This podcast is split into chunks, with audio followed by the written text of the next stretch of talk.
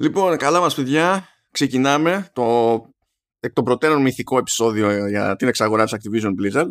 Άρα είναι υποχρεωτικό να ξεκινήσουμε με ένα τρίβια για, το, για τον Ηλία Παπά. Λοιπόν, ο Ηλίας Παπάς έχει γενικά ένα θέμα με κάποια είδη πληροφορίας βασικά πάρα πολλά είδη πληροφορίας, έχει προαποφασίσει από νεαρή ηλικία πολύ ο εγκέφαλος ότι είναι πάντα ανούσια. Δεν έχει σημασία η περίσταση, ξέρω εγώ, τι context, είναι πάντα ανούσιες κάποιες πληροφορίες. Τι λέει, Μέσα σε αυτές τις πληροφορίες ανούσιες είναι το, ξέρω εγώ, πότε γιορτάζει ο άλλος, πότε γενέθλια ο άλλος, να επικοινωνήσει, να το ευχηθεί, να πει μια καλή κουβέντα, ξέρω εγώ, τι να είναι. Δεν θυμάται ποτέ. Να λέμε δεν θυμάται ποτέ, αν αν έχει, έχει προσπαθήσει. Δεν είναι ζήτημα δηλαδή αδιαφορίας.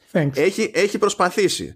Απλά είναι την περίπτωση που, ατόμου, ρε παιδί μου, που αν γράψει με ανεξίτηλο πάνω στο, στο monitor ένα CRT εκεί από τα παλιά που να τα για αυτές τις δουλειές ότι πρέπει να ευχηθώ στον τάδε, ξέρω εγώ, τότε because reasons, έτσι, θα το έχει μέσα στη μάπα του και πάλι θα καταφέρει να το ξεχάσει. Αν το χαράξει με λεπίδι στην οθόνη του κινητού, πάλι θα αποτύχει. Θα αποτύχει. Αυτό το άτομο λοιπόν ξυπνάει όπως ξυπνάω και εγώ τη Δευτέρα. Είμαστε στη φάση μόλις, έχουμε, μόλις έχει ανακοινωθεί φρεσκότατη είδηση η εξαγορά της Activision Blizzard από τη Microsoft και πάνω εκεί που, ίσα που έχω χωνέψει τη, τη φάση και το ποσό που μου χρειάστηκε δύο στάδια. Πρώτα είχα σοκαριστεί τόσο πολύ από την κίνηση που δεν είχα και κάνει register το ποσό. Μετά ξανασοκαρίστηκα για το ποσό. Εντάξει, είμαι σε αυτή τη φάση της αφομοίωσης και σκάει τηλέφωνο από τον Ηλία Παπά. Και ο Ηλίας Παπάς λοιπόν λέει τι κάνουμε, πήρε, ήθελα, τι κάνεις φίλε, πήρα να δω πώς είσαι, τι κάνεις. Ο απόλυτος ξεφτύλας. Ο απόλυτος ξεφτύλας της ζωής. Ενδιαφέρθηκα, σε σκέφτηκα εκείνο το πρωί. Ήθελα να είσαι καλά. Τι με σκέφτηκες, επειδή πες κάτσε να δεις. Ε, άκουσα ότι έχει μετοχές Activision Blizzard να δω αν πήρε το παιδί και φτιάξει τη ζωή του. Δεν μπορώ να σε πάρω να δω τι κάνεις. Χαίρετε, χαίρετε, καλώς ήρθατε στο Vertical Slice, το ειδικό επεισόδιο Activision Blizzard εξαγορά. Ελπίζω να είστε όλοι καλά, να είστε super, να αισθάνεστε χαρούμενοι. Και σήμερα έχουμε καλεσμένους τον Νίκο Παπακοσταντίνου και τον Σταύρο Βέργο. Χαίρετε. Χαίρετε, χαίρετε. Ο καθένας από τους οποίους είναι ειδικός στους ε, τομείς που αφορούν την Activision Blizzard, τα franchises και είπαμε να τους φέρουμε εδώ γιατί εγώ με τον Μάνο Μάνο δεν θα μπορούσαμε να κάνουμε podcast γιατί είμαστε τόσο σοκαρισμένοι που δεν υπάρχει περίπτωση να βγάλουμε σωστή φράση. Ε, Μπας και σώσουν ας πούμε αυτό το podcast ε, που ελπίζω τουλάχιστον να μην ξεπεράσει τις 9,5 ώρες. Ε... Καλά, λοιπόν, πάμε άλλο ένα δόσιμο. Έσκασε τη, τη, σε πρώτη φάση για την ηχογράφηση ο Ηλίας. Έτσι, έσκασε. Έχει πει αυτά που έχει πει, τα έχει γράψει δημοσίως και καλά για το ΕΦΕ και ιστορίες. Και λέει: Εγώ έχω υπολογίσει ότι μάξ να μας πάρει 2,5 ώρες. Εγώ το υπολόγιζα για δύο ώρε. Του λέω, Ηλία, κοίτα, κοίταξε να δεις. Ο, αν ένας τζογαδόρος χάνει συνέχεια και δεν θέλει να σταματήσει, έτσι, του το λέμε ότι έχει πρόβλημα και πρέπει κάτι να αλλάξει τη ζωή του. Ε, απλά δεν ξέρω, υπάρχει ένα παραλληλισμό που βγαίνει. Δεν εγώ την παράνοια του Κάουκη, ας πούμε, στο Facebook, που, που, που ζητάει τρίωρα, τρίωρα podcast, όποτε γουστάρει και πεντάωρα podcast. Λοιπόν, εδώ έχουμε ένα πρόγραμμα. Τα ζητάει, τα ζητάει περίσταση, αγαπητέ. Τι να ε, γίνει. Ναι, επίσης, Ηλία, όλα αυτά φαντάζομαι τα νούμερα ήταν πριν αποφασίσετε να μου πείτε να έρθω κι εγώ σωστά. ναι, και εφόσον υπήρξε και, και μια συνολική καθυστέρηση, καταλαβαίνεις τώρα τι πρόκειται να γίνει. Γι' αυτό είπαμε να το χωρίσουμε σε δύο μέρη ηχογράφησης στο pod, για να ολοκληρωθεί αύριο το επικό, ας πούμε, που πρόκειται να κάνουμε και έτσι να σωθούμε. Οπότε καταλαβαίνεις τώρα ότι η δική σου προστίκη στην αρχή έφερε ένα, έναν υδρότα στο, στο κούτελο, αλλά επειδή έχουμε και το αυριανό, είμαι εντάξει. Α, ωραία. Ε, να σου πω ρε Μάν, δηλαδή μπορώ πάλι να τρυπάρω. Όχι, όχι, όχι. όχι, όχι. Συγγνώμη, συγγνώμη. Μ' αρέσει που το προτάσεις αυτό ως επιλογή. Ω κάτι που το ξέρει, υπάρχει και εναλλακτική. ότι άμα σου πούμε όχι, ας πούμε, δεν θα τρυπάρεις. Δηλαδή, είπαμε, πριν από τρεις ώρες έκανα το εμβόλιο, δεν τα έχω χάσει τελείως, δηλαδή ξεκόλα. Αχά. Αχά. Μπράβο, μάλλον. Συγχαρητήρια για το, για το εμβόλιο. Ε, δηλαδή, τώρα έχεις και τσιπάκι ξέρω εγώ πόσα τσιπάκια χρειάζεται. Πρέπει να είμαι στη φάση που βάζω συνεπεξεργαστές πλέον. Καλά. Ωραία. Ε, Παίζεις αντίγραφη. Καλά, παιδιά, πιο ρεαλιστικό είναι το να έχει τσιπάκι ο Μάνος από το εμβόλιο παρά η εξαγοράς τη Activision Blizzard από Έτσι. Ω, την παράνοια μέσα. Α προσποιηθούμε ότι ξέρουμε τι θέλουμε να πούμε τώρα, με ποια σειρά. OK, okay, να κάνουμε τα εισαγωγικά, Μάνο. Πρώτες εντυπώσεις ο ο καθένας; Πρώτα απ' όλα να πούμε το εξής βασικό, έτσι, ότι η εξαγορά έγινε, ανακοινώθηκε, δηλαδή τα συμφωνήσαν εκεί η Microsoft και Activision Blizzard. Υποτίθεται ότι μένουν τα διαδικαστικά. ε, εφόσον είναι να ολοκληρωθεί και δεν πάει κάτι στραβά, θα ολοκληρωθεί στο οικονομικό έτος 2023 της Microsoft, το οποίο ξεκινάει 1η Ιουλίου του 2022, άρα ο ποιητής εννοεί από 1η Ιουλίου, Ιουλίου, Ιουλίου 22 μέχρι 30 Ιουνίου 23, αυτό είναι το, το περιθώριο που βλέπουν. Ε, κοστίζει, κοστι, κοστίζει, ναι, δεν τα έχουν δώσει ακόμα, 68,7 δισεκατομμύρια δολάρια και υπάρχει και ένα break-up fee που είναι στα 3 δις. Σε περίπτωση δηλαδή που στραβώσει η Microsoft πρέπει να κουμπίσει στην Activision Blizzard 3 δις. Πώς σας φάνηκε αυτό; Ναι. Ε, η, Wall, η Wall Street Journal αναφέρει 75. 75. Μήπως είναι μαζί με το separation fee; Α, δεν ξέρω. Μπορεί. Μήπως είναι και τα έξοδα του πάρτι για να κλείσουν τον deal; Το, το αρχικό, η αρχική είδηση όντως ήταν για 68,7 και μετά το, το αλλάξαν. Το, τώρα γράφει 75.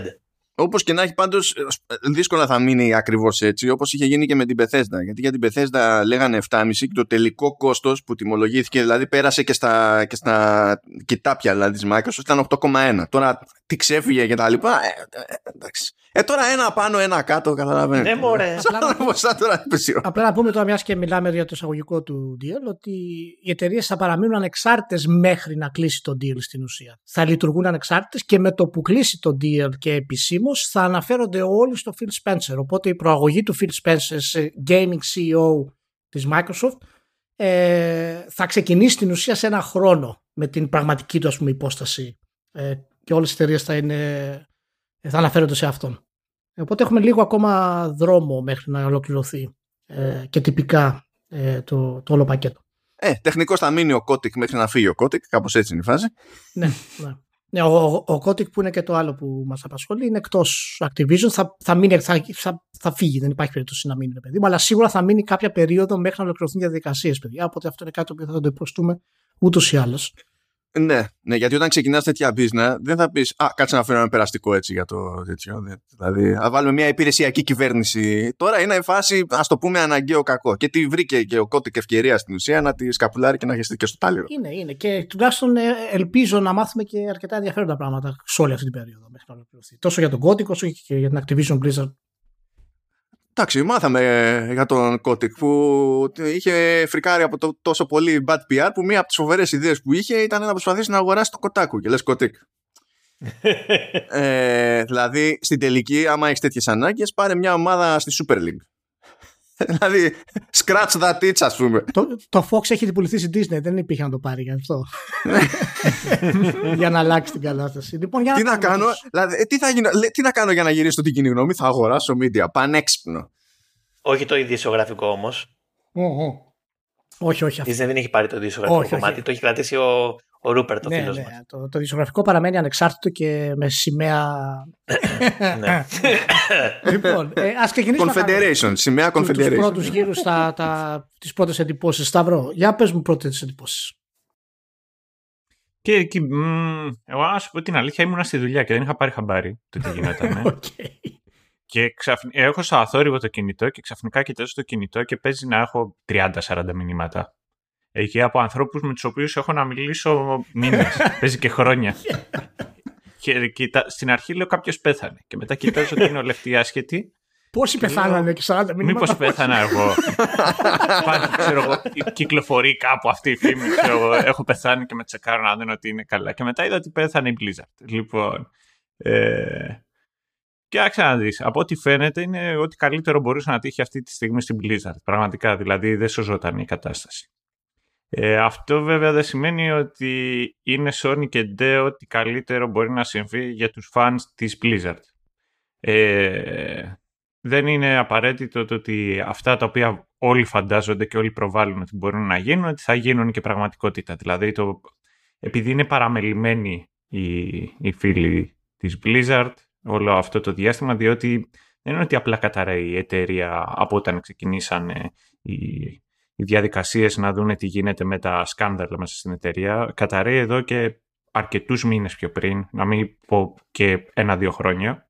Οπότε ήταν παραμελημένα και τα παιχνίδια.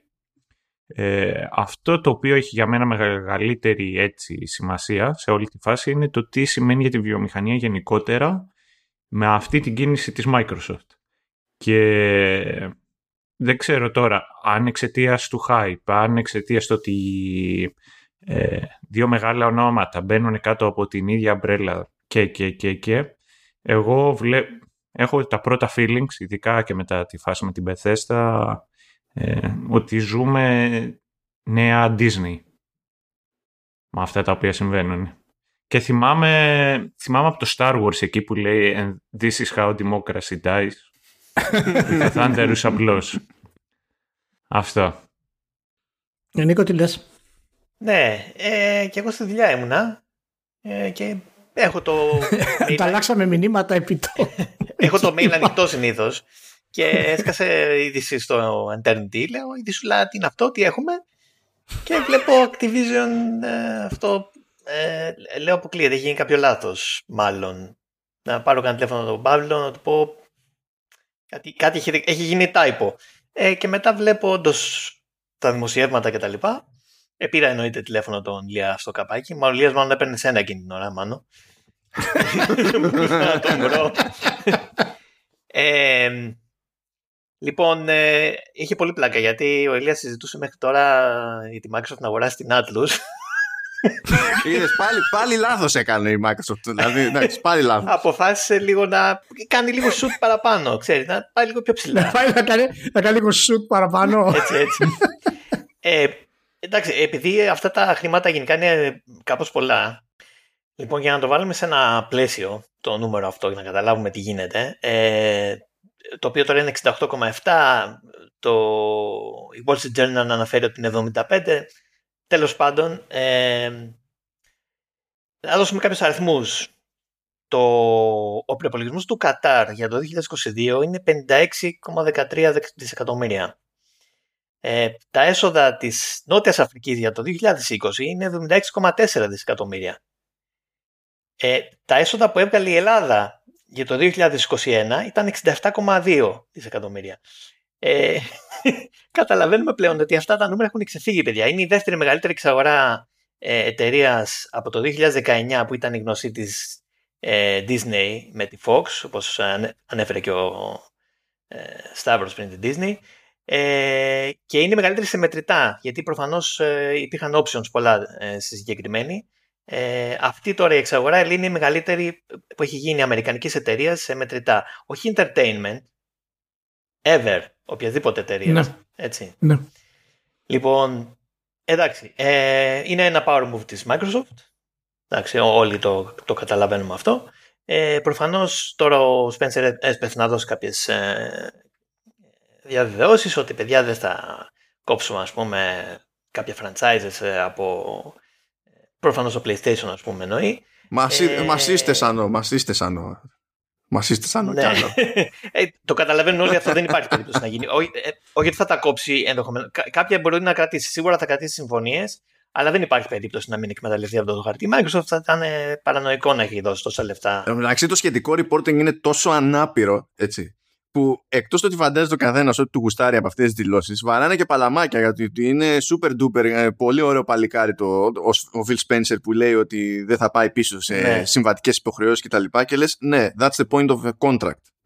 Είναι- του λες μπράβο Η που. μετοχή της Sony γιατί έπεσε 7% όμως. Ε, εντάξει τώρα και εσύ λεπτομέρειες, ρε φίλε. Τώρα, επειδή έχασε 20 δι από την κεφαλαιοποίηση, σιγάρες. Ναι. Αυτό ίσα ίσα. Της το κάνει πιο εύκολο να αγοράσεις κάποιον τώρα. Είναι... σιγά. Ε, Μάνο, εσύ τι λες, πού ήσουν βασικά όταν σε πήρα τηλέφωνο; Εγώ ήμουν στη φάση, ήμουνα μπροστά στο PC. Ε, έτυχε να ξυπνήσω την ώρα ακριβώς που γινόταν η ανακοίνωση. Οπότε ήμουνα σε ένα περίπου λίθαργο, γι' αυτό χρειάστηκε double take για να νιώσω και το ποσό. Το οποίο ποσό είναι, είναι συγκλονιστικό. Για μένα είναι συγκλονιστικό ποικιλοτρόπος. Από την άποψη ότι ε, πρωτίστως είναι υπερτριπλάσιο από τη δεύτερη μεγαλύτερη εξαγορά που είχε κάνει μέχρι τώρα η Microsoft, που ήταν γύρω στα 21 δις, και ήταν για το LinkedIn. Και έχω να πω ότι η εξαγορά της Activision Blizzard σε οποιοδήποτε ποσό βγάζει με μόνο μιας περισσότερο νόημα από την εξαγορά του LinkedIn. Σε πάλι σε οποιοδήποτε ποσό. Αλλά αυτή είναι μια διαφορετική συζήτηση. Αμ, ε, α, επειδή κάνουμε, κάναμε και όλη αυτή την ιστορία τώρα με τους προϋπολογισμούς και τα λοιπά, αυτό νομίζω ότι είναι ένα, ένας παραλληλισμός που γίνεται στο, στη κοινότητα των gamers περισσότερο και δεν το, δεν το πολύ πιάνω, διότι όταν είχε γίνει το ανάλογο κονέα ας πούμε, με τη Fox από την Disney, δεν έβλεπες μια τάση να γίνουν τέτοιοι παραλληλισμοί. Στο, στο gaming όμως έχει σοκάρει αυτό το πράγμα Και αυτό που καταλαβαίνω τουλάχιστον είναι ότι έχει σοκάρει γιατί ε, δεν έχουμε διαχειριστεί ποτέ στο παρελθόν κάτι τέτοιο. Αυτό δεν είναι ένα απλά power move. Είναι ε, κάτι που είναι, είναι όχι απλά turning point, όχι απλά σημείο καμπής για τη βιομηχανία, είναι και ταυτόχρονα και point of no return. Δηλαδή για μένα με αυτή την κίνηση ε, μπορούμε να λέμε ότι από τη μία είχαμε τη δημιουργία των, των video games, μετά είχαμε τη δημιουργία της βιομηχανίας στην ουσία από την Nintendo και τώρα έχουμε την ενηλικίωση. Όλα τα ενδιάμεσα μπορούμε να πούμε ότι ήταν ε, steps σε αυτή τη διαδικασία. Μου δίνεις, μου δίνεις πάσα για αυτό που θέλω να πω μιας κάνουμε τώρα τις πρώτες εντυπώσεις. Γιατί όντως, αν το ονομάσουμε αυτό κάτι, θα το πούμε ότι είναι industry shift. Δεν υπάρχει δηλαδή. Είναι, ξέρεις, η μέρα πριν από αυτό και η μέρα μετά από αυτό. Δεν υπάρχει κάποια επιλογή να πούμε Α, μήπως θα γίνει κάτι κτλ. Όχι, είναι τόσο κάθετη αυτή η κίνηση. Ε, και είναι μέσα στις κινήσεις οι οποίες αλλάζουν τη βιομηχανία ε, και θα την αλλάξουν παντοτινά. Δεν υπάρχει επιστροφή δηλαδή πίσω από αυτό. Και έχω βάλει, έκανα μία μικρή έτσι, ε, έρευνα για τα, αυτά που μου αρέσουν με τα ιστορικά, τα πέντε βασικά σημεία που άλλαξαν τη βιομηχανία των video games, ε, είτε από game design είτε από οτιδήποτε, αλλά άλλαξαν την επιχείρηση του video game. Ε, το πρώτο ξεκινάει με το, με, με το Space Invaders, γιατί τότε έχουμε το, τη δημιουργία του AI στην ουσία και αρχίζουν ε, οι αντίπαλοι να σουτάρουν πίσω και αυτό αλλάζει τελείως το design και το πώς τα coin ops λειτουργούσαν, το πώς τα παιχνίδια σχεδιάζονταν από τότε και ό,τι προέκυψε δηλαδή ύστερα και για τα home consoles. Μετά έχουμε την Nintendo που παίρνει, που κοντρολάρει τα third parties ολοκληρωτικά ε, χρησιμοποιώντας το CI chip και έτσι κοντρολάρει στην ουσία όλες τις κυκλοφορίες κονσόλα της παίρνει όλα τα αποκλειστικά και σώζει τη βιομηχανία ας πούμε. Μετά έχουμε τη Sony που κάνει το αντίθετο. Δίνει απόλυτη ελευθερία στους third parties να κυκλοφορήσουν ό,τι γουστάρουν αρκεί να είναι αποκλειστικά στο PlayStation. Μετά έχουμε το online gaming με τη Microsoft και ό,τι προήλθε από αυτό, achievements, design, ε, sales, οτιδήποτε, τα digital sales, το Xbox Live Arcade, όλα αυτά τα πράγματα. Και με τέλος έχουμε τη, μια πολύ έτσι ωραία λεπτομέρεια, είναι όταν έγινε η χρηματοδότηση του Half-Life. Και ο Ken Williams τότε στη Sierra χρηματοδοτεί το Half-Life και δίνει το OK και ο Gabe Newell και ο Tom Harrigan τότε ξεκινάνε όλη τη διαδικασία του παιχνιδιού και παρά τις επάλες καθυστερήσεις η Sierra το πίστεψε και έτσι κατέληξε ουσία να κυκλοφορήσει, δημιουργώντας φυσικά και το φαινόμενο του competitive online gaming, αλλά και εν τέλει τη Steam που άλλαξε στην ουσία τη βιομηχανία σε μεγάλο βαθμό. Και τώρα είναι αυτό. Αυτά είναι τα πιο βασικά. Σίγουρα υπάρχουν και άλλα έτσι. Απλά λέω τα πράγματα που στρίψαν τη βιομηχανία σε τελείως άλλους ε, δρόμους. Και αυτή η εξαγορά, αυτή η συγχώνευση, σε εισαγωγικά, αυτή η συμφωνία είναι για μένα. Δεν μπορούσα να το πιστέψω. Δηλαδή ε, ε, πήρα τηλέφωνο τον Μάνο, μετά μίλαγα με τον Νίκο, δεν καταλάβαινα τι γινόταν. Είχα... Στην αρχή νόμιζα ότι ήταν φάρσα, μετά νόμιζα ότι κάποιος έκανε κάποιο το απόλυτο μεμ, ξέρω εγώ, της χρονιάς. Ε, φάρσα του Ήλον. Και... ναι, πήρα τον Μάνο τηλέφωνο να δω τι κάνει. Δεν το, δεν το πήρα. Οδηγούσε γιατί είναι, Μάνο, όλα καλά, είσαι καλά, Εγώ απαντούσα σε νευρικό γέλιο. Ήταν ή αυτό ή Cries in Spanish. Ήταν κάτι τέτοιο. Ε, και όπως, και όπως είπατε και εσείς, το μέγεθος της εξαγοράς, το οικονομικό μέγεθος είναι πέρα από κάθε λογική. Πέρα από το ότι είναι cash, έτσι, αυτό είναι, αυτό είναι από μόνο παράλογο. Ε, έτσι, Συγγνώμη έτσι για να δώσουμε και έτσι μια κλίμακα. Είναι τα μισά cash που έχει πρόχειρα αυτή τη στιγμή, όχι όταν θα έρθει η ώρα, αυτή τη στιγμή η Microsoft. OK, OK. Είναι κάτι σαν pocket change. Ναι, ναι, ναι, είναι αυτό. Ναι, αυτό θέλω να πω και αυτό δηλαδή πρέπει να σκεφτόμαστε και το τι, και τι πράγμα συζητάμε. Και ότι αυτό είναι όντως μεγάλο ποσό, αλλά εντάξει, είναι η Microsoft. Άμα δηλαδή δεν μπορεί να το κάνει και η Microsoft, τώρα ποιος μπορεί να το κάνει; Ε, κοίτα, στην ουσία, ε, στην ουσία μπορούν να το κάνουν αυτή την κίνηση να το κάνουν τέσσερις εταιρείες στον κόσμο. Η Microsoft, ναι. η Apple, η Amazon, η Google ίσως. Αλλά στην πραγματικότητα η Microsoft είναι η μόνη που θα έκανε ποτέ αυτή την κίνηση. Ναι, σίγουρα. Δηλαδή, σίγουρα. Ποιος θα δώσει τόσα λεφτά να μπει σε μια βιομηχανία που δεν ξέρει. Καθόλου; Ναι, ναι, βέβαια. Αλλά δεν υπάρχουν δηλαδή πολλές εταιρείες. Τέσσερι-πέντε εταιρείες top ναι, ναι. έχουν τη δυνατότητα, ας πούμε. Τώρα, τώρα, τώρα με ανάγκασε να αναρωτηθώ ότι θα γινόταν έτσι και έκανε αυτή την κίνηση η Google. Και μετά βρήκα γρήγορα την απάντηση ότι θα προσπαθούσε όχι, να, μετα... όχι, να όχι. στρέψει, να κάνει pivot την Activision Blizzard σε νέο chat service που θα έκλεινε μετά από 6 μήνες. Ή θα έκανε streaming ε, το Starcraft Competitive Game. Battlenet chat. Ε, αυτό, αυτό τέλος. Θα ήταν το main event, το main product. Θα ήταν αυτό. Oh, Θα μπορούσαν να Christ. βάλουν άϊλο στο, στο chat. Γιατί; Όποιος δεν τις περισσότερες φυλακίες. Ε, βλέπετε δηλαδή ότι υπάρχει και στο podcast υπάρχει πάρα πολύ χαζομάρα αυτή τη στιγμή και γέλιο γιατί προσπαθούμε και εμείς να βάλουμε τα πράγματα λίγο σε τάξη ε, για να μπορούμε να συλλάβουμε τι ακριβώς ε, έχει γίνει. Αλλά το, ως πρώτη εντύπωση είναι το απόλυτο shift σε σύγχρονη βιομηχανία. Ένα από τα πράγματα τα οποία θα αλλάξουν και δεν πρόκειται να επιστρέψουν ποτέ τη βιομηχανία εκεί που ήταν πριν. Όχι, τέλος, ξεκίνησε το endgame.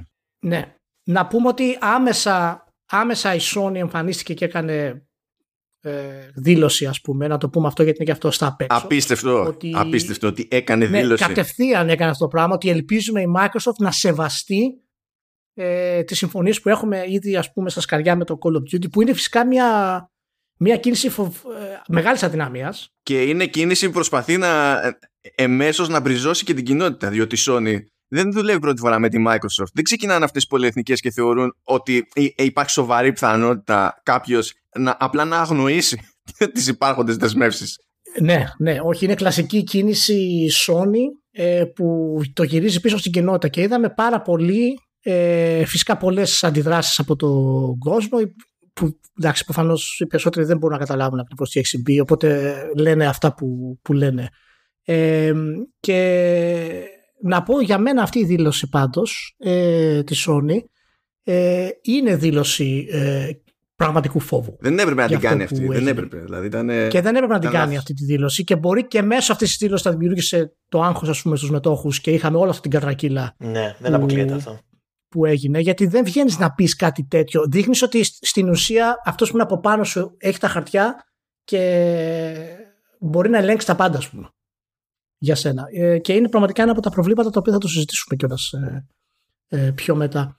Ε, μ, οπότε, στην ουσία, όλα αυτά τα παιχνίδια πε- περνάνε πλέον στη, στη Microsoft. Από αυτά έχουμε κάποια ιδέα τι θα είναι στο Game Pass σύντομα; Κοίτα, επίσημη δήλωση είναι όσα περισσότερα γίνεται. Που αυτό προφανώς έχει να κάνει και με λοιπά contracts. και- Γιατί μπορεί να τρέχουν ήδη κάποιες συμφωνίες, δηλαδή να έχουν γίνει ακόμα και αν δεν είναι public, για, το να, για την εμφάνιση κάποιων τίτλων τέτοιων σε άλλες υπηρεσίες, ας πούμε. Ξέρω εγώ. Και να μην μπορεί, ξέρεις, ή να είναι σε άλλη ή να μην μπορεί να είναι παράλληλα σε δύο. Αλλά με, μετά το πέρας κάποιου εύλογου χρονικού διαστήματος, ας πούμε, θα σκάσουν όλα Game Pass. Δηλαδή δεν παίζει να μην σκάσουν. Δηλαδή είναι, είναι, είναι δικά τη. Δεν... Ποτέ δεν τα κάνει. Νίκο, μπορείς να, μπορείς να μας δώσεις λίγο ένα timeline της Blizzard, να ξεκινήσουμε από εκεί ε, και μετά φυσικά και της Activision ένα μικρό, να δούμε πώς αυτές οι εταιρείες φτάσανε στην ουσία να συγχωνευτούν και εν τέλει θα καταλήξουμε στη μοντέρνα τους κατάσταση με το Σταύρο ας πούμε που οδήγησε στην εξαγορά. Ναι, βεβαίως. λοιπόν, ε, θα πρέπει να πάμε πίσω στο 1991. Ε, Φεβρουάριος 1991, ε, ο Άλεν Άνταμ, ο Μάικλ Μόρχαϊμ και ο Φρανκ Pearce, οι οποίοι είναι γνωστοί από το UCLA, ε, ο Άνταμ για την ακρίβεια ήξερε και τους δύο, ε, ιδρύουν την Silicon and Synapse. Ε, δεν υπήρχε φυσικά ακόμα Blizzard, αλλά ήταν η εταιρεία που ήταν πριν από την Blizzard. Ε, η εταιρεία αυτή θα βγάλει κάποια παιχνίδια ε, για αρχή, τα οποία ήταν για κονσόλες. Ε, αυτό το κονέγινε μέσω της Interplay του Brian Fargo μάλιστα, ο οποίος ήταν φίλος με τον Adam. Ε, το 83 μετα, μετονομάζεται για λίγο σε Chaos Studio. Το, 90, το 90, 93, συγγνώμη. Το 94 ε, εξαγοράζεται για πρώτη φορά από την Davidson and Associates και μετονομάζεται σε Blizzard Entertainment. Ε, αυτό ξεκινάει τη φάση της ε, Blizzard η οποία δεν ε, θα τελειώσει ποτέ ε, που σημαίνει ότι έχει πάντα κάποιο πάνω από το κεφάλι της ε, η Blizzard. Οικονομικά όμως ε, αυτό ποτέ δεν ε, μεταφράζεται σε έλεγχο άμεσο. Η Blizzard έχει το φοβερό προνόμιο στη βιομηχανία, ίσως και είναι η μοναδική ε, ομάδα ας πούμε, ε, που δεν έχει ποτέ υποστεί κάποιο είδους παρέμβαση άμεση ή έλεγχο από οποιονδήποτε ας πούμε την, ε, την ήλιχε οικονομικά, έτσι. Λοιπόν, εκείνη τη χρονιά βγάζει το γνωστό αυτό παιχνίδι που λέγεται Warcraft. Νομίζω το, αντί, το αντίστοιχό της μοντέρνο πρέπει να είναι η Naughty Dog. Δεν υπάρχει ίσως κάποια άλλη εταιρεία που ναι. ε, είναι σε αυτό το επίπεδο, δηλαδή τουλάχιστον και έχει τη μαμά από πάνω της, έτσι, ούτως ή άλλως. Πραγματικά. Και ήταν, ιδιαίτερα, ας πούμε, ε, ακόμα και από την πρώτη εξαγορά, ε, ήταν πολύ εντυπωσιακό γιατί αυτή η Davidson Associates ήταν μια εταιρεία που ήθελε να κάνει ε, edutainment τέλος πάντων. Και εξαγοράζει την Blizzard για να μπει στα παιχνίδια. Και ήταν μια εταιρεία που ήταν αρκετά συντηρητική, ρε παιδί μου, σαν ε, ε, νόσημα. Μάλιστα τους είχαν πει τότε ότι δεν θέλουμε ας πούμε, να λέγεστε ε, και ο Studios, ξέρω εγώ. Ε, κάποια στιγμή είπαν να πούνε να το πούμε Ogre. Όχι, όχι, Ogre είναι αυτό που λέτε, ξέρω εγώ, δεν υπάρχει. Η βελτίωση. Ε, Έρχεται κάποιος με, με αυτή την ένσταση συγκεκριμένα και λες τι να του πω, θα του πω Ogre. Έτσι, έτσι. ε, Παρ' όλα αυτά όμως ποτέ δεν κάνανε ιδιαίτερη ας πούμε, παρέμβαση στο, στο, στα παιχνίδια που βγάζανε, στα, σε οτιδήποτε τέλος πάντων άλλο. Ε, εν πάση περιπτώσει, το 95 κυκλοφορεί το Warcraft 2. Ε, είναι η φάση που τα πράγματα αρχίζουν και γίνονται σοβαρά με την έννοια ότι ε, το Warcraft 2 αλλάζει ουσιαστικά τα RTS. Ε, είναι ένα σημείο τομής ας πούμε. Ε, η Blizzard εξ αρχής είχε την ε, ιδέα ότι αυτό το παιχνίδι θα πρέπει να είναι multiplayer και να εστιάζει πάρα πολύ εκεί.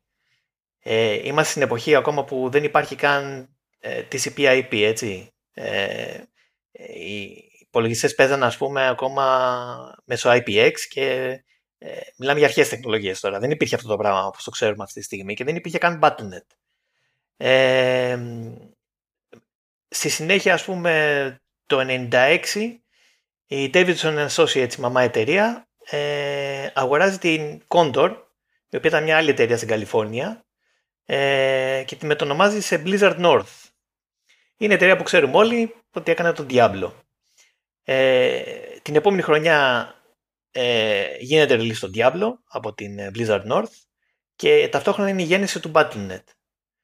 Ε, τα, πλάσματα, τα πράγματα αλλάζουν ριζικά για τη Blizzard σε αυτή τη, τη φάση ας πούμε γιατί το Battle.net ε, πλέον είναι η ραχοκοκαλιά για όλα τα, ε, για όλα τα online ας πούμε παιχνίδια της Blizzard ε, μέχρι το WoW ε, και κάνει, είναι, είναι μια τομή στα action RPG, είναι μια τομή στο multiplayer.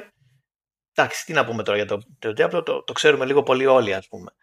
Ε, το 98 είναι μια άλλη σημαντική χρονιά. Η Vivendi εξαγοράζει την, ε, την Blizzard, εξαγοράζει βασικά όλη την, ε, την εταιρεία ας πούμε, που ήταν πάνω από την Blizzard, έτσι.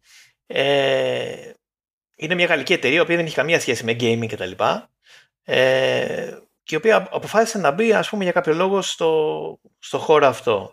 Και ο φυσικός στόχος, ας πούμε, ήταν μια εταιρεία που είχε κάνει μέχρι στιγμής μόνο hits, το ένα μετά το άλλο. Ε, δηλαδή πήγαμε, ξέρω εγώ, από Warcraft, Warcraft 2, Diablo.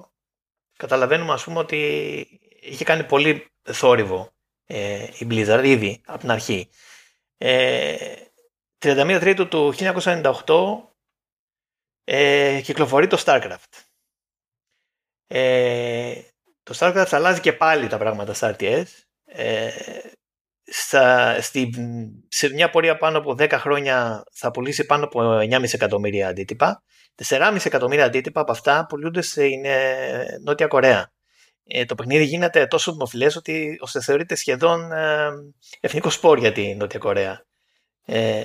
Να, να ρωτήσω λίγο το Σταύρο εδώ κάτι. Σταύρο, από αυτά τα τρία παιχνίδια ας πούμε του Warcraft, του Diablo και του Starcraft όταν βγήκαν, ποια πιστεύεις ότι είναι στην ουσία η στιγμή που αλλάξαν την Blizzard ε, την κάνανε δηλαδή αυτή που είναι ας πούμε από αυτά τα τρία; Ε, είναι κάποια από τα τρία πιο σημαντικό ας πούμε; Ναι, είναι το Starcraft. Το Starcraft. Δεν υπάρχει περίπτωση. Okay. Γιατί αν, αν πει, όπως είπε και ο Νίκος, ε, το Warcraft το 2 ουσιαστικά άνοιξε το δρόμο για τα υπόλοιπα, αλλά ήταν το Starcraft. Αυτό που πραγματικά έδειξε... Από θέμα, από θέμα σχεδιασμού και ότι άνοιξε και το competitive online. Ας πούμε, και ήταν, ήταν συνδυασμός γιατί εκείνη την εποχή απλά ήμασταν, μιλάμε και για τα γενοφάσκια του τέτοιου και του ίντερνετ και του online gaming. Όπως για παράδειγμα και αυτό εντάξει θα, το, θα, το, θα ανοίξω και εγώ κουβέντα πιο μετά. Εδώ πέρα θα είμαστε για τις επόμενες 10 ώρες. ε, για, το, για ποιο λόγο θεωρώ ότι το, το StarCraft είναι πολύ πιο σημαντικό από το Warcraft το 3. Απλά η δικιά μας γενιά έτυχε να βρίσκεται πάνω στην εποχή του Warcraft το 3.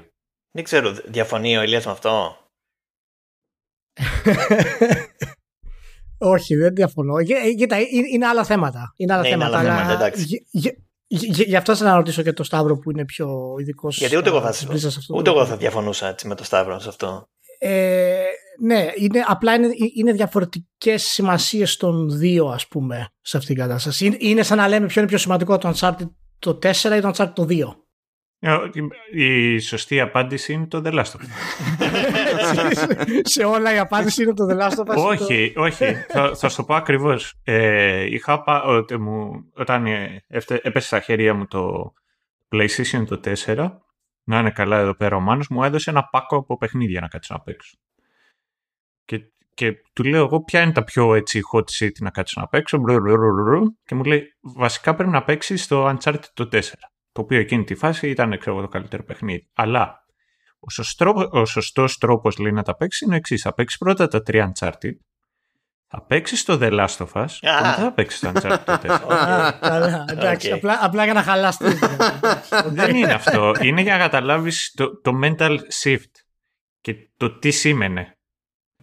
Ε, οπότε ναι, εντάξει, αυτό ήταν μια μικρή παρένθεση. Εγώ θεωρώ το Warcraft 3 πολύ σημαντικό για άλλα θέματα, αλλά για την πορεία της Blizzard ε, είναι πραγματικά νομίζω ε, το StarCraft. Απλά έχει, έχει λίγο λεπτομέρεια εδώ, γιατί το, το, Star, το Warcraft 3 στην ουσία δημιουργεί το World of Warcraft, έτσι. Οπότε που είναι και αυτό ένα semi-industry shift γενικότερα, απλά αφορά μια κατηγορία. Βασικά, το, εγώ το δίλημα θα το ναι. έθετα ως ε, Starcraft και World of Warcraft περισσότερο, γιατί νομίζω ότι αυτά τα δύο παιχνίδια ε, και δημιούργησαν και σφράγισαν στην ουσία τη σύγχρονη εικόνα της εταιρείας που έχει μια ειδική σχέση με, με την κοινότητά της και που προηγουμένως ήταν ένα σύνδετο πράγμα, ας πούμε.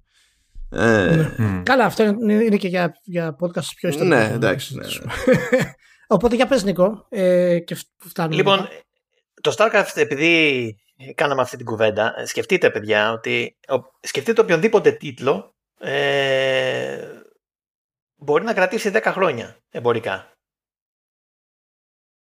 Θα περιμένω να μου πείτε κάποιον άλλο. Προσπαθώ, προσπαθώ, προσπαθώ κι εγώ. Ε, το... Α, εμπορικά έπιασε εμπορικά. Ε, ναι, εκείνη, εκείνη, την επο... εκείνη την εποχή. Α, εκείνη την εποχή. Εκείνη την εποχή, ναι, γιατί. Το League of Legends, ναι, είναι όμως ιδιαίτερος σε περίπτωση γιατί το League of Legends είναι free to ναι, play. Ναι, εσύ είπες τέτοιο, να σου βρούμε. Είναι free, είναι free to play. Βάλε περιορισμούς. περιορισμούς, αλλιώς θα Πάντως θέλω να πω ότι. Excuse me, excuse me. Yes, hello. Ο Karina of Time. Στα μάτια. Εμπορικά Γιατί εμπορικά πόσες φορές το έχουμε αγοράσει, δεν κατάλαβα. Skyrim. Το Skyrim το δέχομαι, ναι. Αλλά άκου να δεις τι γίνεται. Το Skyrim έχει βγει.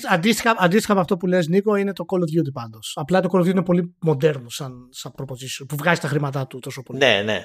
Ε, το Skyrim που αναφέρει ο Σταύρο είναι ένα καλό παράδειγμα. Το Skyrim έχει βγει μόνο σε κομπιτεράκι δεν έχει βγει ακόμα. Α, ε, ναι, δηλαδή... με, με, εγώ νομίζω ότι, ότι μπορώ να το παίξω στο φούρνο μικροκυμάτων. Ναι, ναι, στο Game Watch. Τώρα περίμενε. Κάνε ένα μούτσο το βάλω μέσα. Λοιπόν, σκεφτείτε ότι okay. είναι ένα είδο ε, το οποίο ε, πλέον είναι σε παρακμή. Στην Κορέα ακόμα παίζουν τα StarCraft, παιδιά. Και, ε, ναι, ε, γίνονται ακόμα τουνάκια για το πρώτο StarCraft. Έτσι. Καλά, η Κορέα θα μου πει είναι τρελή. Αλλά τέλος πάντων το, παιδί, το παιχνίδι είχε φοβερό impact. Αυτό είναι το θέμα και έχει ακόμα. Τέλος πάντων, ε, ας γυρίσουμε πίσω στο, στο timeline. Ε, 29 Εβδόμου 2000 ε, γίνεται release. Okay, Dr. Strange. γίνεται release στο Diablo 2. Ε, ε, συνειδητοποίησα σήμερα, σκεφτόμενος με την Blizzard, ότι εντάξει, το Diablo λένε οι περισσότεροι, ναι, ξέρω εγώ, είναι το ε, sequel και εντάξει, είναι μεγαλύτερο, είναι, πιο δυνατό, ξέρω, έχει άλλα γραφικά και στο είναι, στην πραγματικότητα είναι η μετεξέλιξη του πρώτου. Ε, είναι νομίζω το πρώτο RPG μπορώ να σκεφτώ που έχει skill tree. Ε, σήμερα αυτό το θεωρούμε δεδομένο. Ε, η Blizzard είχε πει τότε ότι είχε επηρεαστεί από το Civilization με το Technology Tree του. Και ήταν, και ήταν το πρώτο RPG που έκανε χρήση αυτό του, ε, του πράγματος. Ε, ναι. Είναι πάντα, είναι πάντα ένα debate αυτό στην ουσία από που ξεκίνησαν τα skill trees. Σημασία ε... έχει ότι κατέληξαν στο Far Cry.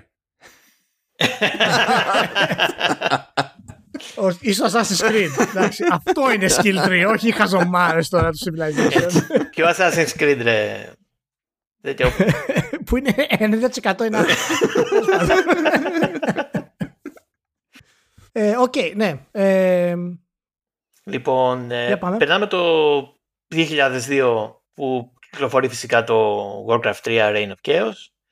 Ε, δεν χρειάζεται να πούμε πολλά πράγματα εδώ. Ίσως το, αυτό που αξίζει να, να πούμε είναι ότι ε, η Blizzard σκεφτόταν να το κάνει ε, σαν squad-based RTS σε τρίτου προσώπου και κατέληξε να γίνει αυτό που ξέρουμε σήμερα. Ε, από εκείνη τη σκέψη όμως, που τελικά δεν υλοποιήθηκε γιατί το παιχνίδι δεν τους φάνηκε σωστό σε αυτή τη μορφή, ε, προέκυψε η πρώτη, η πρώτη σκέψη για το World of Warcraft, έτσι. Ε, όπως είπε και ο Ηλίας ας πούμε. Ε, από, εσύ δεν το είπες Ηλία; Ναι, από εκεί ξεκίνησε ουσιαστικά η ιδέα ε, του World of Warcraft. Ε, το 2003 ε, αρχίζουν τα πρώτα σύννεφα ουσιαστικά μπορούμε να πούμε. Ε, μετά από αρκετά προβλήματα με τη Vivendi ε, ξεκινάει μια μαζική έξοδος ε, από την Blizzard North. Ε, φεύγουν τελικά 30 εργαζόμενοι μεταξύ των οποίων ήταν ο ιδρυτής και ο πρόεδρος της David Breivik, η αδερφή Σέφερ και ο Bill Roper ο οποίος είχε μετακομίσει ας πούμε από την ε, Blizzard στη Blizzard North για να βοηθήσει με την ανάπτυξη των τίτλων. Ε, ακυρώνεται κάποιο παιχνίδι που δεν θα μάθουμε ποτέ τι ήταν το οποίο είχε κάποιο space theme από ό,τι ξέρουμε ε, και ιδρύονται τρεις εταιρείες, η Flagship Studios, η Cathay Entertainment και η ArenaNet ε, από εργαζόμενους Blizzard North. Ο, όπως ξέρουμε από αυτές μόνο η ArenaNet έκανε κάτι ε, είναι όμως ένα τέλος εποχής πλέον για, ε, για την Blizzard. Ε, τα Diablo από εκεί πέρα μετακινούνται στην ε, βασική εταιρεία. Ε, όταν έγινε αυτό η Blizzard είχε σχολιάσει ότι το Diablo 3 που ετοίμαζε ας πούμε Blizzard North ήταν ένα παιχνίδι λέει τύπου Blizzard North. Δεν ξέρω τι μπορούσε να σημαίνει αυτό αυτό που όλοι ξέρουμε είναι ότι το Diablo 3 που είδαμε δεν είναι αυτό που ε, ετοιμαζόταν ε, από τότε. Όχι. Ε, αυτό το οποίο έχω ακούσει και εγώ και είχα διαβάσει ήταν το ότι ε, δοκιμάσαν πολλά διαφορετικά πράγματα και, δοκιμά, και δοκιμάσαν και κάτι περισσότερο με πιο action κάμερα. Mm.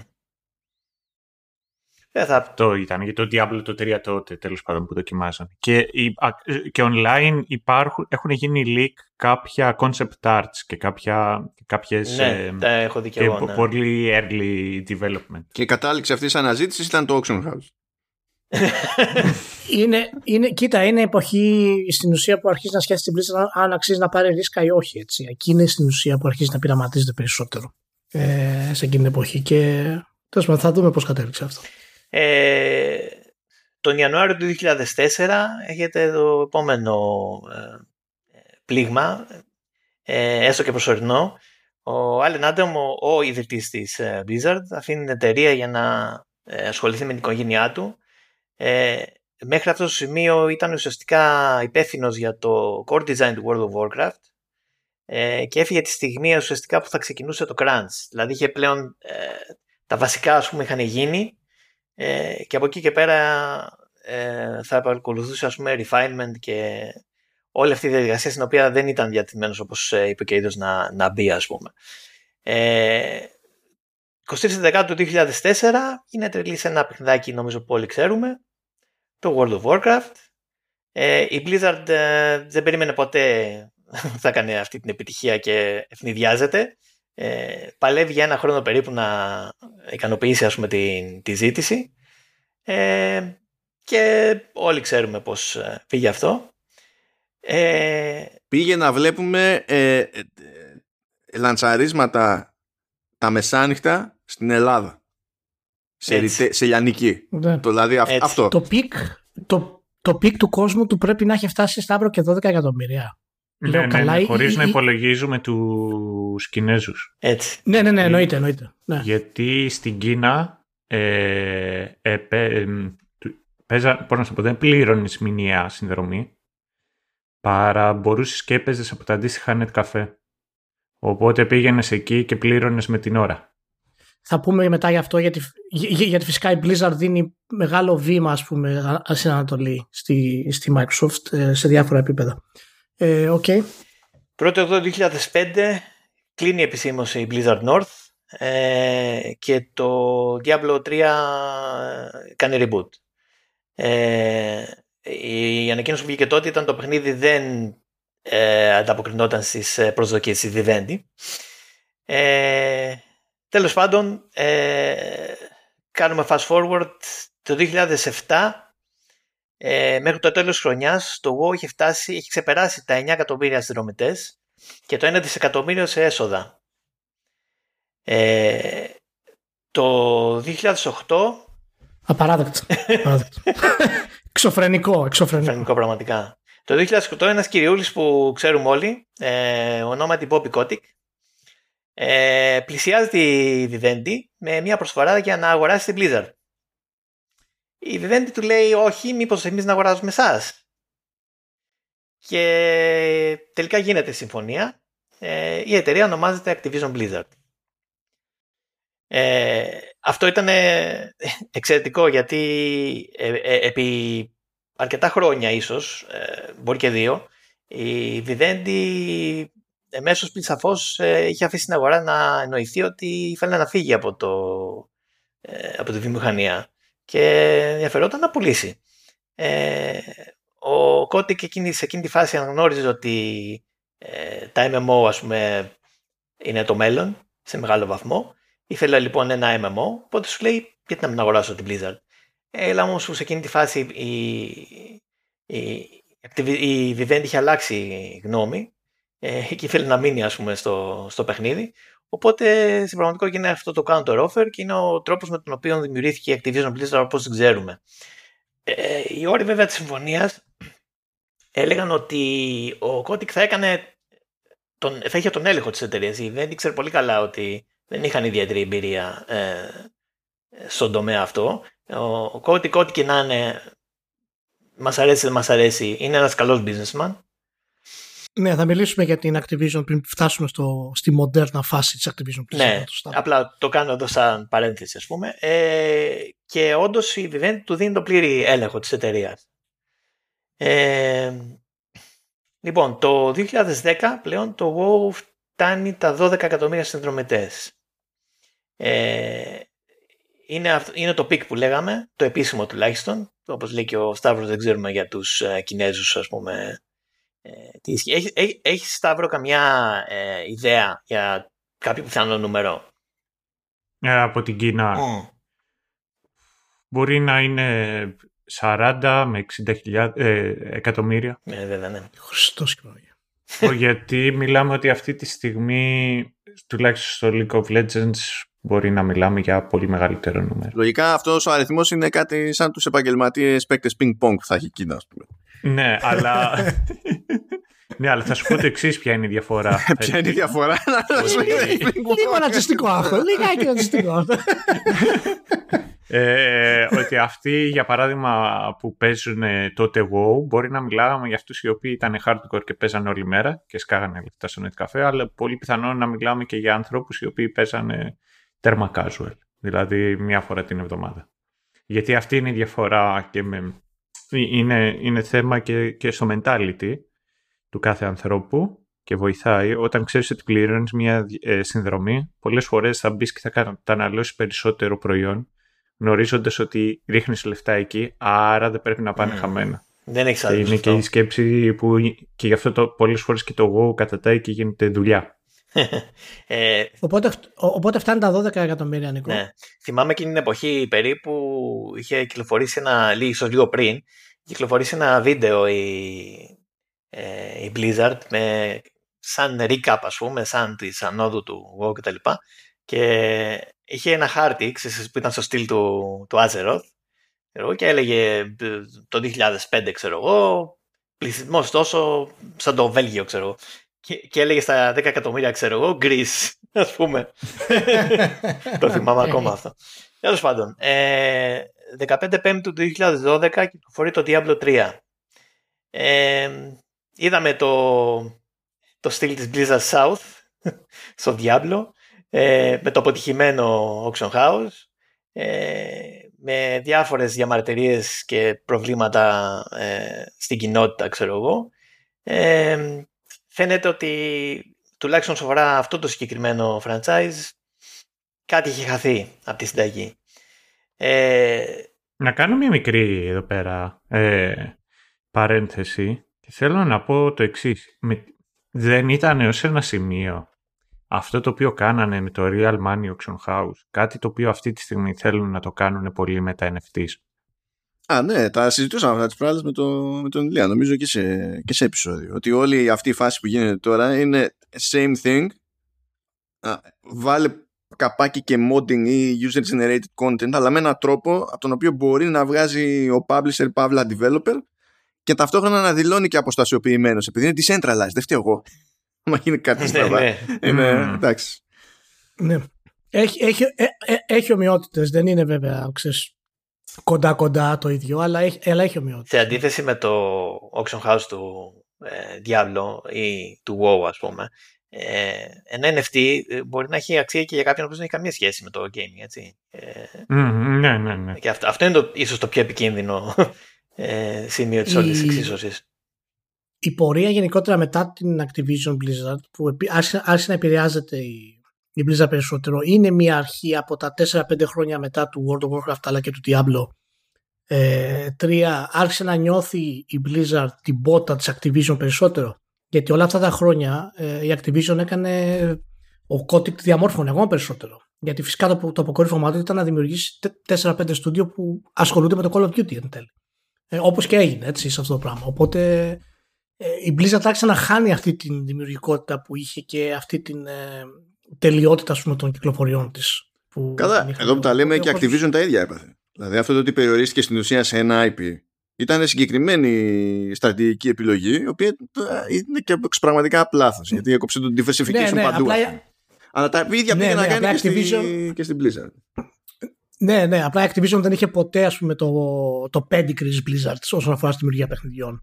Και η Blizzard πάντα θα είχε ας πούμε, την δυνατότητα να δημιουργήσει παιχνίδια, ενώ η Activision είναι λίγο διαφορετική. Καλά, θα μιλήσουμε. Η σύγχρονη Activision, ναι, σίγουρα. Ε, 11 Τρίτου 2014 κυκλοφορεί το Hearthstone. Ε, η...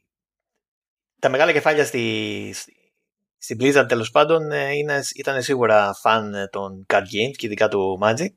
Ε, οπότε η επέκταση σε αυτό το τομέα δεν ήταν και ε, τελείως ας πούμε χωρίς βάσεις. Ε, και επειδή ήξεραν και καταλάβαιναν καλά αυτό το είδος, ε, το παιχνίδι έπιασε. Το Νοέμβριο 2018 έφτασε 100 εκατομμύρια γεγραμμένους χρήστες. Το 2022 οι παίκτες που παίζουν ταυτόχρονα κυμαίνονται μεταξύ 150.000 και 280.000. Ε, 3 Έκτο 2014 ο Ρο Πάρτο, Chief Creative Officer και ένας από τους lead designers του WoW φεύγει από την εταιρεία. Ε, δύο χρόνια μετά θα ιδρύσει την Bonfire Studios. Ε, στην Bonfire Studios ε, έχουν ρίξει χρήματα οι Riot Games και ο John Riccitello μεταξύ άλλων. Ε, 2016 ο Allen Adam επιστρέφει ε, ως Senior Vice President ε, και υπεύθυνος για νέα projects. Ε, ο ίδιος είπε ότι ήταν το μεγαλύτερο λάθος ζωής του το ότι άφησε τη Blizzard ε, λέει ότι είχε κάνει burnout τέλος πάντων, αλλά στην πραγματικότητα μετά από 2-3 χρόνια ε, του ήρθε ξανά η επιθυμία πούμε, να ασχοληθεί με αυτό. Ε, και είναι ο μόνος ε, από τους ιδρυτές της εταιρείας που παραμένει ακόμα. Ε, 22 2016 η Activision Blizzard ε, αγοράζει την King Digital Entertainment. Μπορεί να την ξέρετε, ένα παιχνιδάκι που λέγεται Candy Crush ε, στο εξής ορισμένοι αναφέρονται στην εταιρεία ως ε, ABK ή Activision Blizzard King. Ε, όχι. Πόσο ήταν αυτό, 6, 6 δις πήγε. Νομίζω ναι. 5,9 ε, ήταν η, η αγορά της King. Δεν ασχολείται με τέτοια νούμερα πλέον, συγγνώμη κιόλας δηλαδή. Έλαντε, πίνε.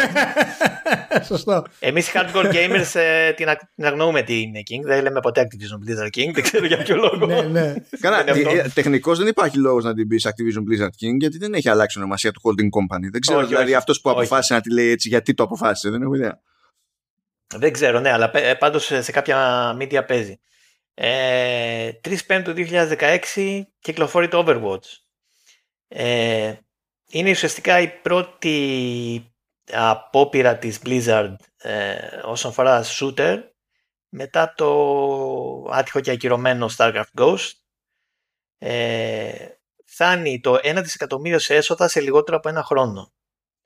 Το World of Warcraft χρειάστηκε 4 χρόνια για να φτάσει το ίδιο. Ε, να πούμε ότι το Overwatch ε, στην πραγματικότητα φαίνεται ότι ήταν ε, αυτό που έμεινε από το Project ε, Titan ε, το οποίο όπως ξέρουμε όλοι ακυρώθηκε ε, φαίνεται ότι ήταν, η ιδέα ήταν κάτι σαν shooter με ίσως κάποια στοιχεία από MMO τέλος πάντων αυτό που κατέληξε να γίνει ήταν αυτό που λέμε πλέον hero shooter ε, και είναι η συνταγή όπως ε, την ε, συνέλαβε η Blizzard και είναι ίσως το πιο επιτυχημένο παιχνίδι του είδους του. Ε, να πούμε ότι κυκλοφόρησε ταυτόχρονα με το Battleborn. Ε, το Battleborn πλέον έχει, έχει κλείσει, ας πούμε, έχει κλείσει τους servers κτλ. Ε, ενώ το Overwatch συνεχίζει ακόμα και με πολύ, ε, πολύ δυνατά νούμερα, ας πούμε, σε concurrent players. Θυμάται κανείς ποιανού ήταν το Battleborn? Ε, καλή ερώτηση. Ποιος το έφτιαξε; Ο αγαπημένος μας Φιδέμπορα. Εγώ δεν έχω ιδέα. Ποιος ποιος; Δεν γίνεται ντροπή, πρέπει να το βρείτε. Έλα ρε το Battleborn, ο τέτοιος είναι. Έλα, ποιο. Έλα ρε, ο πω πω, ρε μάνο, Έλα, ο Ράντι Πίτσφορντ. Ο Πίτσφορντ. Όχι, ρε φίλε, Κόλλησε το όνομα. Ε, οκ. Ε, να, πούμε λίγο για την Activision τώρα. Ε, Πώς ξεκίνησε, ε, είσαι ο Νίκο; Θέλω να πω συγγνώμη, συγγνώμη, έκανα ένα search εδώ στα γρήγορα για να δω αν έκανα λάθος. Και γράφω Battleborn. Πρώτο result. The, Battleborn batteries, the best American made lithium batteries. why? Απλά why? Αλλά συνεχίζουμε. Okay. ε, έχω μερικά πραγματάκια ακόμα, αλλά δεν ξέρω τι θέλετε. Ναι. Λοιπόν, κάτσε να τα κλείσουμε αυτά με, ε, όταν, όταν μπούμε και στην ε, Activision Blizzard σαν σύνολο. Να πούμε για την Activision. Να πούμε για την Activision ε, ότι φυσικά είναι μια από τις μεγαλύτερες πιο ιστορικές εταιρείες στη βιομηχανία. Ε, ο, ο κόσμος τώρα φυσικά την έχει συνδυάσει με άλλα πράγματα και ξεχνάει όπως και, όπως και Electronic Arts. Να πούμε ότι τόσο η Activision όσο και η Electronic Arts ξεκίνησαν πραγματικά ως επαναστατικές εταιρείες στον χώρο των video games. Η Activision ιδρύθηκε το 1979 από εργαζομένους της Atari οι οποίοι δεν παίρνανε credit στην ουσία για τα παιχνίδια τους. Και θέλανε πραγματικά να δείξουν το ταλέντο τους σε μια νέα εταιρεία και αποφασίσαν να ιδρύσουν οι ίδιοι ας πούμε ε, κάτι το οποίο να φαίνεται ότι αυτή είναι η δημιουργή που όπως είναι, όπως είναι και φυσιολογικό. Έτσι είχε ξεκινήσει και, ξέρεις, και η Electronic Arts, εξού και το Electronic Arts σαν, ε, σαν concept. Ε, η εταιρεία βέβαια εντάξει, δεν είχε την ακριβή πορεία ας πούμε, που θα περιμέναμε γιατί έχει, έχει λειτουργήσει περισσότερο ως publisher και όχι ως developer. Ε, και αυτό γιατί εμφανίστηκε ο, ο, ο Kotick. Ε, να πούμε ότι έβγαλε τρία-τέσσερα παιχνίδια πριν γίνει το Video Game Crash. Έτσι, το Dragster, το Fishing Derby και το Boxing πριν στην ουσία πέσει ε, το 83 η όλη ε, η βιομηχανία. Αλλά το φοβερό ποιο είναι. Το φοβερό είναι ότι επιβίωσε το Crash και είναι ο πρώτος third party ε, developer στην ιστορία της βιομηχανίας. Είναι η πρώτη εταιρεία στην ουσία που είπε παιδιά εμείς φτιάχνουμε video games και δεν εξαρτώμαστε από άλλους για να το κάνουμε αυτό. Είμαστε ανεξάρτητοι. Δώστε μας ας πούμε χρήματα ε, να μας προσλάβετε και θα βγάλουμε ας πούμε ένα παιχνίδι. Ε, και το, φυσικά η, η πτώση ας πούμε του, της αγοράς δημιούργησε, δημιούργησε πολλά προβλήματα αλλά δεν την έκλεισε. Και το πρόβλημα ποιο είναι ότι στην πορεία της Activision ε, μετά το crash φοβήθηκαν ότι δεν πρόκειται να επαναφέρουν και αποφάσισαν να ανοίξουν λίγο την πορεία τους. Οπότε μετανομάζονται στην ουσία σε Media Genic στα τέλη του, της δεκαετίας του 80 και αποφασίσουν να ασχοληθούν και με την ανάπτυξη του software γενικά. Ε, δεν πήγε πολύ καλά αυτό. Ναι, γιατί κρατάνε σίγουρα ε, το publishing ως Activision ε, και βγάζουν τότε παιχνίδια φυσικά για το NES, το Master System, Atari 7800, Atari ST, Commodore 64 και Amiga. Έχουν την Infocom που έχει την ιστορία ας πούμε, των, των text adventures και είναι πολύ σημαντικό αυτό μετά το επαναφέρω. Ε, και αποκτούν την GameStar η οποία ασχολούταν ειδικά με sport games έχει, έχει background δηλαδή σε αυτά η Activision και φυσικά η 10.0 ε, ένας άλλο developer ο οποίος ασχολούταν με, με software το πρόβλημα είναι φυσικά ότι όλα αυτά για να μπορέσει κάποιος να το διαχειριστεί και την εποχή που δεν υπήρχαν οι βάσεις, δεν υπήρχαν ακόμα οι γνώσεις για το πώς αυτές ε, οι εταιρείες να προχωρήσουν στο software, τη βάλανε μέσα. Ε, και δεν κατάφερε στην ουσία ποτέ ε, να επανέλθει. Οριακά δηλαδή ήταν στην, ε, στην επιβίωση όταν εμφανίστηκε ο Kotick το 90. Για να καταλάβετε, ο Kotick την αγόρασε την Activision παιδιά 500.000 δολάρια. Βασικά ήθελε πολλά, πολλά κάκαλα τώρα να κάνεις τη σκέψη στη θέση του κώδικα. Α πούμε, ότι ναι. με τα δεδομένα της αγοράς αυτής έχει, έχεις νόημα να επενδύσεις στα, στα games με οποιοδήποτε τρόπο και δεν ξέρω τι ζωή κάκαλα ήθελε ώστε μέσα σε αυτή την επένδυση τέλος πάντων που έκανε στην Pediagenic να έχει χώσει και τη Philips. Δηλαδή, τι νεράν, ό,τι να είναι. Ε, ισχύει, ισχύει. Μα υπάρχει η φήμη, ας πούμε, ότι ο, ο Kotick ε, μίλησε με τον Jobs και του έδειξε ένα software το οποίο έκανε development και του είπε ο Jobs παρά το πανεπιστήμιο και πήγαινε βγάλει το software αυτό. Και ο, ο Πιτσυρικά ο κώδικο τότε στην ουσία άρχισε να υποψιάστηκε ότι α, μπορώ να το κάνω αυτό τέλος πάντων. Απλά αυτό που κατάλαβα από αυτό είναι ότι δεν χρειάζεται ποτέ να μπλέξει ο ίδιος με software, μπορεί απλά να έχει όλους τους άλλους να κάνουν crunch. Είναι αυτό. ναι, ακριβώς. ε, είναι, είναι ακριβώς και η, η, μεγάλη εκεί πορεία στην ουσία του 90 που η Activision ολοκληρωτικά γίνεται ως publisher και αρχίζει στην ουσία τις εξαγορές. Γι' αυτό λέω ότι η Activision ε, έχει βασιστεί πολύ στην διαχείριση της business του gaming και έχει δώσει το μοντέλο σε πάρα πολλά πράγματα και αυτό το οφείλουμε στο κώδικο. Μπορεί να μας αρέσει, ε, αλλά όλες οι κινήσεις που είχε κάνει ο, ο Kotick αποδείχθηκαν επιτυχείς. Ακόμα και η σκέψη για το κονέ με τη, με τη Vivendi, η κάψα για το MMO, η κάψα για την αγορά της Κίνας σχεδόν 15 χρόνια πριν, πάλι ήταν above and beyond. Ισχύει. Ισχύει, είπε ο Νίκος για το MMO. Ε, να πούμε ότι είχε καταλάβει τότε την αξία των Adventures και έδωσε το πράσινο φως για να δημιουργηθεί το Return to Zork ο ίδιος ο Κότικ το είχε δώσει το πράσινο φως για αυτό το πράγμα. Ε, και οι κινήσεις του αργότερα ε, άρχισαν να χτίζουν σιγά σιγά αυτό το προφίλ της, ε, της Activision. Μετέφερε την εταιρεία στο Los Angeles, φυσικά απέλησε πάνω από 200 εργαζομένους για να την ξαναχτίσει την εταιρεία. Οπότε σίγουρα αυτά τα πράγματα δεν είναι ε, σε αθώα και, και δεν γίνεται αλλιώς έτσι όπως είναι η διαδικασία.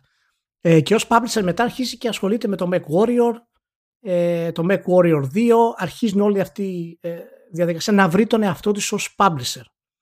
Ε, και τότε είναι που αρχίζουν παιδιά οι εξαγορές της Activision. Αγοράζει τη Raven Software, η οποία συνεργαζόταν πάρα πολύ συχνά με την, με την ID, έτσι, και δημιουργήσουμε το, το Heretic, είχε βγάλει το Heretic ε, αγοράζει την Eversoft. Ε, και είναι στην ουσία η εταιρεία του, του Tony Hawk. Αγοράζει την Infinity Ward μετά το Medal of Honor το Allied Azort. Είχε βγει, είχε κάνει το μεγάλο μπαμ με την EA τότε και ο Κώτη είδε αυτή την κατάσταση. Η EA δεν πίστεψε σε αυτό το πράγμα και αγοράζει την Infinity Ward ε, εκείνη την εποχή. Και μετά στην ουσία δημιουργεί ε, την Trierarch ε, και Grey Matter Interactive, Red Octane, Toys for Bob και όλα αυτά δημιουργεί ένα πορτοφόλιο στην ουσία. Ε, και μετά είπαμε για, για το merch που έγινε με, την, με τη Vivendi και ήταν πάρα πολύ σημαντικό γιατί με όλες τις εξαγορές που είχε κάνει τότε η Activision με τον Kotick ήταν πολύ δύσκολο η Vivendi να τους ελέγξει. Και όπως είπε και ο Νίκος, κάνει στην άκρη και δίνει τα ενία στην ουσία στον, ε, στον Kotick για το πώς να κάνει την όλη διαδικασία. Και από εκεί και πέρα αρχίζει και χτίζεται όλο αυτό το πράγμα που καταλήγει φυσικά στο acquisition. Οπότε είναι το merge που είχε γίνει με την Activision Blizzard είναι και αυτό ιστορικό δεν έχει προηγούμενο. Γιατί άλλο να μπλέκουν δύο developers και να δημιουργείται ένα super developer και άλλο να μπλέκει ένας publisher και ένας developer ταυτόχρονα και να γίνεται αυτό το πράγμα. Δηλαδή το πώς αυτό το πράγμα λειτουργήσε ε, είναι εκπληκτικό. Βέβαια από ό,τι φαίνεται, εν τέλει δεν λειτουργήσε. και τουλάχιστον στο βαθμό που θα θέλαμε εμείς να λειτουργήσει. Ε, είναι χαρακτηριστικό ότι από αυτούς που είχαν στα χέρια τους Blizzard κατά καιρούς, η Activision προφανώς ε, ήταν η μόνη που ήταν του χώρου, ήταν εταιρεία του χώρου. Ναι. Έτσι. Όλοι ναι. οι υπόλοιποι ήταν άσχετοι. Ε, ακριβώς. Οπότε φτάνουμε σήμερα στη, στο acquisition με της Activision Blizzard ε, και βλέπουμε τη στροφή της Activision στην ουσία αυτό ήταν καθαρά μέσω του κώδικα και το κώδικα ήθελε να ανεβούν τα νούμερα. Ο κώδικα κατάλαβε βέβαια ότι όπως άλλαξε η βιομηχανία του video games γιατί το έχει αυτό το ταλέντο ε, γι' αυτό όθησε προς τα εκεί και το, το Call of Duty ε, και το έχει κάνει με το μεγαλύτερο franchise ε, στον κόσμο. Ε, Σταύρο, εφόσον φτάνουμε στο, στην Activision Blizzard, ποιο είναι το σημείο πιστεύεις μετά τη συγχώνευση αυτών όπου τα πράγματα άρχισαν να παίρνουν την κατιούσα στην Activision Blizzard; Για να φτάσουμε σήμερα. Υπάρχει κάποιο point που μπορούμε να πούμε ότι αυτή η περίοδος είναι στην ουσία τότε που αρχίζει η κατηφόρα. Και ναι και όχι. Και ναι και όχι. Γιατί θα σου πω το εξής. Νομίζω ότι ως ένα σημείο δαιμονοποιούμε την, την Activision και είμαστε πολύ πιο τέτοιο. Είμαστε πολύ πιο...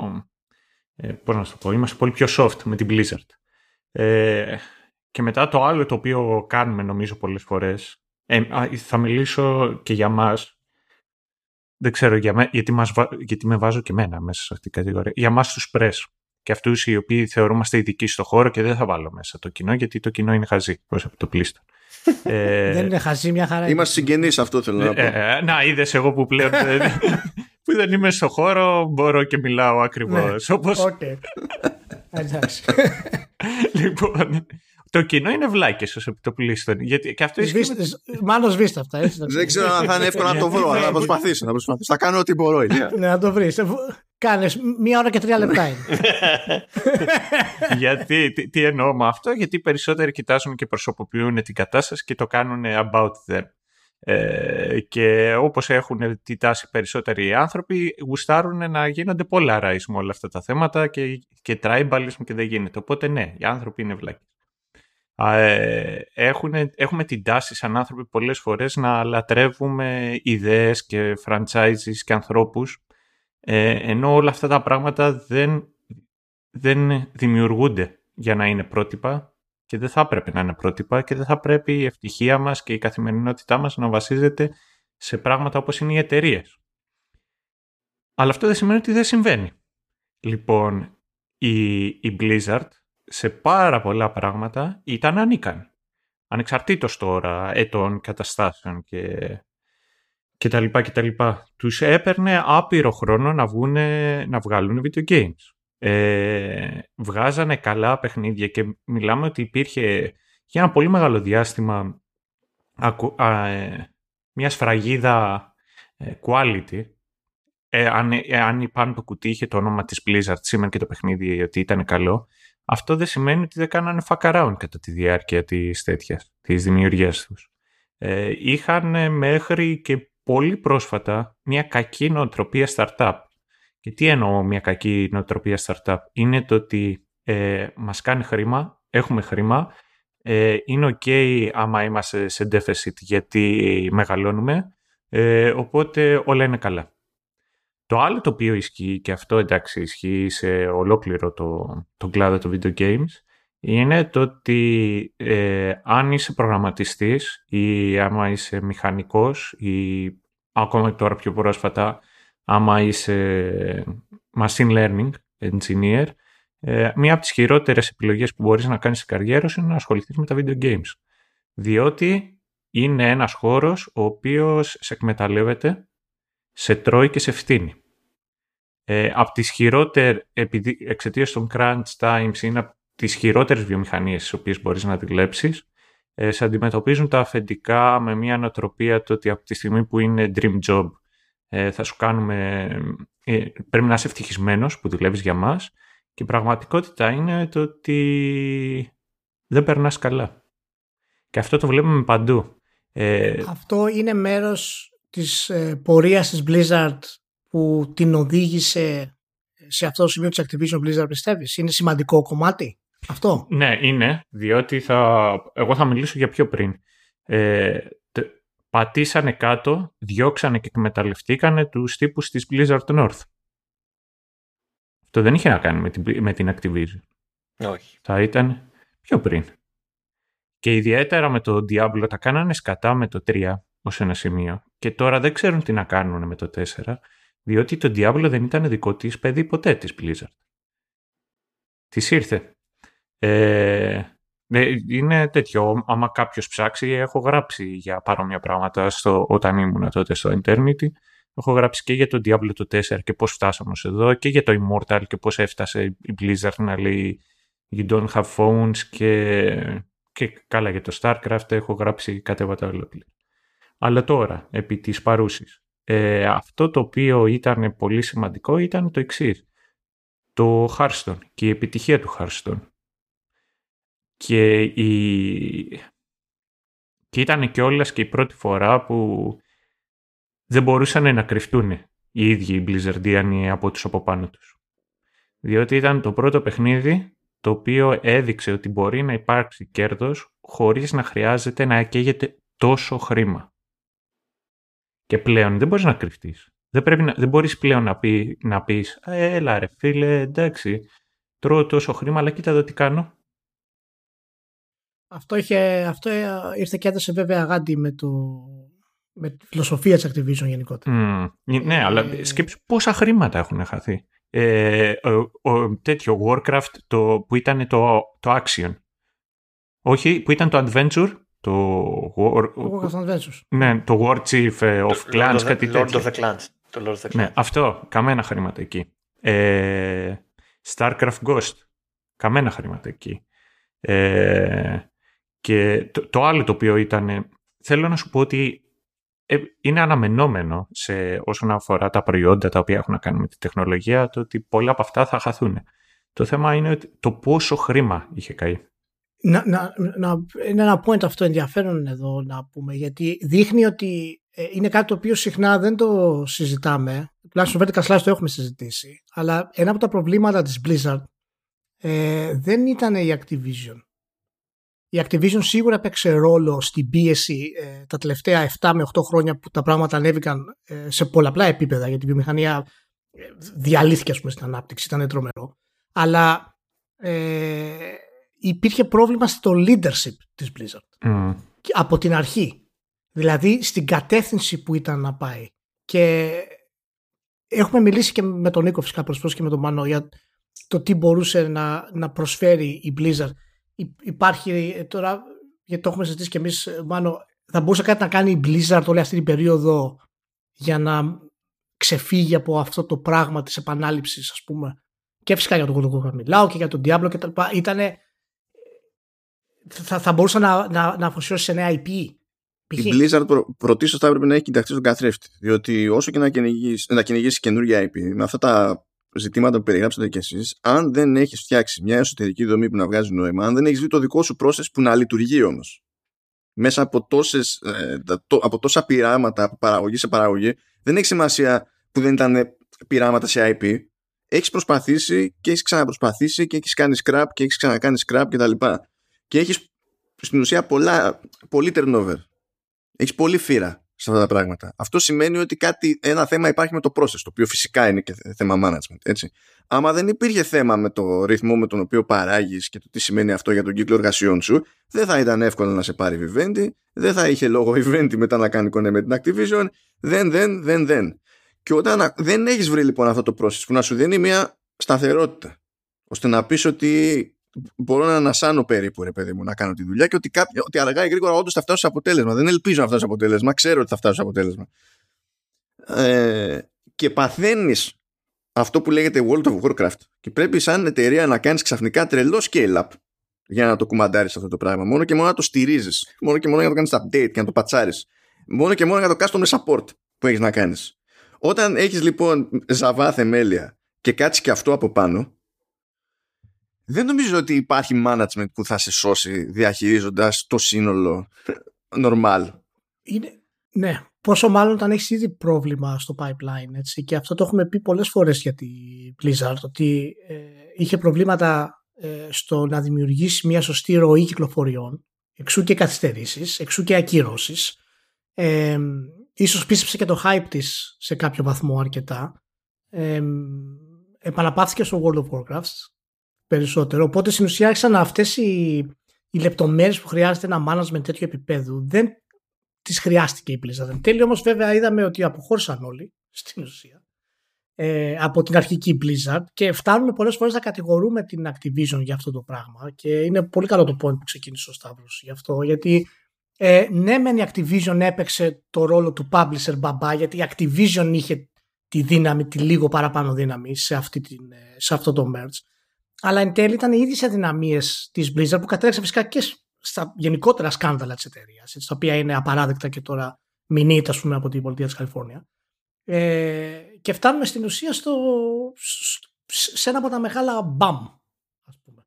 Ε, Νίκο πιστεύεις ότι ήταν για να φτάσουμε σε αυτό ενώ το World of Warcraft είναι ένα τεράστιο success story εν τέλει η κατάληξή του είναι αυτό που οδηγεί την εταιρεία να χάσει τη δύναμή της ας πούμε.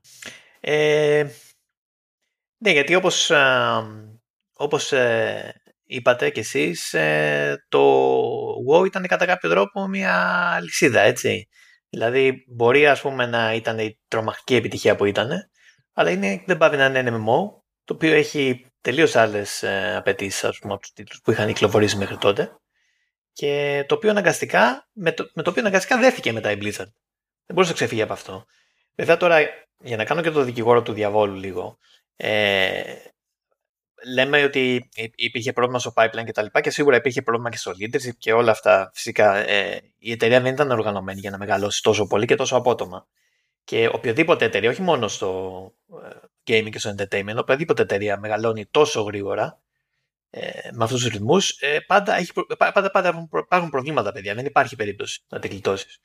Ε, Παρ' όλα αυτά, ένας τίτλος σαν το Lord of the Clans που ανέφερε και ο Σταύρος πλην, ε, αυτό δεν ήταν πρόβλημα pipeline τόσο πολύ. Αυτό ήταν θέμα ότι το παιχνίδι ήταν έτοιμο και δεν θέλησαν να το κυκλοφορήσουν όπως ήταν.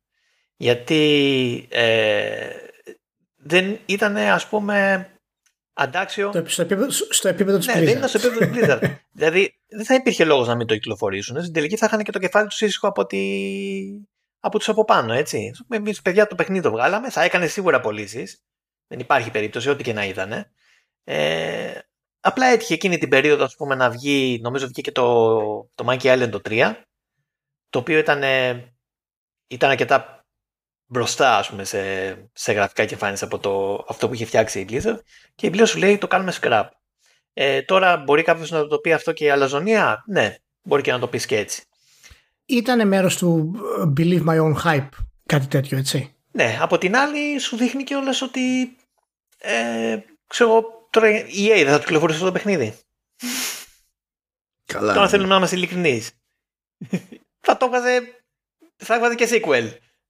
Είναι η συζήτηση του ποιο μοντέλο στην ουσία είναι το πιο επικερδές ε, καθώς αλλάζει η βιομηχανία τόσο ραγδαία. Έτσι, δηλαδή όταν είχε γίνει το merger της Activision με την Blizzard, αυτό που έκανε το κλικ για να γίνει ήταν η συνάντηση του Kotick με το Morkheim τότε. Και ο Μόρχαμ, ο Μόρχαμ του εξήγησε ότι εμείς έχουμε έναν εύκολο τρόπο να βάλουμε τα παιχνίδια στην Κίνα. Και στην, ε, και στην Ανατολή είναι πολύ εύκολο. Famous last words. Ο Κώτικ είπε. ναι, μου, μου, μου λύνεις όλα τα προβλήματα. Ευχαριστώ πολύ. Πάμε για το merger. Δηλαδή, ακόμα και εκεί δείχνει τη διαφορά των δύο εταιριών ε, στο πώς ε, πλησίασαν ας πούμε, το, το merge. Και είμαι σίγουρος ότι και ο Μορχάιμ αλλά και οι υπόλοιποι ηθήνοντε της Blizzard τότε πίστευαν ότι με την δύναμη του Publishers Activision θα συνεχίζανε στην ουσία ε, να βγάζουν παιχνίδια με την άνεσή τους, χωρίς να υπάρχει κανένα πρόβλημα στην όλη διαδικασία. Θα, μπορούν, θα μπορούν να ακυρώνουν, θα μπορούν να, όπως είπε ο Νίκος, να μην το βγάλουν καν. Α πούμε. Και αυτά είναι πεταμένα λεφτά. Ε, και αυτό αρχίζει και καίει. Σιγά σιγά mm. δημιουργεί πρόβλημα γιατί μετά σε αναγκάζει να ασχοληθείς με παιχνίδια και να επαναλάβεις πράγματα απλά και μόνο για να διατηρείς ε, ένα ασφαλές εισόδημα στην εταιρεία. Και αυτό ξέρουμε όλοι φυσικά το Game of Attrition είναι. σε τελειώνει. Αργά ή γρήγορα δεν έχεις ελπίδα, ας πούμε. Για να, να, να αποφύγουμε μια παρεξήγηση. Το να ξεκινάμε κάποια πράγματα και να ρίχνουμε άκυρο στη διαδρομή είναι προβλεπέ. Δεν είναι πρόβλημα. Εκεί που κρίνονται πάρα πολλά είναι το πότε παίρνουμε χαμπάρι ότι πρέπει να ρίξουμε άκυρο. Εκεί είναι που, που φαίνεται η διαφορά στο management. Ναι, ναι, ναι, ναι, αυτό. Ναι. Μα, μα, μα, υπήρχε πρόβλημα στο management. Έτσι. Δεν, το, δεν το αρνείται κανείς αυτό. Ε, κλείσανε πιο πολύ παρέα, ας πούμε, παρά εταιρεία, εταιρεία, έτσι. Ε, και ίσως είναι και ο λόγος για τον οποίο χάθηκε τελείως ο έλεγχος από ένα σημείο και πέρα, ας πούμε. αυτό δείχνει πάρα πολύ και θα το συζητήσουμε και μετά για το τι αλλαγές θα φέρει ε, αυτή η εξαγορά στην, ε, στην Activision Blizzard. Ε, Σταύρο, με όλο αυτό που τώρα που συζητήσαμε των δύο εταιριών και τα λοιπά, σίγουρα η Activision είναι η εταιρεία η οποία ε, ε, είναι πολύ καλά μετά από αυτό το deal. Δηλαδή στην ουσία ως publisher δεν χάνει κάτι ιδιαίτερο. Έτσι, γιατί δεν έχει αυτό το creative force που έχει ας πούμε η, η Blizzard. Η Blizzard με αυτό που έγινε τώρα έχει εσύ ελπίδα ότι μπορεί να, να αλλάξει ριζικά τουλάχιστον σε βάθος χρόνου θα αλλάξει ας πούμε την Blizzard όπως την ξέρουμε θα μπορέσει η Blizzard να αποκτήσει αυτή την ελευθερία και το λέω αυτό γιατί με το Μάντο έχουμε συζητήσει πολλές φορές για την παρουσία του Spencer ας πούμε, και το πόσο σημαντικός είναι σε, σε πολλαπλά επίπεδα ας πούμε, για τη βιομηχανία. Πιστεύεις ότι η Blizzard θα μπορέσει να βγει από αυτή τη λούπα; Θέλω μια αισιόδοξη ναι. απάντηση. Α, τι κάνουμε και παραγγελίες τώρα, δεν κατάλαβα. Το θέμα είναι, νομίζω ότι κάθε φορά που με φωνάζει εδώ πέρα ο Μάνος, παίρνει την εκδίκησή του απέναντί σου. Να ξέρεις. Γιατί νομίζω χαίρεται. Εκεί το, χαίρεται. Το, το, το, πόσο νεκρός είμαι μέσα μου και λέω αυτά τα οποία λέω. Καλώς ήρθατε στο λοιπόν, Vertical Slice Activision Blizzard. Πόσο νεκρός είμαι μέσα μου. Ξέρετε ποια είναι η πλάκα τώρα; Άμα, έχει, άμα μας ακούει μέχρι στιγμής κανένα πραγματικά ταγμένο ρε παιδί μου, fanboy, Sony κτλ. Θα σου πει εντάξει, αυτοί ναι, τους έχουν σταυρώσει όλους αυτήν την εταιρεία. Μαλακή αγορά έκανε η Microsoft, είμαστε οι καλύτεροι, ξέρω εγώ. Αυτό δεν έχει καταλάβει. Ε, εγώ θα, θα πω το εξής το, τώρα όσον αφορά αυτό. Η Blizzard, όπως την ξέραμε, έχει πεθάνει και δεν πρόκειται να ξαναγυρίσει ποτέ. Γιατί οι άνθρωποι οι οποίοι την κάνανε αυτό το οποίο κάνουν έχουν φύγει. Ε, μόνο μόνο Άνταμ παραμένει μόνο. Ναι. Και ε, υπάρχει διαφορά μεταξύ είμαι σε managerial role και είμαι σε role που έχει να κάνει με το developing.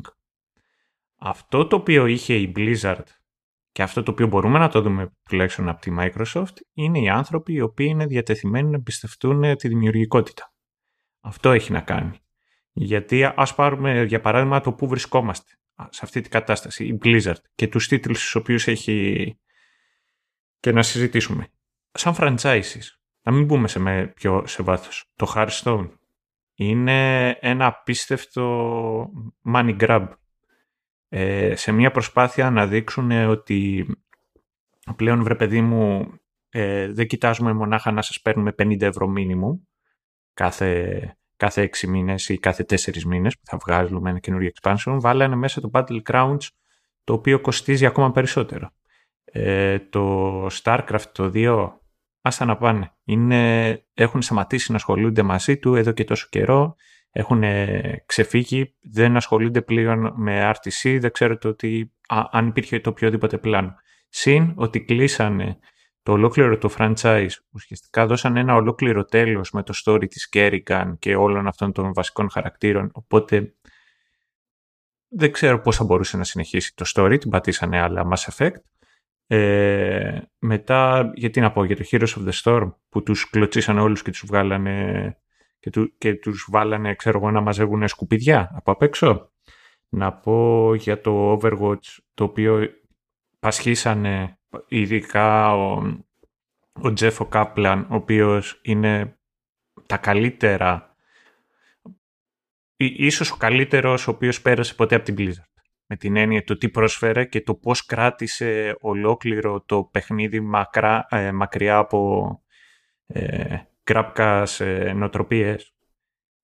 Τώρα, μιλάμε για το, για το Overwatch 2, το οποίο θα είναι ένα expansion, το οποίο δεν θα είναι expansion, θα κοστίζει λιγότερο, αλλά θα προσφέρει περισσότερα. Ε, έχει γίνει, έχουν σκάσει, δεν ξέρω και εγώ πόσα εκατομμύρια πάνω στο κομμάτι των e-sports, το έχουν χαϊπάρει. Έχουν βάλει τις ομάδες να, να μπουν στη διαδικασία, να φτιάχνουν γήπεδα. Ε, αλλά δεν γίνονται updates εδώ και τόσο καιρό και το παιχνίδι έχει πάρει την κατιούσα, είναι σχεδόν νεκρό. Ή το ότι αποφασίσανε ενώ έχουν μπει σε ολόκληρη τη διαδικασία, έχουν δημιουργήσει ecosystems, έχουν φτιάξει academy teams ε, με χρήματα τα οποία τα πληρώνει η ίδια η Λίγκα και ταυτόχρονα και οι ίδιοι και αποφασίζουν τυχαία στο Overwatch 2, κάθε ομάδα από εκεί που είχε 6 παίκτες τώρα να έχει 5. Ούψ. Νομίζω ότι αυτό είναι βέβαια θεωρία, δεν έχουμε inside info σε κάτι τέτοιο, αλλά έχω την εντύπωση ότι ακριβώς επειδή αυτό το, αυτό το deal ε, φτιάχνεται καιρό, ε, νομίζω ότι γενικά η στασιμότητα του Overwatch 2 έχει να κάνει με την εξαγορά αυτή. Όχι και τόσο και πολύ καιρό. Ναι, όχι. Θέλω να πω ότι για, για, να φτιαχτεί όλο αυτό, ρε παιδί μου, σίγουρα δεν είναι κάτι το οποίο συζητήθηκε προχθές. Έτσι, δεν ξέρω κατά πόσο ξεκίνησε η διαδικασία για αυτούς τους παίχτες. Πάντα στο μυαλό μου τουλάχιστον, αυτό είναι κατευθείαν απλά θεωρία έχω. Στο μυαλό μου φαντάζει ότι κάτι τέτοιο, ας πούμε, έχει συζητηθεί σε meetings στα τελευταία δύο χρόνια μεταξύ Activision Blizzard. Το, το ρεπορτάζ λέει πάντως ότι ε, έσκασε περίπου περιστασιακά όλο αυτό και ότι οι πρώτες νήξεις γίνανε τον Νοέμβριο μετά από το χαμό με τη Wall Street Journal. Εκεί πέρα ήταν που πήρε λίγο. Και όχι, και όχι επειδή προσέγγισε... Ναι, αυτό, αυτό, αυτό, είναι ακόμα πιο τρομερό ακόμα. Και όχι ναι. επειδή πήγε η Microsoft ε, να πει ψαχνόμαστε να σας αγοράσουμε. Έκανε... Εντάξει, ο Σπένσερ είναι μαφία. Λέει, να, να, να, είμαστε εδώ, πείτε, άμα χρειάζεται να βοηθήσουμε σε κάτι, ξέρω εγώ κτλ. Και, και έτσι ήταν σε μια συχνή ναι, ναι, επικοινωνία. Ναι. και όσο έπεφτε η μετοχή, η Microsoft λέει, hm, hm, αρχίζουν να μας φτάνουν τα λεφτά, να μην είναι πρόβλημα. Ξέρεις. Μάλιστα. μάλιστα. Ε, οπότε, και μετά, για να σου πω το εξής, είναι να, πάμε τώρα. Ξέχασα κάποιο. Α, ναι, να πω για το Diablo το 4, το οποίο ε, είναι μια πολύ ακριβή παραγωγή και ρισκάρουν πάρα πολλά πράγματα πάνω στο Diablo το 4 ε, έχοντας ως πεξίδα εμπρός πίσω. Θα είναι τόσο τρομερό το παιχνίδι μας που θα σας θυμίζει το Diablo το 2. Που δεν αμφιβάλλω ότι το Diablo το 2 ήταν όντως παιχνιδάρα. Αλλά ρε φίλε έχουν περάσει τόσες δεκαετίες από τότε. Δεν γίνεται να είναι αυτή η πηξίδα σου. Όχι, όχι, ναι, αυτό, αυτό ποτέ δεν είναι καλό γενικά για οποιαδήποτε εταιρεία. Να, ναι. να, να, έχει τέτοιο. Έπαιξε, έπαιξε ρόλο, πες, ε, πιστεύεις το WoW Classics αυτό; Ε, όχι. Γιατί το WoW Classic, όπως και όλα τα υπόλοιπα remaster, τα οποία γίνανε χειρότερα από όλα το, το Reforged, το οποίο ήταν του Καλά, Warcraft 3, ναι. ήταν καθαρά το ότι γύρισαν οι άλλοι και τους λένε παιδιά, πρέπει να αρχίσετε να φέρνετε λεφτά. Ναι, ναι. Αυτό, δηλαδή, αυτό ε, παιδιά, να σας πω εγώ το εξής. Εγώ, άμα είμαι στη δουλειά μου, δεν πάω να είμαι και γαμώ τα παιδιά και να, κάνω, και να τους πηγαίνω κάθε εβδομάδα μπέργκερ και πίτσες. Άμα δεν βγάζω αυτά τα οποία πρέπει να κάνω, θα με διώξουν. Και θα πω και για το Warcraft καταλήγοντας εκεί, ναι, βγάζει χρήματα. Ακόμα και τώρα που είναι ναι, κάτω από το κάτω, στάνταρ είναι κάτω από το Final Fantasy το 14 και το New World της Amazon σίγουρα το επηρέασε ακόμα περισσότερο. Συνεχίζει και βγάζει πολλά Κάλια, το New World ήταν φούσκα από ό,τι φαίνεται. Ναι, αλλά σίγουρα τράβηξε κόσμος. Και από ναι, το ένα ναι, και από το άλλο παιχνίδι, ναι. έτσι πάει. Ε, είναι πανάκριβη παραγωγή. Είναι πολύ ακριβές παραγωγές. Ε, και συν της άλλης, η Blizzard σαν Blizzard έχει και το εξής πρόβλημα. Το οποίο είχε πάντα μιλάμε και, και συζητάμε και λέμε το πόσο μεγάλη η εταιρεία ήταν, το πόσο σημαντική ήταν για την βιομηχανία. Η Blizzard δεν ήταν ποτέ πρωτοπόρα. Θα φέρω το εξής παράδειγμα. Καθόμαστε και, λέμε, και λέγαμε τότε για όλα τα καινούργια MMO τα οποία βγαίνανε και λέγαμε αυτό θα είναι το επόμενο WoW Killer και WoW Killer και ποτέ δεν υπήρχε WoW Killer. Ξέρετε, ναι. με την έννοια του WoW Killer, δηλαδή κάποιο το οποίο θα έρθει και θα σπάσει ολόκληρο το franchise, το, το ολόκληρο το genre, ήταν το ίδιο το WoW με το EverQuest το 2. Ήταν η πρώτη φορά που όντως υπήρξε κάτι αντίστοιχο. Αλλά υπήρχε άλλο παιχνίδι πριν από το WoW πάνω σε αυτό το είδος. Σε strategy. Ποιος ξεχνάει Command and Conquer και άλλα τέτοια παιχνίδια. Στάνταρ. Ποιος ξεχνάει τα Age of Empires. Ναι, δεν ήταν πρωτοπόρα σε αυτά. Το ίδιο ισχύει με τα card games. Η, η, Blizzard, η Blizzard είχε πάντα το φοβερό ότι οποιαδήποτε συνταγή έπιανε στη χέρια την τελειοποιούσε. Αυτό είναι το, ναι. αυτή είναι η δύναμή της στην πραγματικότητα. Θα, θα κάνω λίγο pushback σε αυτό να, και να πω ότι ε, έχει, έχει κομμάτια πρωτοπορίας σε αυτά που έπιανε. Μπορεί να μην είναι υπεύθυνη δημιουργία των ε, κατηγοριών. Αλλιώς δεν θα, ε, στα οποία που πήγε. Ναι, δεν θα λειτουργούσε αν δεν ήταν έτσι. Ναι. ναι, ναι. Απλά θέλω να πω ότι ξέρω εγώ το storytelling, ας πούμε, ο συνδυασμός storytelling των cutscenes σε strategy game, αυτό άλλαξε πάρα πολύ το πώς πλησιάζουμε τα strategy games γενικότερα. Δηλαδή, χωρίς αυτά δεν θα υπήρχαν παιχνίδια στο Company of Heroes, παραδείγματος χάρη. Που να, να εστιάζει το, τόσο πολύ στο δράμα, ας πούμε, και να περνάει. Οπότε έχει βάλει το λιθαράκι της η Blizzard Ναι, ναι, ναι. ναι. ε, σε, σε σημαντικές κατηγορίες. Το, το οποίο είναι φοβερό ότι είναι, ήταν τελείως συμπτωματικό όλα αυτά, έτσι. Ναι, ναι. Και ιστορικά βέβαια σίγουρα δεν ήταν η πρώτη με το Battle.net γιατί προφανώς ε, τα mainframes του PC στα πανεπιστήμια είχαν, ε, λειτουργούσαν ε, συνδεδεμένα πολύ καιρό πριν. Αλλά μπορούμε να πούμε ότι το έκανε mainstream σε αυτό το κομμάτι. Ναι. Το action και, και, και έδωσε στην ουσία και ένα, ξέρεις, τον πρώτο σπόρο ας πούμε για τη δημιουργία του co έτσι. Την έννοια του co Εντάξει, βέβαια τώρα εδώ που το συζητάμε, το συζητάμε μπλέκοντας όχι μόνο το κομμάτι το δημιουργικό, αλλά και το εμπορικό έτσι. Γιατί βγήκε το Warcraft, το, ε, Ναι, ναι, βγήκε ναι. το WoW, έκανε αυτά που έκανε. Αυτό δεν σημαίνει ότι όλοι οι επίδοξοι μετά το Warcraft δεν ε, πρωτοπόρησαν πουθενά, δεν καινοτόμησαν πουθενά κτλ. Αλλά το ζήτημα ήταν το κόμπο των πραγμάτων. Για να εσπρώξουν Ναι, την ναι, κοίτα, αγορά και δηλαδή, όχι προσπάθησαν- απλά να. Ναι, ναι. Ε, καλά, θα- θα επιστρέψουμε στα franchise πιο συγκεκριμένα, Σταύρο, μετά όταν θα μιλήσουμε δηλαδή για το, για το μέλλον της κατάστασης. Μάλλον να μιλήσουμε τώρα λίγο για την πίσνα. Να δούμε δηλαδή πώς έγινε αυτό το πράγμα, τι, ε, τι σημαίνει στην ουσία. Ε, σε, σε μέγεθος, σε οικονομία, στο πώς, στο, το τι να περιμένουμε ας πούμε. Ε, ε, πρωτίστως θέλω να πω ότι η χειρότερη βάση για μια τέτοια συζήτηση είναι το πλαίσιο του gaming. Δηλαδή, ναι, μεν μπορεί να έχει να κάνει όντως με, με gaming, αλλά αν ε, περιορίσουμε τη σκέψη μας στα- στο γνωστό αυτό πλαίσιο που έχουμε συνηθίσει, απλά είμαστε λάθος. Διότι πάρα πολύ απλά, ε, με αυτή την κίνηση, η, η Microsoft διατυπανίζει για πρώτη φορά ever, μετά την πρώτη μετα, μεταβίας, τέλος πάντων, με το ζόρι απόφαση να μπει γενικά στο άθλημα, με το, με το πρώτο Xbox ότι ε, they mean business. Ε, είναι η πρώτη φορά που δείχνει τέτοιο ενδιαφέρον ώστε να δώσει τόσο φράγκο ε, και όχι με μεσοβέζικες χρηματοδοτήσεις και τα λοιπά. Πάρτα, έχω, πάρτα, cash.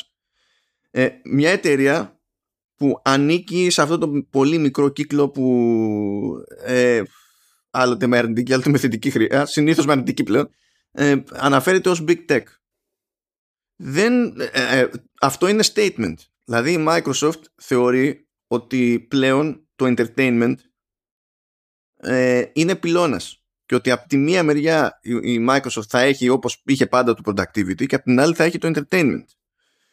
Και ενώ μπορούμε να πούμε ότι οι άλλοι, το, το συζητούσαμε όταν κάναμε και μια γενική ανασκόπηση για το πώς είναι τα πράγματα, τι, που να ξέραμε ότι έπρεπε να το καθυστερήσουμε αυτό, εντάξει.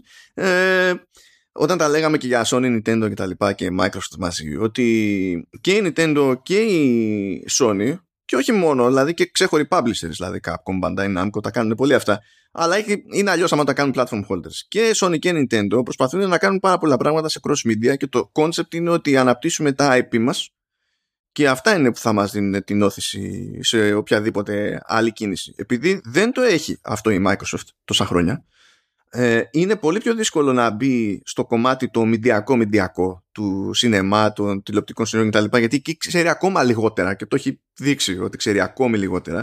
Είχε κάνει κάποιες προσπάθειες, έτσι. Ναι. Αλλά μία που έφτιαξε εκείνα τα studios και μία που τα έκλεισε ένα χρόνο. Τώρα Ναι. εντάξει, ήταν, ήταν το, το, το μαγικό εκείνο το κομμάτι με το λανσάρισμα του Xbox One. Αμ, και ε, σε αυτό το κομμάτι του entertainment για μεγέθη που θα ένοιαζαν τη Microsoft τουλάχιστον ε, εκεί κυκλοφορούν ήδη μεγάλοι καρχαρίες. Δεν μπορεί να πει απλά χώνομαι και, α, δε- δεν έχει σημασία αν μπορεί να αγοράσει κάτι. Αν έχει τα φράγκα να αγοράσει κάτι από, εκείνο, από εκείνη την πάντα. Σημασία έχει ότι δεν πρόκειται να πουληθεί κάποιος εύκολα σε εκείνη την πάντα. Εδώ τα πράγματα είναι αλλιώς. Διότι τώρα ε, η, η μοίρα της Microsoft στο εξής θα είναι πάντα συνδεδεμένη με το gaming. Τέλος ως προς αυτό.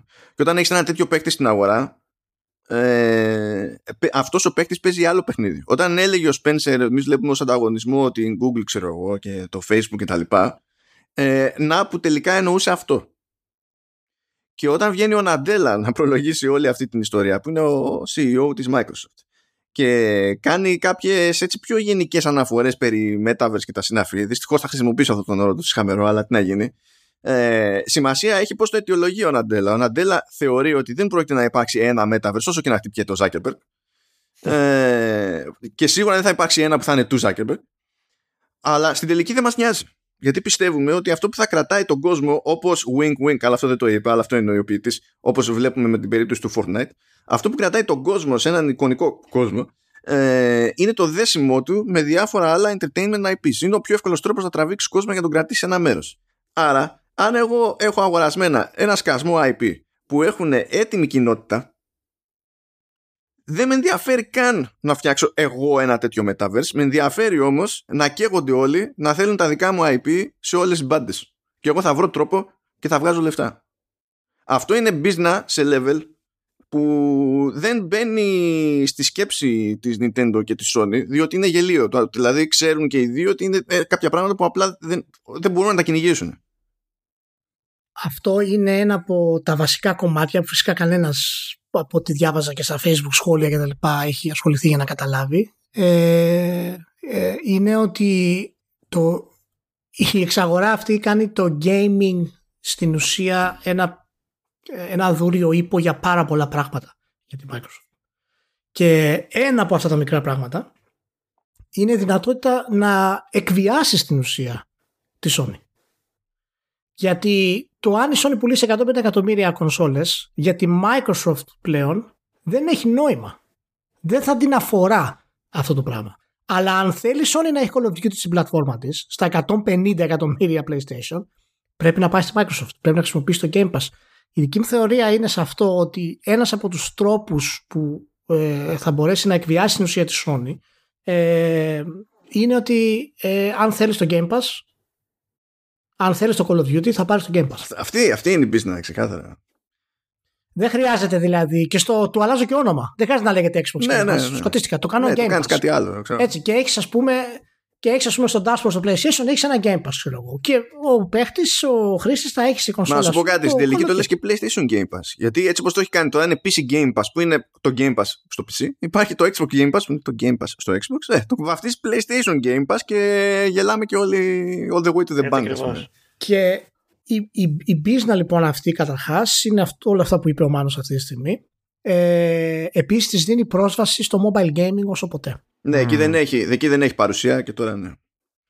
Ναι, της ανοίγει τις πόρτες στο mobile gaming που δεν είχε παρουσία ποτέ και της δίνει μάλιστα ένα από τα κορυφότερα franchise στην ιστορία ας πούμε της, ε, του, του mobile gaming με πολύ απλό τρόπο. Κάτι άλλο που δεν σκέφτεται ο κόσμο. Δεν χρειάζεται καν να το ελέγξει. Κάτι, κάτι άλλο που δεν σκέφτεται ο κόσμος. Στο κομμάτι των cloud services, η Microsoft είναι η δεύτερη δύναμη. Είναι μετά την Amazon, αλλά πάνω από την Google. Ένα από τα πράγματα που προσπαθεί να σπρώξει εδώ και καιρό και μην ξεχνάμε ότι σχετικά έχει ας πούμε συμφωνία και με τη Sony είναι η χρήση του, του Azure που είναι η, η, η πλατφόρμα που έχει για cloud computing και, και σε αναγκάζει ναι, και σε αναγκάζει η Microsoft σε όλες τις πλατφόρμες όσον αφορά το... σε σπρώχνει προς τα εκεί. Δηλαδή δεν έχει δεύτερη επιλογή. Μα έχει εκεί πέρα γνωρίζει τη, τη μεγαλύτερη οικονομική ανάπτυξη οπότε προφανώς είναι προτεραιότητα. Ε, έχει, ε, εκεί λοιπόν το ζήτημα είναι ότι το Azure μπορεί να είναι βάση για το development ενός παιχνιδιού αλλά προφανώς μπορεί να είναι και βάση για να στηριχθεί ένα live game και δεν συμμαζεύεται και ένα από τα αστεία της υπόθεσης είναι ότι το 19 νομίζω, νομίζω 19 ή μπορεί να είναι και πιο πρόσφατο, η Activision είχε κάνει μια συμφωνία για, για cloud compute με την Google. Δεν ξέρω πού θα πάει αυτή η συμφωνία τώρα. Δεν ξέρω αν θα αλλάξει κάτι. Και το κερασάκι είναι ότι όταν έχεις τόσο game development να εξαρτάται από το cloud platform που έχεις φτιάξει, δεν είναι απλά μια σκέψη, είναι μια βεβαιότητα ότι θα φροντίσεις να συνεχίσεις την ανάπτυξη αυτού του cloud platform, του, του Microsoft Azure, ε, κουμπώνοντας πάνω ό,τι αλλαγές χρειάζεται ώστε να είναι το ιδανικότερο σε, ε, περιβάλλον για cloud game dev. Οπότε μόνο με τις δικές παραγωγές θα μπορεί να στηρίζει το Azure. Και αν φτάσεις σε ένα level εξειδίκευσης στο Azure που να είναι η προφανής επιλογή για το game dev, δεν θα την ενδιαφέρει τίποτα τη Microsoft. Θα, απλά θα πει ελάτε όλοι οι πελάτες μου εδώ πέρα είμαστε super. Ε, αυτά είναι τα κομμάτια της, της, της business ας πούμε το τρίτο κομμάτι ε, είναι το πώς θα χρησιμοποιήσει τα exclusives. Ε, είπαμε φυσικά για την πρόσβαση στο mobile gaming είπαμε φυσικά για όλες τις συμφωνίες που, που έχει κάνει για το πώς θα χρησιμοποιήσει το Game Pass για να μπει ε, και να πιέσει τη Sony αλλά και άλλες εταιρείες, ας πούμε. Δεν έχει σημασία μπορεί να είναι mobile game, μπορεί να είναι Samsung Α πει πάρει το Game Pass, ας πούμε, και βάλει στο κινητό σου. Παραδείγματος χάρη με το streaming service. Έχει πάρα πολλές επιλογές. Το τρίτο κομμάτι, ο τρίτος πυλώνας είναι τα exclusives, Νίκο.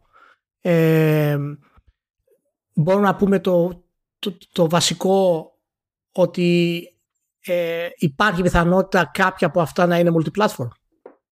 Στην πραγματικότητα και αν ναι, γιατί να το κάνει; Κάπου εδώ φανταστείτε ένα, ένα, ένα gif ε, του...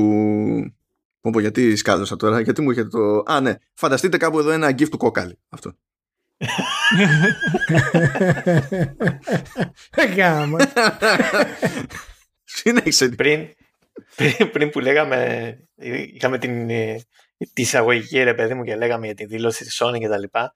Δεν ξέρω, Έκανα εικόνα, ας πούμε, να ανοίγουν τα σιλό με τους πυράβλους στη γραφεία «Ε», και κάνει δήλωση η Sony ε, σκοπεύετε να τα χρησιμοποιήσετε αυτά; Βασικά, κοίτα, ε, το multiplatform Θέλω να μπορεί πούμε, πολύ- δηλαδή, είναι καλή business να τα κάνει exclusives ή να τα κάνει multiplatform ή να κάνει ένα συνδυασμό Εγώ παραδείγματος νομίζω χάρη. θα Πώς κάνει θέλεις καλύτερα; ένα συνδυασμό.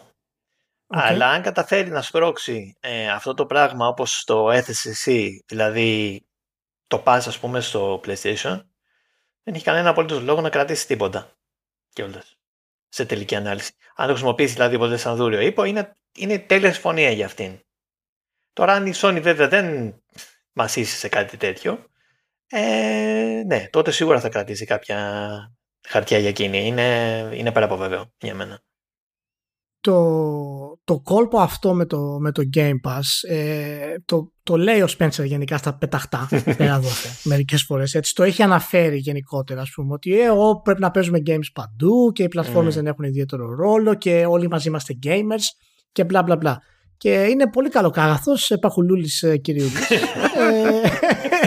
ε, ε, τον βλέπεις και θες να το κάνεις γούτσου γούτσου αλλά από κάτω ακονείς μαχαίρια.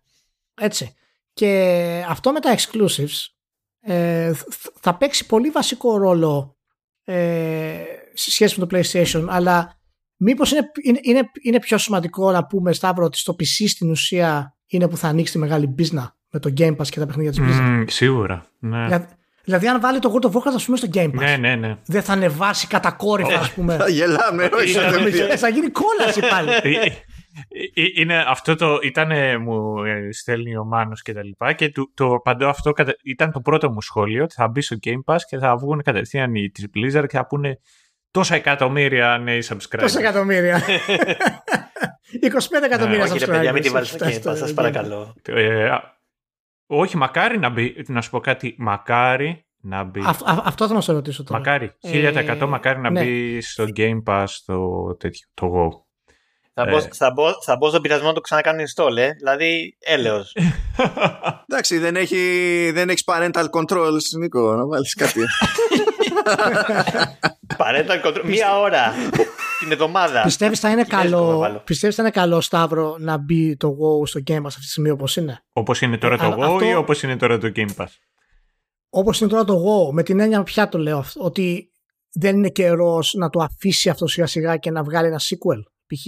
Εάν το βάλεις στο Game Pass, δεν θα συνεχίσει αυτό το, το κάο cash συνέχεια και θα κρατήσει το development ας πούμε, σε μια λούπα ξανά; Ε, παρένθεση. Ε, Βρίζουμε σε αυτό το podcast. Έχετε βρίσει ήδη, πάει το τρένο, ε, έχει Α, οκ. προχωρήσει. Ε, Ωραία. εγώ δεν βρίζω, είμαι Ωραία. καλός. Ο- Θα σου πω. Θα σου πω τι ισχύει και το τι πιστεύω, που είναι δύο διαφορετικά πράγματα.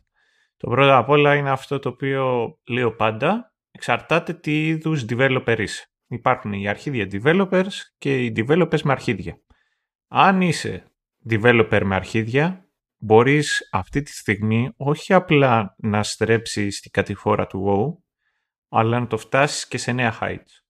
Είναι πραγματικά στο χέρι σου. Δεν πιστεύω ότι δεν υπάρχει αρκετό ταλέντο στη βιομηχανία και δεν πιστεύω ότι δεν υπάρχουν και άνθρωποι οι οποίοι μπορούν να το κάνουν όλο αυτό. Και ίσως να είναι και ιδανική περίπτωση. Το θέμα είναι αυτή είναι στην Blizzard τώρα. Όχι, κανένας δεν είναι πουθενά. Α, Γιατί θα σου πω και το άλλο. Ναι, αλλά Αυτό θα, είναι το θα σου θέμα. πω και το άλλο. Για παράδειγμα, μιλάμε πολλές φορές για την Naughty Dog. Τι talent drain σκάσανε μετά, ε, ε, είχαν μετά από το τέλος των, ε, και του Uncharted του 4 και του ε, The Last of Us του 2. Φεύγουνε. Οι άνθρωποι φεύγουνε. Δεν μπορούνε.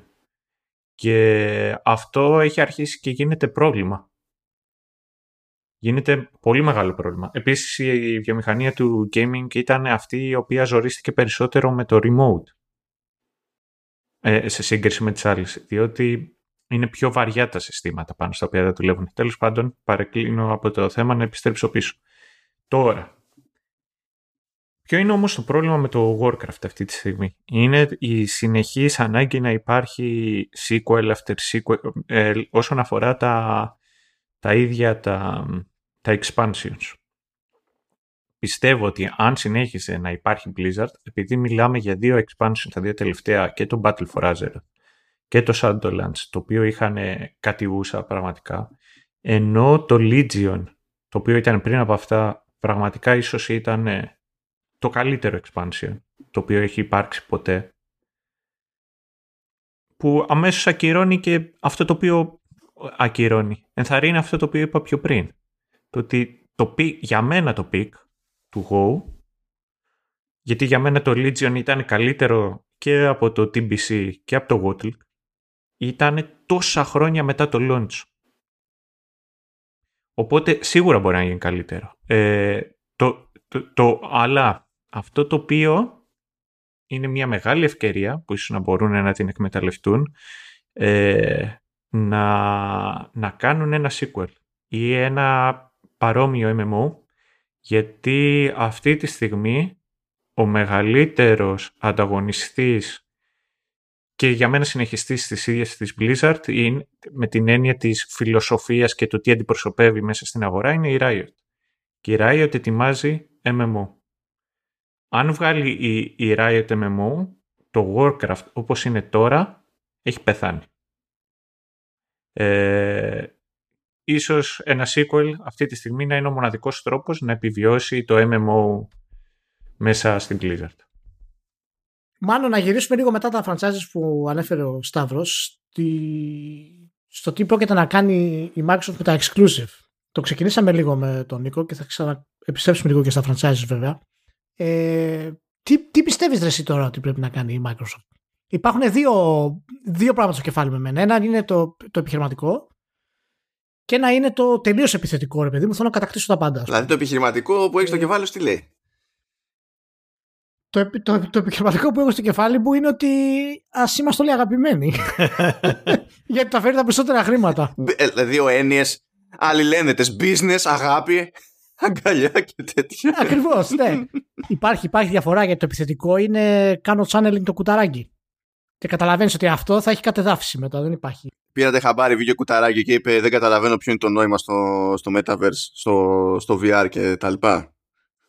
Λέει, δεν, δεν, βλέπω, δεν βλέπω καμιά αξία, λέει. Συμφωνώ, συμφωνώ. πάντα, πάντα, πάντα λέμε ναι με το Τώρα, τώρα με τις αποκλειστικότητες, εντάξει, μια θεωρία που παίζει κλασική είναι το αν θα γίνει όντως αποκλειστική. Αν θα γίνουν αποκλειστικοί τίτλοι όντως, όπως στην ουσία θα πάνε να γίνει εκεί πέρα η φάση με την Bethesda, που το έχουν ξεκαθαρίσει πια, ή αν θα γίνει. Αυτό, αυτό είναι το αγαπημένο μου. Ε, δεν μπορεί να το κόψει, διότι θα χάσει τόσα λεφτά από πωλήσεις. Και σε αυτή τη φάση είμαι φτωχά μου, παιδιά. Δηλαδή, δεν προσπαθεί, δεν προσπαθεί να ζήσει από τις πωλήσεις Call of Duty μια πλατφόρμα. Η πλατφόρμα προσπαθεί να ζήσει ως πλατφόρμα. είναι διαφορετικές οι προτεραιότητες σε αυτή τη φάση. Εντάξει, αυτά είναι δράση τώρα του κοινού στο Facebook και τα λοιπά. Που, εντάξει, λογικό είναι να μην μπορούν να καταλάβουν. Κοίτα, τα βλέπω και από δημοσιογράφους να τα λένε με straight face. Ναι, ότι... ναι, εντάξει, εντάξει, συμφωνώ, συμφωνώ. Εντάξει. Συμφωνώ, προσπαθώ να το κρύψω. Και να θυμίσω έτσι για την ιστορία ότι μέχρι πρώτη το να έχει κάποιο franchise η Microsoft και να βγαίνει σε κονσόλες Xbox και να βγαίνει και σε PC ήταν απόδειξη ότι δεν είναι πραγματικό exclusive. Αλλά τώρα μπορεί τόσα παιχνίδια να είναι μόνο σε PC και Xbox είναι καταστροφικό και είναι exclusivity. Αυτό. Μ' αρέσουν αυτές οι αναθεωρήσεις σε βασικές έννοιες, παιδί που παίζουν. Ε, Τι λες ότι πρέπει να κάνει η Microsoft; Ε, θα το γυρίσει σε αποκλειστικότητα κανονική.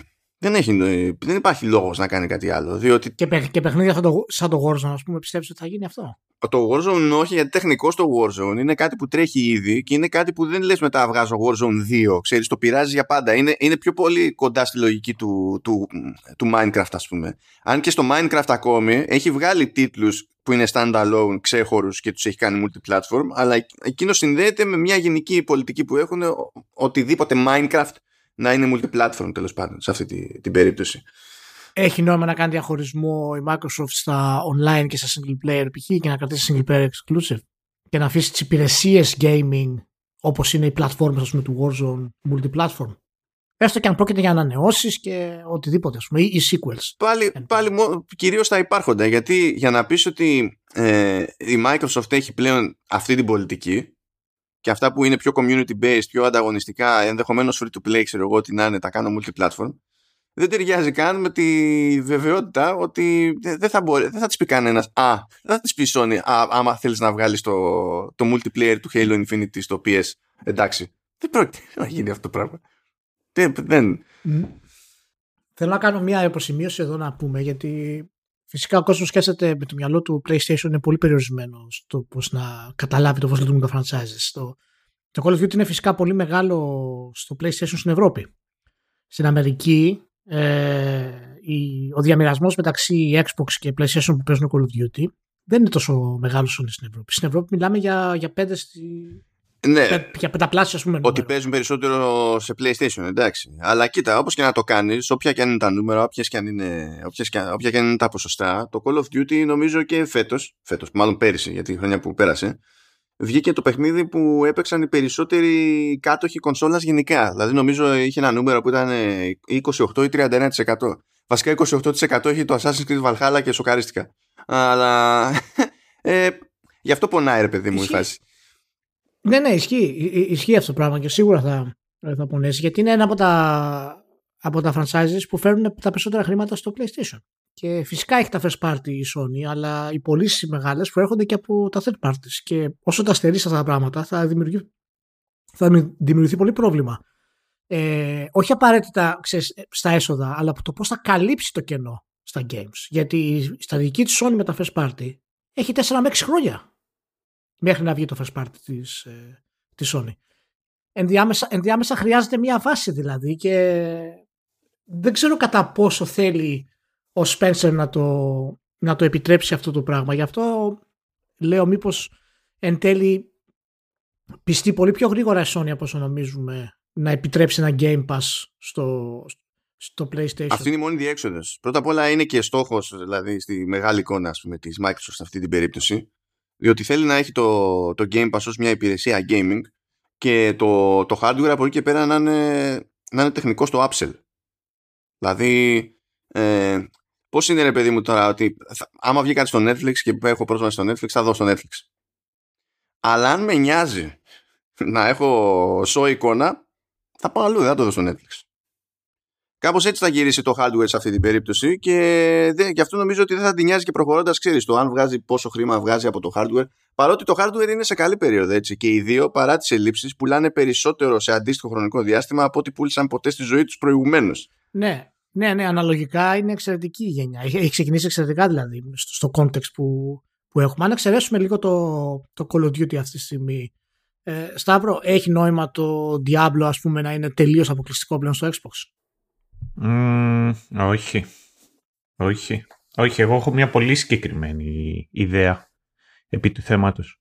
Εγώ πιστεύω ότι αν, αν το δούμε κυκλικά όλο το θέμα, ε, η, αγορά της Microsoft, ε, η αγορά της Microsoft, αν μιλήσουμε καθαρά για το θέμα του gaming, έχει να κάνει το ότι ε, θα κοιτάξουν να εκμεταλλευτούν την Activision, το Call of Duty και μετά King με το Candy Crush ώστε να βγάζουν από εκεί χρήματα και αυτό το οποίο τους απασχολεί περισσότερο είναι να χρησιμοποιήσουν τα IP της Blizzard είτε για το Metaverse που είναι κάτι το οποίο τους απασχολεί πάρα πολύ ή να αρχίσουν να μοιράζουν αυτά τα IP σε διαφορετικά studios.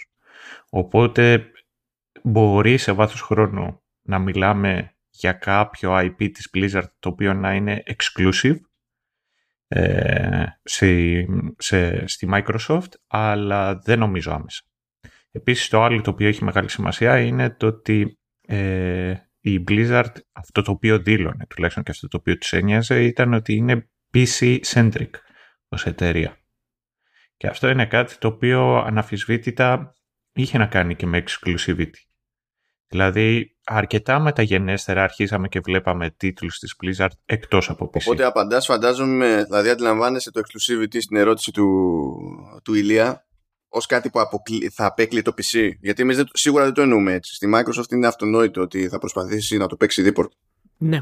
Δηλαδή, όταν, όταν κάνουμε κουβέντα για αποκλειστικότητα του Diablo, νομίζω ότι η μεταξύ μας εδώ πέρα ε, εννοούμε ότι θα βγει σε PC, αλλά σε κονσόλες θα βγει μόνο σε Xbox. Ναι, ναι. Κοίτα, το PC δεν υπάρχει ναι, ναι. να το κόψει. Αυτό, αυτό είναι δεδομένο. Ε, εγώ το σκέφτομαι ως ε, δεν χρειάζεται αυτή τη στιγμή να πιεστεί η Blizzard. Εγώ, να, να, να το θέσω διαφορετικά, πιστεύω ότι μπορεί να δούμε κάτι σου στυλ Star Wars. Δηλαδή θα συνεχίσουν αυτά τα μεγάλα franchises να έχουν τον αριθμό τους και αυτά εγώ πιστεύω ότι θα παίζουν παντού και μετά α, άλλοι τίτλοι των συγκεκριμένων IPs αυτά παίζει να είναι exclusive. Γιατί με αυτόν τον τρόπο έχεις και μια δυνατότητα να τραβήξεις και στη δικιά σου πλατφόρμα περισσότερους του στυλ. Αφού σου αρέσει το Diablo το 4 ή το Diablo το 5, αν θες να παίξεις περισσότερο Diablo, πρέπει να έρθεις σε εμάς. Αυτό είναι εν τέλει που νομίζω πρέπει να κάνει η Microsoft. Ε, καταλαβαίνω ότι θα προκαλέσει σεισμικό παλαιριακό κύμα ας πούμε στη, στη Sony αλλά και στη βιομηχανία γενικότερα ε, γιατί εάν η Microsoft δεν χρησιμοποιήσει τη δύναμη της αποκλειστικότητας που έχουν τα franchises αυτή τη στιγμή και τις έδωσε η εξαγορά της, εν τέλει δεν θα μπορέσει να υλοποιήσει το σχέδιο της. Δεν έχει να κάνει με το αν θα βγάλει τα χρήματα αυτά. Δηλαδή, πολλοί κόσμοι σκέφτεται ότι ε, πλήρωσε 70 δις, πρέπει να βγάλει 70 δις. Δεν υπάρχει περίπτωση ένα παιχνίδι να βγάλει 70 δις. Η Microsoft αγόρασε franchises αυτή τη στιγμή, τα οποία μπορεί να τα χρησιμοποιήσει με διάφορους τρόπους. Ένα από τους τρόπους, ας πούμε, που είπες είναι το Metaverse, παραδείγματος χάρη, και η Blizzard έχει αυτή τη δυνατότητα να επεκταθεί. Υπάρχουν τα e-sports, τα οποία το Overwatch ε, μπορεί να, να προχωρήσει σε αυτή την κατάσταση με τη βάση ας πούμε, της Και στην Activision να ανήκει ε, και το MLG. Ναι. Και έχουμε το MLG, έχουμε φυσικά το, το, το, το Call of Duty, το οποίο μόνο σαν, σαν franchise, μόνο του, έτσι, είναι κοντά στα 10 δις η αξία του, παιδιά. Μόνο το Call of Duty, αλλά συνολικά μιλάμε. Δεν μιλάμε απλά για ένα παιχνίδι. Ε, αυτό σημαίνει τι, αυτό μπορεί να σημαίνει βιβλία, αυτό μπορεί να σημαίνει cartoons, αυτό μπορεί να σημαίνει ταινίες, μπορεί να σημαίνει οτιδήποτε μπορεί να κάνει η Microsoft.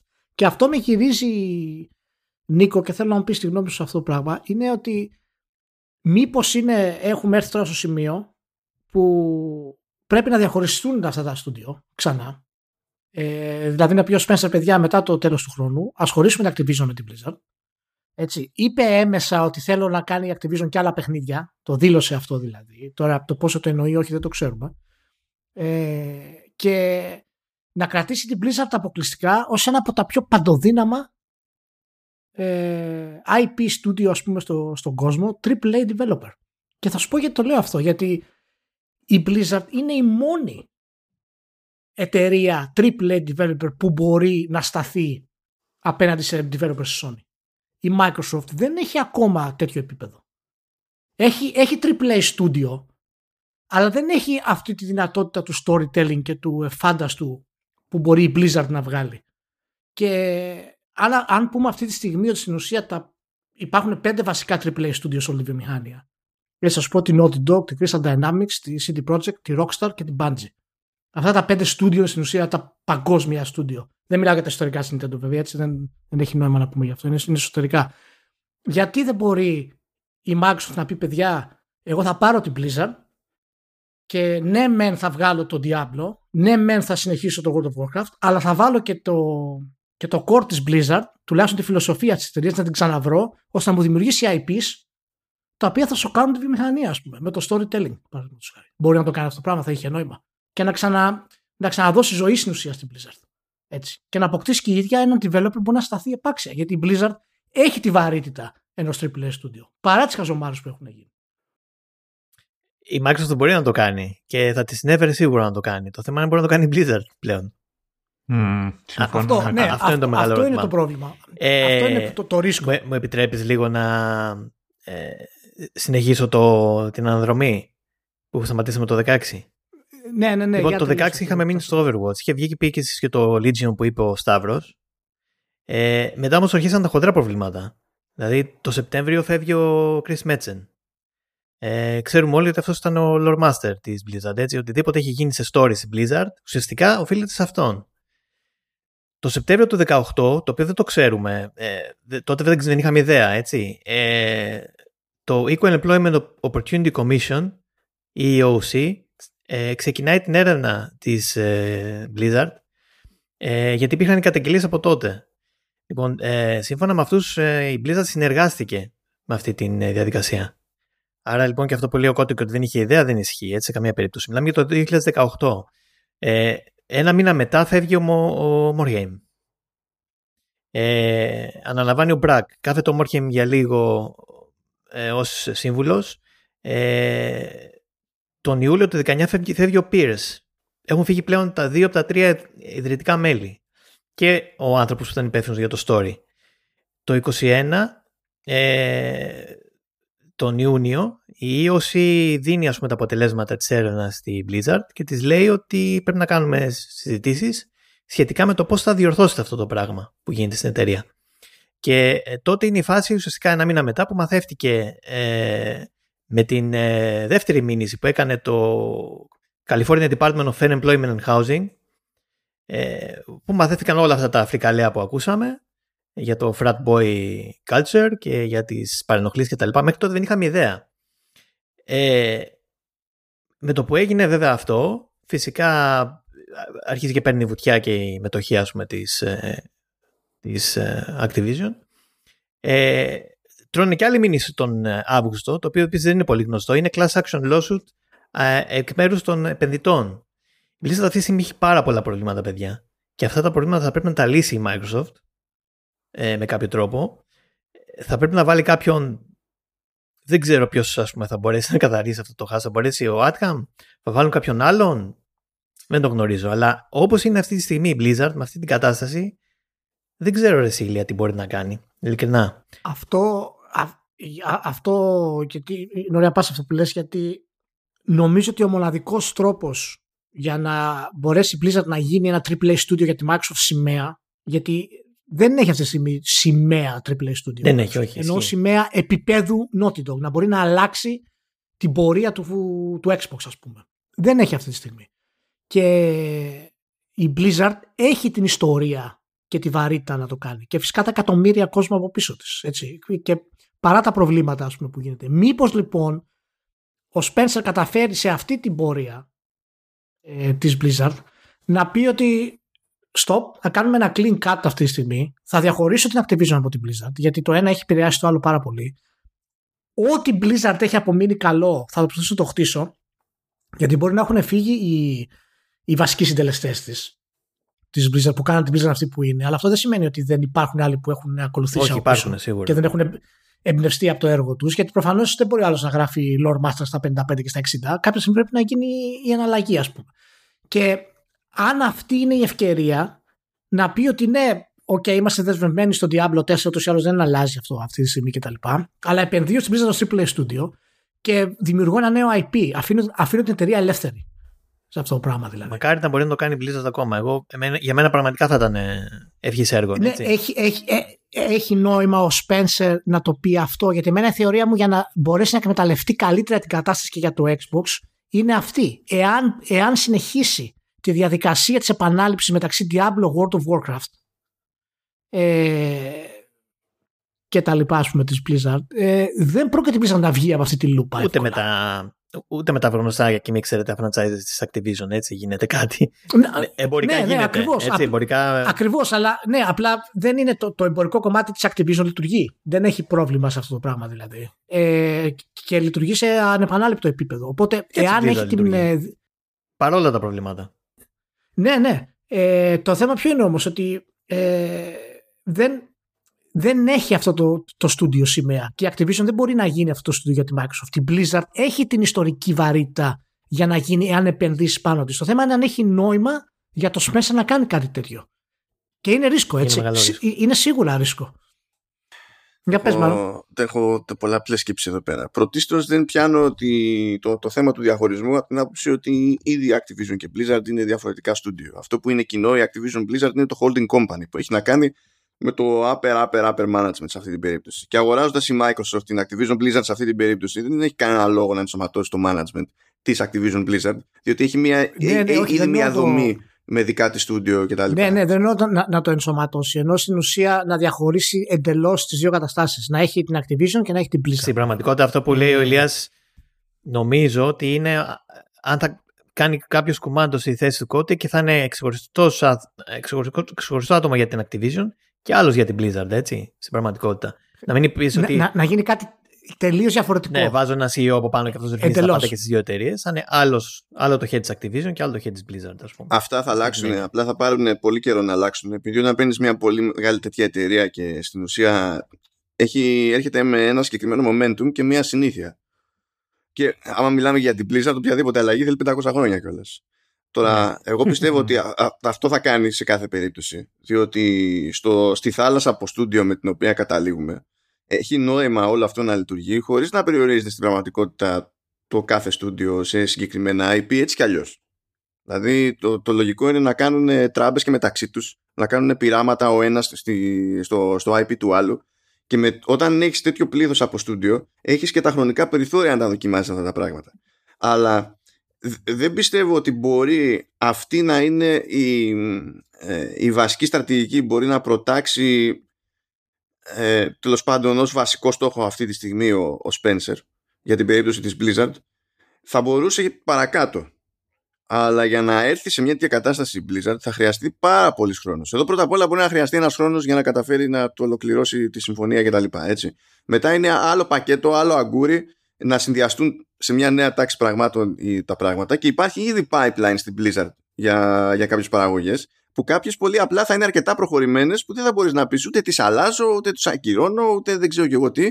Και στην τελική θα θες να έχεις και κάποιο output για να υπάρχει μια τριβή, ρε παιδί μου, με, τη, με την κατάσταση. Ναι, ναι, ναι. Μα, μα δεν μιλάμε τώρα απλά για να, να αλλάξει αυτά που έχουν ήδη να γίνει. Αυτό δεν πρόκειται να γίνει. Εννοείται. Γιατί υπάρχει, υπάρχει επένδυση, αλλά μιλάμε ναι, να ναι. αλλάξει το στούντιο ως στούντιο και να το κάνει σημαία της Microsoft όπως έχει σημαία της ε, Sony με την Naughty Dog. Ε, η διαφωνία μου σε αυτό δεν είναι για το αν έχει νόημα να το κάνει. Έχει νόημα να το, έχει νόημα να το κάνει. Έχει και, νόημα να το κάνει. πιστεύω ότι θα το κάνει. Είναι, είναι ρίσκο. Είναι ρίσκο. Είναι ρίσκο. Α, α, α, αλλά το θέμα είναι το εξής. Είναι ότι έτσι κι αλλιώς η Microsoft, ακόμα κι αν πει αυτός είναι ο στόχος μου για την Blizzard προχωρώντας, αυτός αναγκαστικά για πρακτικούς λόγους είναι μακρινός στόχος και θα πρέπει πριν φτάσουμε σε αυτό το στάδιο να έχει καταφέρει να καλύψει το κενό που λες ότι ξέρεις, έχω ένα στούντιο που είναι πραγματικός κράχτης που ταυτίζεται με την πλατφόρμα κτλ. κτλ. Θα πρέπει να έχει χτίσει τουλάχιστον άλλο ένα μέχρι τότε με δουλειά που έχει ξεκινήσει από νωρίτερα. Διότι αν περιμένουμε να το πετύχει αυτό για πρώτη φορά με την Blizzard, θα περιμένουμε 10 ναι, χρόνια. αυτό, α, α, αυτό δεν γίνεται. Εγώ δεν ξέρω αν έχει η Blizzard ε, κάποιο νέο IP ας πούμε, σε εξέλιξη. Μα και σε, μα, να, για να το έχει, και να το έχει μέχρι να γίνει αυτό product, ναι, αυτό σου λέω ότι ε, για να μπορέσει να γίνει αυτό σε 10 χρόνια, εν τέλει, π.χ., πρέπει από τώρα να ξεκινήσει τη διαδικασία ναι, ναι. και να πει ότι εγώ έχω αυτό το στόχο για την Blizzard. Εμένα η ερώτησή μου είναι αν έχει νόημα να το επενδύσει με το Game Pass ή απλά να αφήσει την Blizzard όπως είναι. Γιατί ούτως ή άλλως εκμεταλλεύεται ας πούμε, τα franchises και μέσω του Game Pass ας πούμε, και κάποιες επενδύσεις να τα διορθώσει, να τα κάνει καλύτερα κτλ. Ε, είναι στην ουσία η ερώτηση πιο πολύ αν, αν με αυτόν τον τρόπο η Microsoft χρειάζεται ένα στούντιο όπως έχει Sony τα IP. Έχει πλέον νόημα να μπει σε αυτή τη διαδικασία με τόσο χοντρά ε, triple A studio ας πούμε. Σταύρο τι λες γιατί, για αυτό; Νομίζω ότι είναι λιγάκι υπάρχει διαφορά μεταξύ studio και IP. Και αυτό είναι κάτι το οποίο θα πρέπει ως ένα σημείο να, να αρχίσουμε να μας απασχολεί λιγάκι παραπάνω. Δηλαδή, να σου πω ότι την πραγματική μου αλήθεια ε, προτιμώ να δω τα IP της Blizzard στα χέρια άλλων και να ξεκινήσουν άλλα στούντιο να φτιάχνουν παιχνίδια με τα IP της Blizzard. Εγώ αυτό πιστεύω. Ότι α, αυτό πιστεύω ότι θα κάνει γενικά η Microsoft με τόσα franchises που έχει μαζέψει. Ναι. Αυτό είναι, αυτό είναι τουλάχιστον εγώ το οποίο θέλω. Νομίζω ότι... Και, και η Blizzard τι θα κάνει; Τι θα κάνει; Η Blizzard θα κάνει αυτά τα οποία ξέρει. RTS. Για, για ποιο λόγο; Ε, θα κάνει η... καινούργια IP, θες να πεις; Όχι, δεν θα βγάλει και άλλα IP. Δεν νομίζω ότι χρειάζεται να βγάλει Blizzard καινούργια άλλα IP. Θα ήταν καλό να υπάρχουν. Ε. Αλλά να σου πω και το εξής. Και να βγουν, πότε θα βγουν. Και μέχρι τότε γιατί να περιοριστεί η Blizzard. Και μετά αυτοί οι οποίοι τα δημιουργήσανε αυτά τα IPs. Γι' αυτό λέω ότι είναι ρίσκο. Δεν βρίσκονται πια στην Blizzard. Αυτό λέω ότι είναι το ότι χρειάζονται ότι... καινούργια IPs, χαίρομαι πολύ. Το ότι Sony και Dev πρέπει να τα βγάλει η Blizzard. Διότι η Blizzard είναι κάτι το οποίο δεν έχει ξαναματαγίνει. Αυτό νομίζω ότι είναι Το... να σου πω; Ναι, ναι, το Πολύ- καταλαβαίνω, καταλαβαίνω. Γι' αυτό λέω ότι είναι μεγάλο ρίσκο. Απλά επειδή δεν έχει ξαναπέσει στα χέρια της Microsoft κάτι σαν την Blizzard, σαν Μμμ. εταιρεία. Ε, και παρά τα προβλήματα της Blizzard και τις επαναλήψεις και τα θέματα κτλ. Ε, δεν μπορούμε να αρνηθούμε τη συνολική της ποιότητα ας πούμε, και βαρύτητα. Ναι, εντάξει, αλλά άμα πεις θέλω να κάνω Έτσι. RPG στον κόσμο του, του Warcraft και του Starcraft και θες να υπάρχει ελπίδα να βγει πριν ε, ισιώσει και ενσωματωθεί οργανικά πλέον η Blizzard κτλ. Θα πας και να το δώσεις στους άλλους Έχει- τρέλους που αγόρασες, στην In Exile, ας πούμε, και τα ναι, συνάφη. ναι, ακριβώς. Αυτό θα πας να έχει, κάνεις. έχει, νόημα, έχει νόημα δηλαδή ο Spencer να πει ότι κοίτα θα βγάλουμε ένα single player open world RPG στον κόσμο του Warcraft η Blizzard θα το φτιάξει και θα χρησιμοποιήσω τα άλλα μου studio στην ουσία για να μπορέσω να προχωρήσω το Diablo και το World of Warcraft και τα λοιπά.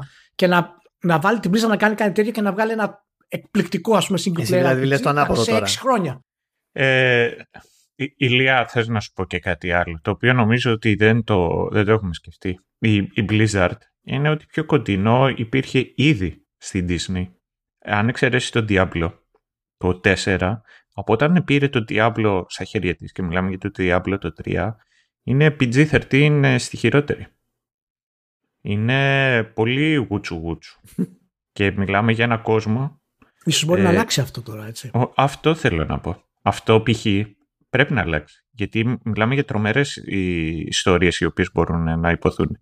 Ε, για να το γυρίσω λιγάκι τούμπα, θα πω το πιο απλό. Για- ε, η, η BioWare, όταν έπιασε για παράδειγμα ένα ήδη υπάρχον franchise όπως είναι το, όπως είναι το Star Wars και έκανε τότε το πρώτο το KOTOR, μιλάμε για μια ποιότητα η οποία δεν νομίζω ότι έχει ξαναυπάρξει. Και σ- σαν Star Wars ως Star Wars και σαν παιχνίδι σαν παιχνίδι.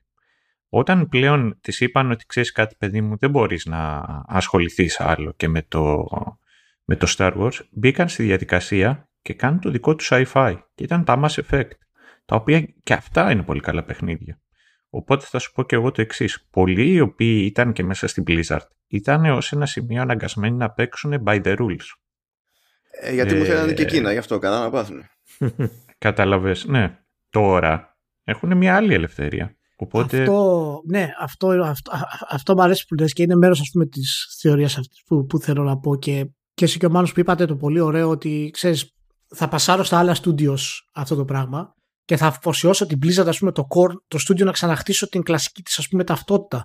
Και θα είχε νόημα Νίκο ας πούμε να πούμε ότι η Blizzard ετοιμάζει ένα single player open world RPG στον κόσμο του Warcraft π.χ. με το storytelling ας πούμε της Blizzard και τα AAA ας πούμε production values που μπορεί να δώσει η Microsoft ε, πλέον. Αλλά τα υπόλοιπα franchises συνεχίζουν από άλλα studio ούτως ή άλλως.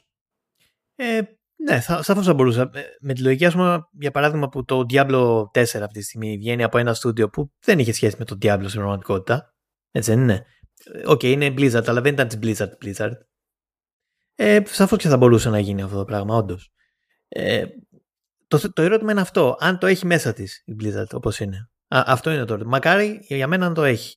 Ε, η Microsoft σίγουρα έχει λόγους να το δοκιμάσει πάντως. Ε, βγάζει απόλυτα νόημα. Και εντάξει, μην ξεχνάμε ότι υπάρχει και η Bethesda κάπου εκεί, έτσι. μ, γιατί Για το ενδιάμεσο. είναι, είναι σημαντικό και αυτό παιδιά. Ε, η Blizzard ό,τι έφτιαχνε έπρεπε να είναι online.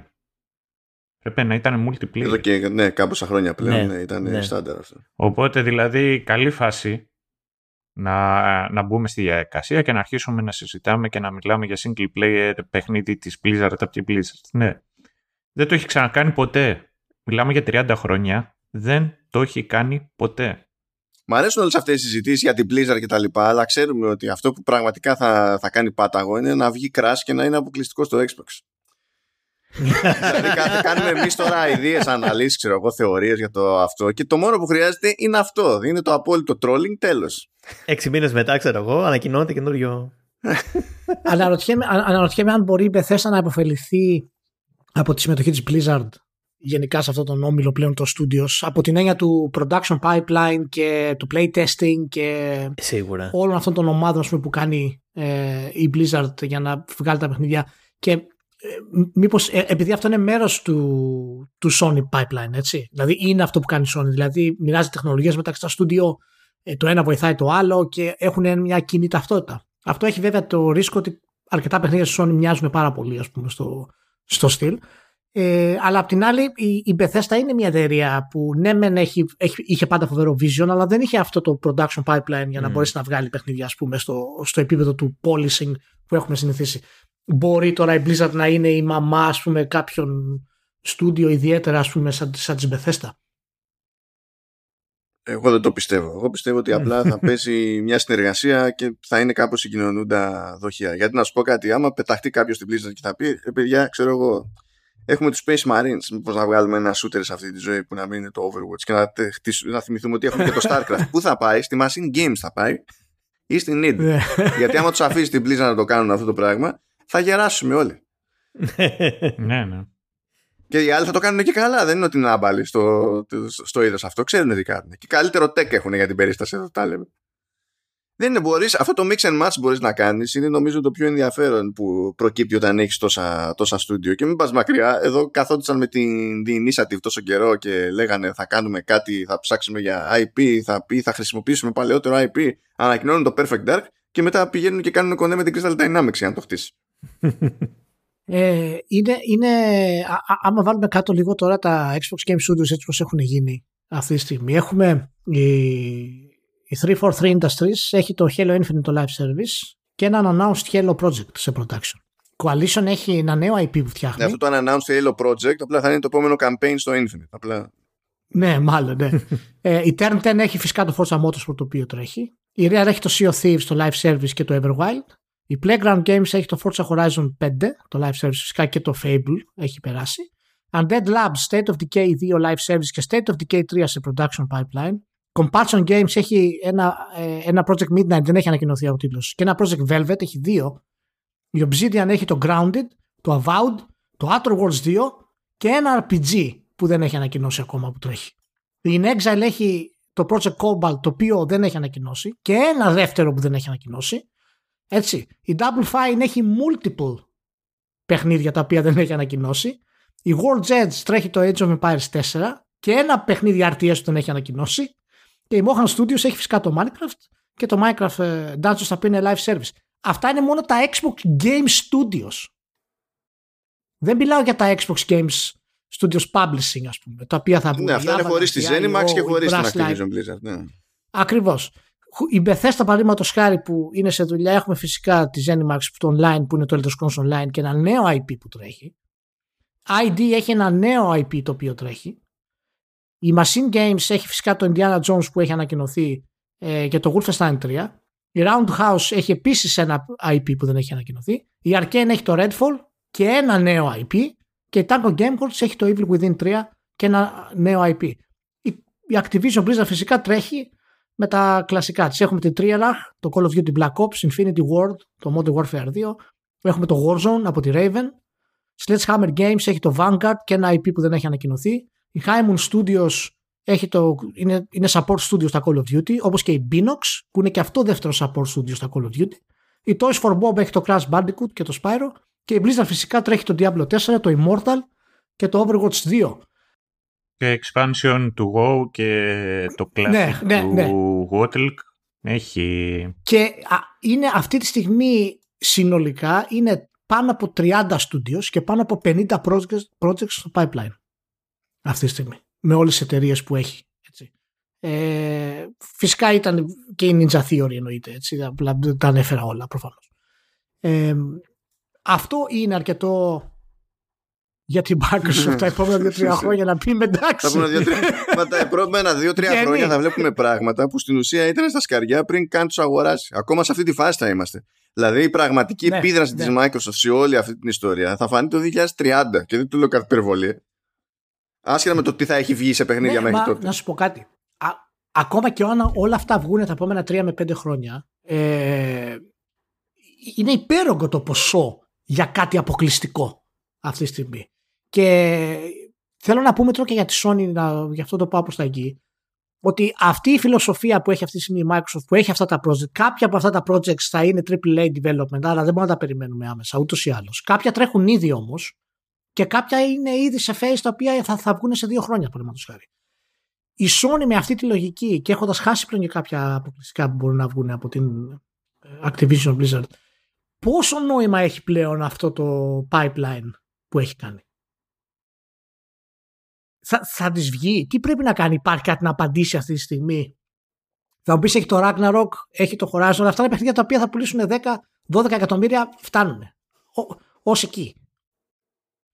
Μετά τα υπόλοιπα τι θα κάνουν, πόσο καιρό θα πάρουν για, για τα υπόλοιπα; Ε, είναι ασχέτω, δηλαδή εντάξει, ε, διαφορετικά στημένο το pipeline των, των δύο. Απλά, παιδιά, η Sony πλέον στα μάτια της Microsoft είναι ό,τι και η Nintendo και για τα μάτια της αγοράς πλέον θα είναι ό,τι και η Nintendo. Είναι πιο boutique outlet, έχουμε κάποιες εξειδικεύσεις. Η Sony πιστεύω ότι θα κοιτάξει να κάνει πράγματα με κολαπτώμενα στούντιο μέσω του, του brand PlayStation Studios που έτσι κι αλλιώς θα δοκιμάζει αυτά και θα κάνει αυτό που κάνει τόσο καιρό και σε άλλες αγορές. Δηλαδή, π.χ. Η, η Sony δεν έχει ειδικό της streaming service για ταινίες και σειρές, παρότι γυρίζει ταινίες προφανώς και γυρίζει και τις σειρές. Ε, το, άμα πεταχτεί κάποιος και πει ναι, αλλά έχει κάποιο streaming service, έχει το Bravia Core, είχε το The Video Unlimited, δεν ξέρω εγώ τι είναι. Ναι, αυτά είναι, να είχαμε να λέγαμε, είναι κάποιο λίγα. Είναι, είναι ανάπηρες αυτά η Sony. Αλλά τι κάνει η Sony και έχει εσύ τάλιρο σε αυτή την περίπτωση, φροντίζει την κάθε παραγωγή που θα κάνει, τηλεοπτική και κινηματογραφική, να τη, να τη μοσχοπουλάει σε άλλα streaming services. Τώρα δεν υπάρχει το ευθέω ανάλογο στα games, διότι το άλλο streaming service είναι το ίδιο το PlayStation. Δεν, είναι, δεν θα πάει να το δώσει στο, σε άλλη πλατφόρμα, έτσι. Αλλά είναι, είναι μαθημένη να βασίζεται στη δύναμη του ίδιου της του, του IP. Σε αυτό εξακολουθεί και έχει πλεονέκτημα. Και σε αυτό θα βασιστεί για τα επόμενα χρόνια ούτως ή άλλως. Να κάνει κάποια ανάλογη εξαγορά για να βρεθεί σε ανάλογη θέση δεν παίζει. Δεν έχει την τεχνική δυνατότητα, δεν έχει την οικονομική δυνατότητα. Απλά δεν, δεν, δεν παίζει αυτό το πράγμα. Οπότε θα ζει και θα πεθαίνει ε, με βάση τη, την ποιότητα αυτού του output ακριβώς όπως είναι και η Nintendo. Σταύρο τι λες; Εγώ δεν είμαι ειδικός παιδιά σε αυτά τα πράγματα. Ακόμα και όταν έγραφα δεν, ε, δεν ήταν ότι είχα τόσο insight πάνω σε αυτά, αλλά θα συμφωνήσω με το Μάνο και το θεωρώ ότι αυτό είναι το πιο σημαντικό. Επίσης, πλέον, ε, ανεξαρτήτως αν είσαι ταγμένος, αν δηλαδή είσαι ε, fanboy, πρέπει να αρχίσεις να αποδέχεσαι τη διαφορά των μεγεθών είναι, μου θυμίζει πολλές φορές η φάση που γίνεται τώρα σαν τη EuroLeague που είχαμε και εμείς στη δεκαετία μας που κυριαρχούσαν ξέρω εγώ, οι ελληνικές ομάδες ε, μέχρι που αρχίσαν και πέφτανε λεφτά παντού. Και εμείς απλά δεν είχαμε τα λεφτά για να αρχίσουμε να, να το αντιμετωπίζουμε και μας φαινόταν περίεργο το ότι ξαφνικά οι ομάδες μας δεν είναι το ίδιο καλές. Δηλαδή, όταν ε, είναι μια εταιρεία όπως είναι η Microsoft και δεν έχει κυριαρχήσει όλα αυτά τα χρόνια ε, μέσα στο συγκεκριμένο χώρο έχει να κάνει για δύο λόγους. Πρώτον είναι ότι δεν έχει ασχοληθεί αρκετά και δεύτερον αυτοί οι οποίοι είχαν ασχοληθεί ε, δεν ήταν ε, και οι πιο ανταγωνιστικοί ίσως. Ε, με την κίνηση την οποία έκανε αυτή την ώρα η Microsoft είπε ότι θέλω να, είναι, να είμαι one stop stop. Αναγκαστικά οι άλλοι θα προσαρμοστούν βάσει, στην ανάγκη, βάσει στις ανάγκες και στο ρυθμό στον οποίο σφυρίζει η Microsoft έχει τελειώσει η αγορά. Όπως αυτή τη στιγμή έχει αποφασίσει η Disney ότι ξέρεις κάτι, τρεις φορές το χρόνο θα, βάζω, θα βγάζω ταινία Marvel. Μία ή δύο φορές το χρόνο θα βγάζω ταινία Star Wars. Οπότε όλοι οι κινηματογράφοι αυτό το διάστημα υπολογίζουν και κοιτάζουν το τι θα προβάλλουν. Καλά, αυτό δεν παίζει να γίνει βάση... πια. Σταύρο. Ε, εντάξει. Καλά, σε Star Wars, σε Marvel δεν έχουν σε Star Wars, Σε Marvel, ναι, ναι. Ναι. Το θέμα είναι το ότι α, αλλάζει ολόκληρη η βιομηχανία. Δηλαδή, είναι ωραίο να είμαστε ρομαντικοί, αλλά όταν μιλάμε για business, πρέπει σιγά σιγά να αποδεχόμαστε ότι κάποια πράγματα απλά τελειώνουν. Θα πιάσουμε καθόλου τη, τη χαριτομενιά που λέγεται consolidation ή θα τη βγάλουμε. Είναι δυνατόν να, να μην αυτό το θέμα, γελάσουμε λίγο. Όχι, όχι, ναι, ναι, το, το έχω λίγο για μετά, sorry. Μάλλον, θα, το, θα, θα, τα περνάω έτσι. ε, Νίκο, τι λες για, το, για τη Sony στην όλη φάση; Υπάρχει, υπάρχει λόγος να αντιδράσεις σε κάτι ε, με κάποιο τρόπο; Πώς, πώς βλέπεις την όλη κατάσταση; Γιατί εντάξει είδαμε ότι η μετοχή της έπεσε φυσικά από το σοκ. Ε, έχασε, έχασε 20 δις συμμετοχή της. Εντάξει προφανώς τώρα αυτό είναι λίγο πάνω κάτω ούτως ή άλλως δεν σημαίνει κάτι απαραίτητο. Απαραίτητα αυτό το πράγμα. Αλλά όσο να είναι είναι πολύ γρήγορο το σοκ. Αυτό είναι μπαμ, κατευθείαν δηλαδή. Ηλία θες να πάρεις τηλέφωνο τον το Τζιμάκο; Να του πεις ε, υπάρχει μια εταιριούλα Υπάρχει μια εταιρεούλα. Να, να ακούσει τα vertical slash. Ε, ναι, πέρα από αυτό. Υπάρχει μια ναι. εταιρεούλα πες του, η Atlas. Να την πάρει. Αφού δεν την πήρε η Microsoft, θα την πάρει η Sony, ρε φίλε. Πάρτε την τώρα. ε, η Sony θα έχει νόημα αυτή τη στιγμή να κάνει, ε, αν μπορεί, μια αγορά τύπου King ε, για να εκμεταλλευτεί κάτι έτσι πιο ε, casual, να δώσει έτσι λίγο κάτι ε, μικρό και εύπεπτο και εύκολο και εμπορικό ε, στο line-up της και να συνεχίσει να κάνει αυτό που κάνει. Δεν βλέπω τι άλλο μπορεί να γίνει. Και προφανώς δεν μιλάμε για κάποια μεγάλη εξαγορά αυτή τη στιγμή. Δεν έχει, αυτό που λέει και ο Μάνος δεν έχει δυνατότητα να απαντήσει σε αυτό το επίπεδο. αυτό που έκανε τώρα η Microsoft είναι αυτό το, το είπα και στην αρχή. Έκανε πλέον commit 100% στο gaming. Μέχρι τώρα ήταν και λίγο, εντάξει μην το πω πάρεργο, αλλά δεν ήταν το νούμερο, δεν ήταν η προτεραιότητά της ας πούμε.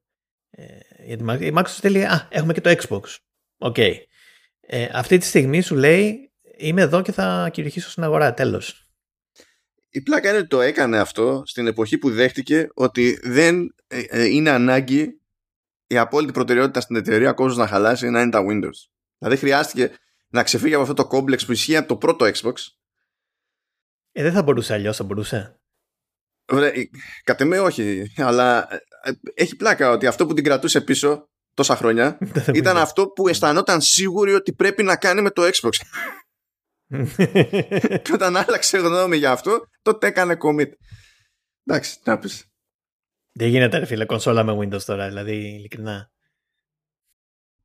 Ε, τα 11 εγώ πάντως που τα δουλεύω είναι ωραίουτσικα και δείχνει και μια διαφορά ε, πώς θα λένε, νοοτροπίας. Κοίτα και, το, και τα Xbox που τρέχουμε τώρα, kernel από Windows έχουν. Αλλά είναι διαφορετικό το να έχεις κάτι από Windows και διαφορετικό να είναι στημένη η εταιρεία ώστε σε κάθε συζήτηση προτεραιότητα να είναι τα Windows. Και αν γίνεται μια κίνηση γενικότερης στρατηγικής για τη μεγάλη εικόνα που δεν ξεκινάει με την ερώτηση τι προσφέρει αυτό στο, στα Windows, ε, δηλαδή και αυτό είναι αγκυλωτικό. Ε, ξεφύγαν από αυτό. Mm. Ευτυχώς ξεφύγαν από αυτό. Ναι, καταλαβαίνω.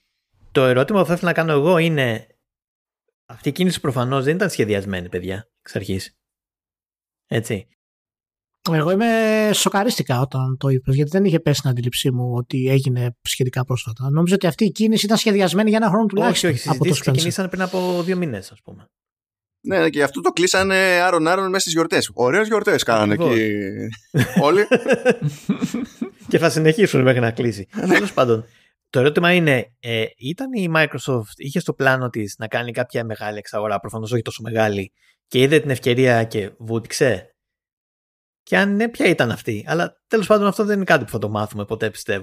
Η Microsoft πάντως έλεγε ότι δεν έχει ξεμπερδέψει απαραίτητα ναι. με, με αγορές. Έτσι. Θεωρώ ρε Σιμάνο πολύ απίθανο αυτή τη στιγμή ε, να πάει ξέρω εγώ ο φιλαράκος μας στο, στο το να πει παιδιά έχουμε 70 δις να δώσουμε μας βρίσκονται χωρίς να υπήρχε πριν οποιαδήποτε κουβέντα για ναι αυτό σίγουρα ήταν και ευκαιριακό και τους, και τους βόλεψε ναι. κιόλας ότι έπεσε, το, έπεφτε τόσους μήνες συμμετοχή είχαν κάποιο πλάνο σίγουρα Είχαν... Απλά δεν ήταν αυτό προφανώς. Δεν ήταν τόσο, τόσο ψηλά ας πούμε, ο στόχος. Κοίτα να δεις, για να, για να κλείσω και αυτό που λέγαμε για τη Sony πριν λίγο, να πω την άποψή μου για το, για το τι μπορεί να κάνει η Sony αυτή τη στιγμή.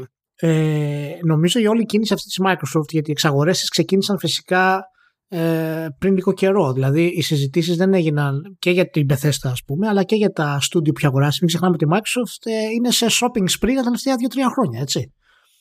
Ε, οπότε δεν είναι κάτι στο οποίο απλά γίνεται σε 5 δευτερόλεπτα. Η όλη φιλοσοφία της Microsoft ήταν να επενδύσει σε στούντιο και φυσικά να μπορέσει να κάνει εξαγορές από, από publishers.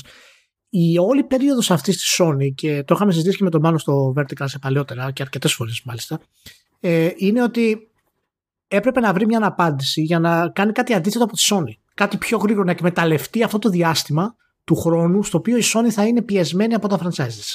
Θα είναι δηλαδή στο production pipeline 4, 5, 6, 7 χρόνια. Και είδαμε στην πορεία ότι όταν η Microsoft άρχισε να λειτουργεί και να αγοράζει τα στούντιο να επενδύει, βγήκε, έκανε το Sony Spree, το shopping spree η Microsoft, ε, να εκμεταλλευτεί αυτό το χρόνο που είναι για, για τη Sony αυτό το production pipeline. Ο Ryan στην πορεία είδε ότι, ότι δεν προλαβαίνει, ότι έχει πρόβλημα. Ιδιαίτερα με, το, με τον κορονοϊό. Έτσι, οπότε έκανε όλο το backpedaling της στρατηγικής του, ας πούμε, για να προλάβει. Να μπορέσει να επεκτείνει, ας πούμε, τις, ε, τις κυκλοφορίες του και γι' αυτό χρησιμοποιεί το PC και, τα, και το cross-gen. Άλλαξε τελείως τη φιλοσοφία του. Και τώρα, ενώ είχε κάποιον έλεγχο, ξεκίνησε να έχει κάποιον έλεγχο, σκάει εξαγορά αυτή. Και όλη αυτή η φιλοσοφία της Sony φαίνεται σταματημένη στο βάλτο αυτή τη στιγμή. Αυτό δεν είναι απαραίτητο ότι σημαίνει ότι θα χάσει πωλήσεις ή ε, θα έχει κάποια σημαντικά προβλήματα, ας πούμε, ε, στα επόμενα ένα-δύο χρόνια. Αλλά σε επέκταση του χρόνου αυτό θα τη στοιχήσει πάρα πολύ και γι' αυτό εγώ ήμουν πολύ αρνητικός στο να είναι ο Ράιαν στο κεφάλι ε, της Sony. Γιατί ο Ράιαν είναι πολύ παλιά σχολής, το έχουμε συζητήσει πολλές φορές, τον έχουμε φάει στη μάπα, ας πούμε. Και ο Λάιντεν ήταν το αντίστοιχο του Σπένσερ.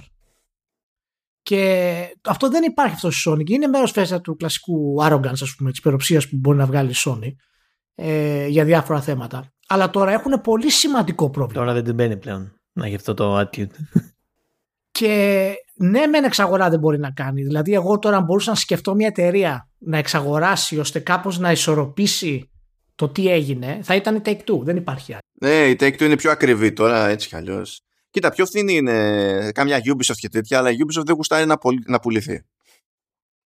Παραδοσιακά δηλαδή. Απλά ναι, δεν ναι. Η, Ubisoft, η Ubisoft θα ήταν επίσης μια, μια καλή επιλογή, αλλά ίσως δεν μπορεί να κάνει να κουνήσει τη βελόνα σε τέτοιο επίπεδο. Αλλά θα ήταν ίσως μια, μια καλή επιλογή. Αλλά φυσικά η Sony δεν μπορεί να κάνει τέτοιες εξαγορές γιατί δεν είναι χτισμένη να τις κάνει. Η φιλοσοφία της είναι τελείως διαφορετική. Μα είναι δύσκολο βασικά. Α, αν, δείτε, αν δείτε τι εξαγορές έχει κάνει τα τελευταία χρόνια, τουλάχιστον σε αυτό το κομμάτι, στο gaming, συνήθως πηγαίνει και αγοράζει εταιρείες με τις οποίες ήδη έχει συνεργαστεί πολλάκις και ξέρουν ότι είναι έτοιμοι στην πραγματικότητα να ενσωματωθούν, είναι ήδη στο ίδιο μήκος κύματος και γλιτώνουν τη, τη, τη μανούρα τέλος πάντων των προσαρμογών. Ενώ η Microsoft, επειδή δεν είχε και το χρόνο να το παίξει αλλιώς, το παίζει όπως το παίζει και στην ουσία δεν, ε, τεχνικώς δεν έχει καν τα πάντα κάτω από την ίδια ντε και καλά ομπρέλα και δεν συμμαζεύεται. Έχει, έχει. Και όντως ε, η Sony, ας πούμε, τις εξαγορέ της είναι η Housemark, η Blue Point, η Nixie Software, η Firesprite, η Fabric Games, η Valkyrie Entertainment και το Evo Fighting Game Tournament. Αυτά έχει κάνει τα τελευταία τρία χρόνια για να χτίσει το πορτοφόλιό της, ώστε να ισορροπήσει και να υποστηρίξει το AAA development που έχει. Αλλά αυτή η αιμονή της με το AAA development σε αυτό το επίπεδο, το κινηματογραφικού στυλ επίπεδο, ε, τώρα θα της γυρίσει boomerang. Και ναι, μεν. Ε, θα είναι, θα, τα franchises αυτά σίγουρα θα, θα πουλήσουν και θα, θα φέρουν φοβερό σοκ πούμε, σε διάφορα πράγματα στη βιομηχανία. Αλλά δεν ενδιαφέρεται η Microsoft για αυτό το πράγμα αυτή τη στιγμή. Και αλλάζοντας αυτό το, το κόλπο, το πώς δηλαδή θα, θα κοντραριστεί με τη Sony, αποκτά η βιομηχανία μας για, πρώτη φορά στην ουσία αυτή η τριπλέτα που λέγαμε μάλλον αρκετές φορές και κάθε εταιρεία κρατάει την άλλη in check στην πραγματικότητα, χωρίς να προχωρήσει να να, να εκμεταλλευτεί την αγορά. Αλλά αυτή η εξαγορά δίνει ένα πλεονέκτημα στη Microsoft, το οποίο εάν ο Spencer θελήσει να το κουνήσει, που λέμε κανονικά, ε, θα βάλει φωτιά πάρα πολύ. Και η, η Nintendo, που αποδεικνύεται εντάξει η σοφή επιλογή της να φύγει από την αγορά εδώ και καιρό, ε, το να φύγει σε εισαγωγικά βέβαια, καταλαβαίνουμε τι, τι εννοούμε, ε, είναι η μοναδική που δεν θα επηρεαστεί από αυτό το πράγμα. Ναι, ναι, ναι. Και βασικά και, και η Sony αλλά και η Nintendo προφανώς αυτό που έχουν να σπρώξουν περισσότερο είναι αυτό το cross media που έχουν ξεκινήσει και σε αυτό έχουν, έχουν, έχουν χρονικό πλεονέκτημα, ρε παιδί μου. Και η Nintendo πηγαίνει πακέτο και με μια πίστη που έχει πίστη και η Sony, αλλά δεν είναι η πίστη που έχει η Nintendo. Είναι, έχουν άλλη γεύση. Αυτά. Όχι, όχι. Είναι διαφορετικό. Οπότε να, για να απαντήσω και Νίκο στην ερώτησή σου να το κάνω κύκλο έτσι. Νομίζω ότι πραγματικά όντως η, η, Microsoft ε, εκμεταλλεύτηκε το χρόνο όσο πιο γρήγορα γινόταν για να το κάνει αυτό το πράγμα. Ήταν δηλαδή ξαφνικά είπανε ok ας το κάνουμε. Από τη στιγμή που δεν υπήρχε πλάνο για αυτό το πράγμα όλη η στρατηγική της Sony έχει στην ουσία ορίσει τη στρατηγική της Microsoft σε αυτό. Και η δυνατότητα να πει ότι κοίτα να δεις, όχ, αυτή τη στιγμή η Activision Blizzard περνάει χάλια, δεν υπάρχει καλύτερη ευκαιρία να την αρπάξουμε. Γιατί προφανώς αν η Activision Blizzard δεν είχε τα προβλήματα με τα δικαστήρια, ε, την τοξική κουλτούρα, Όχι, όχι. ε, θα ήταν πολλαπλάσια ακριβότερο, πιο ακριβή, ας πούμε. Δεν υπήρχε περίπτωση καμία σε αυτό το πράγμα. Οπότε είναι αυτό το, το ευκαιριακό στυλ, ας πούμε, της εξαγοράς, το οποίο δεν μας έχει συνηθίσει τόσο πολύ ο Spencer, αλλά φαίνεται ότι είναι και αυτό μες στη φαρέτρα του. Ας πούμε, για το Δεν ξέρω, Game Pass. δεν, και δεν υπήρχε δεν ξέρω καν αν ήταν συλλογική της Microsoft αυτό το πράγμα ποτέ. ναι. Ναι, ναι, είναι, είναι δηλαδή πραγματικά σοκαριστικό να το βλέπεις αυτό να, να εξελίσσεται. Ε, ωραία, καλά, θα ξαναπούμε κάποιες λεπτομέρειες για αυτά τα πράγματα, αλλά θέλω να πάμε στο, να το κλείσουμε το επιχειρηματικό σε αυτό το πράγμα. Λοιπόν, επειδή βλέπω πάρα πολύ κόσμο να το γράφει αυτό το πράγμα, ε, παιδιά, δεν μπορείς η Sony να αγοράσει την Nintendo. Ναι, δεν παίζει αυτό, δεν παίζει. Ούτε η Nintendo μπορεί να αγοράσει τη Έτσι κι Sony αλλιώς. και δεν είναι θέμα χρημάτων Ναι, βασικά. δεν μπορείς η είναι Sony θέμα να- χρημάτων. Ναι, ναι, αλλά και θέμα χρημάτων να ήταν. Δεν, η Sony δεν έχει δυνατότητα να αγοράσει την Nintendo. Ε, και ο, το brand, ας πούμε, τη δύναμη του brand που έχει η Nintendo και όλα τα συναφή. Λοιπόν, σταματήστε να το λέτε αυτό το πράγμα. Η Sony δεν μπορεί να αγοράσει τη Take Two. δεν θα πάει να αγοράσει την Nintendo. Έτσι, οπότε σταματήστε λοιπόν να το λέτε αυτό το πράγμα, πιστεύοντας ότι η Sony είναι μεγαλύτερη από την Nintendo. Η Sony δεν είναι μεγαλύτερη από την Nintendo. Οπότε σταματήστε να το λέτε αυτό το πράγμα, γιατί δείχνει φοβερή άγνοια και μου δημιουργεί άγχος. Έχω και πίεση μέσα, μέσα τα έξι χρονών. Έτσι. Ε, ένα άλλο που θέλω να κλείσουμε. Μάνο, ε, είναι μονοπόλιο αυτό; Γιατί Τη πρέπει να μονοπόλιο το γάμο βάλουμε το κι αυτό. κεφάλι μου, δηλαδή κάθε φορά με αυτή την ιστορία με το, με το μονοπόλιο. δηλαδή, τι άλλο να πεις; Πρώτα απ' όλα, η Microsoft προσέχει σε αυτά τα πράγματα και για να καταλάβετε με τι μαφίες έχετε μπλέξει, από τη στιγμή που υπάρχει γενικός αναβρασμός και, και στην Αμερική αλλά και στο ευρωπαϊκό στερεώμα τέλος πάντων ε, περί big tech και τη επιρροή που έχουν αυτές οι μεγάλες εταιρείες. Ενώ έχουν κυνηγήσει σχεδόν τους πάντες, έχουν καταφέρει στη Microsoft και την έχουν σκαπουλάρει. Ενώ είναι τεράστιο. Έτσι, δηλαδή είναι, είναι, είναι τεράστιο και ώρες ώρες κάνουν και αυτοί κάτι αδιανόητα πράγματα, ειδικά στην πάντα των, των Windows. Ακόμα κάνουν αδιανόητα πράγματα εκεί πέρα, που είναι φως φανάριο ότι είναι παρόλες αυτά που κάνουν. Την έχουν σκαπουλάρει. Όταν λοιπόν ανακοινώνουν εδώ την εξαγορά, λέει ότι μετά την εξαγορά, by revenue στο κομμάτι του gaming, θα είμαστε, λέει, τρίτη. Μετά την Tencent και τη Sony. Οπότε θα γυρίσεις και θα πεις εσύ ότι ποια είναι η δεσπόζουσα θέση. Διότι πρώτα απ' όλα, εκτός ότι δεν υπάρχει μονοπόλιο, δηλαδή έτσι κι αλλιώς, δηλαδή ποιος, τι είναι που μπορείς να αγοράσεις μόνο από τη Microsoft. Το ότι μπορείς να αγοράσεις συγκεκριμένα παιχνίδια μόνο από τη Microsoft δεν, σημ- δεν σημαίνει αυτό που νομίζετε.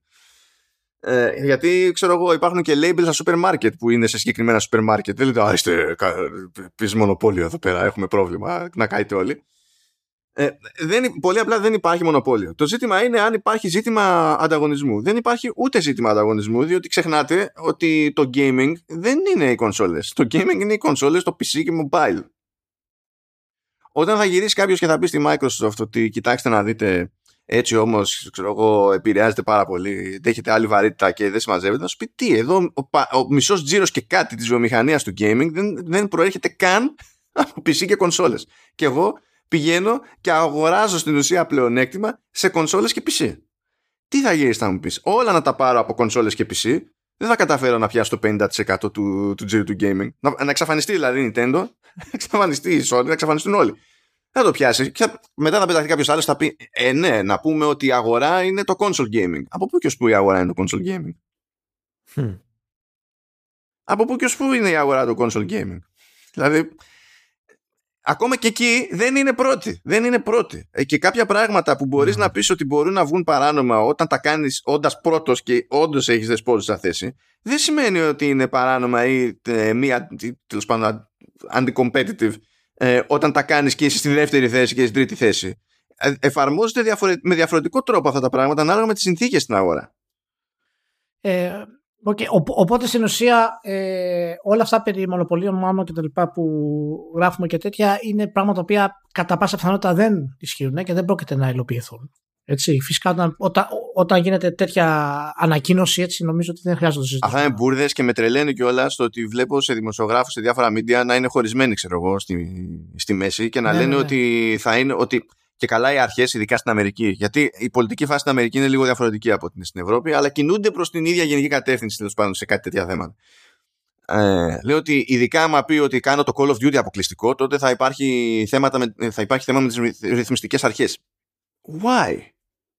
Τι θα πούνε, Ότι υπάρχει η αγορά του Call of Duty. Και σε αυτό ένας είναι ο πολιτής και είναι η Microsoft.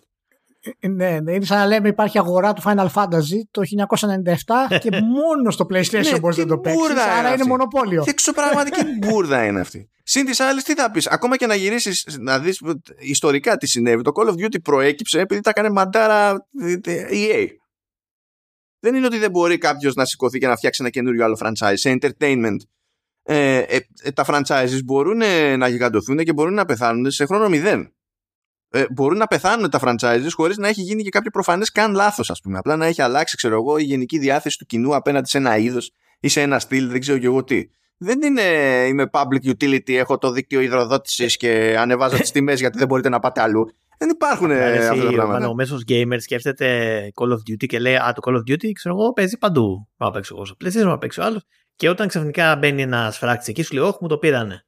Ναι, μπράβο. Και, Μονοπόλιο. Ναι, Είναι, είναι καθαρά υποκειμενική. Πρέπει να, άποψη ξε, αυτή. πρέπει να ξεμάθει το fanboyισμό του μάλλον. Ναι. Είναι, είναι, είναι, είναι, η εξαγορά είναι μηχανισμός για να γίνουμε λιγότερο fanboys. Ο Spencer μας- ο Spencer μας αγαπάει. Σας το λέω, άμα κάποιος πετάξει την ιδέα, ειδικά στην Αμερική, να σφίξουμε τη Microsoft για τη συγκεκριμένη εξαγορά, θα γυρίσει η Microsoft και θα το πει.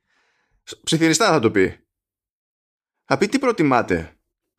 Να έχω εγώ εκτόπισμα σε αυτή την αγορά ή να συνεχίσει να έχει το εκτόπισμα που έχει και να μεγαλώνει κι άλλο η, ε, ε, η Tencent που είναι η κινέζικη εταιρεία. Αυτό θα τους πει και τότε μόλις το πετάξεις αυτό στους Αμερικανούς αλλάζουν όλα.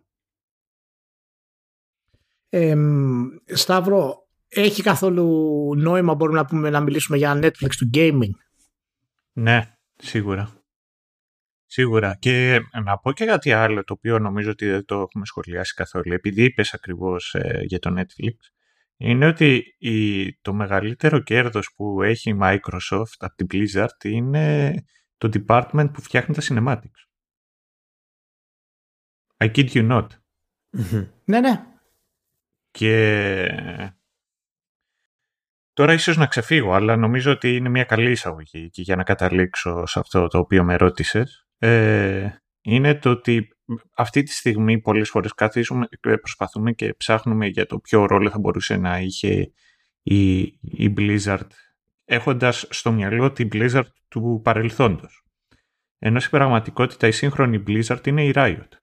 Η Riot αυτή τη στιγμή είναι η Blizzard όπως ήταν πιο παλιά η Blizzard και όπως η Blizzard θα έπρεπε να, να βρίσκεται αυτό το διάστημα.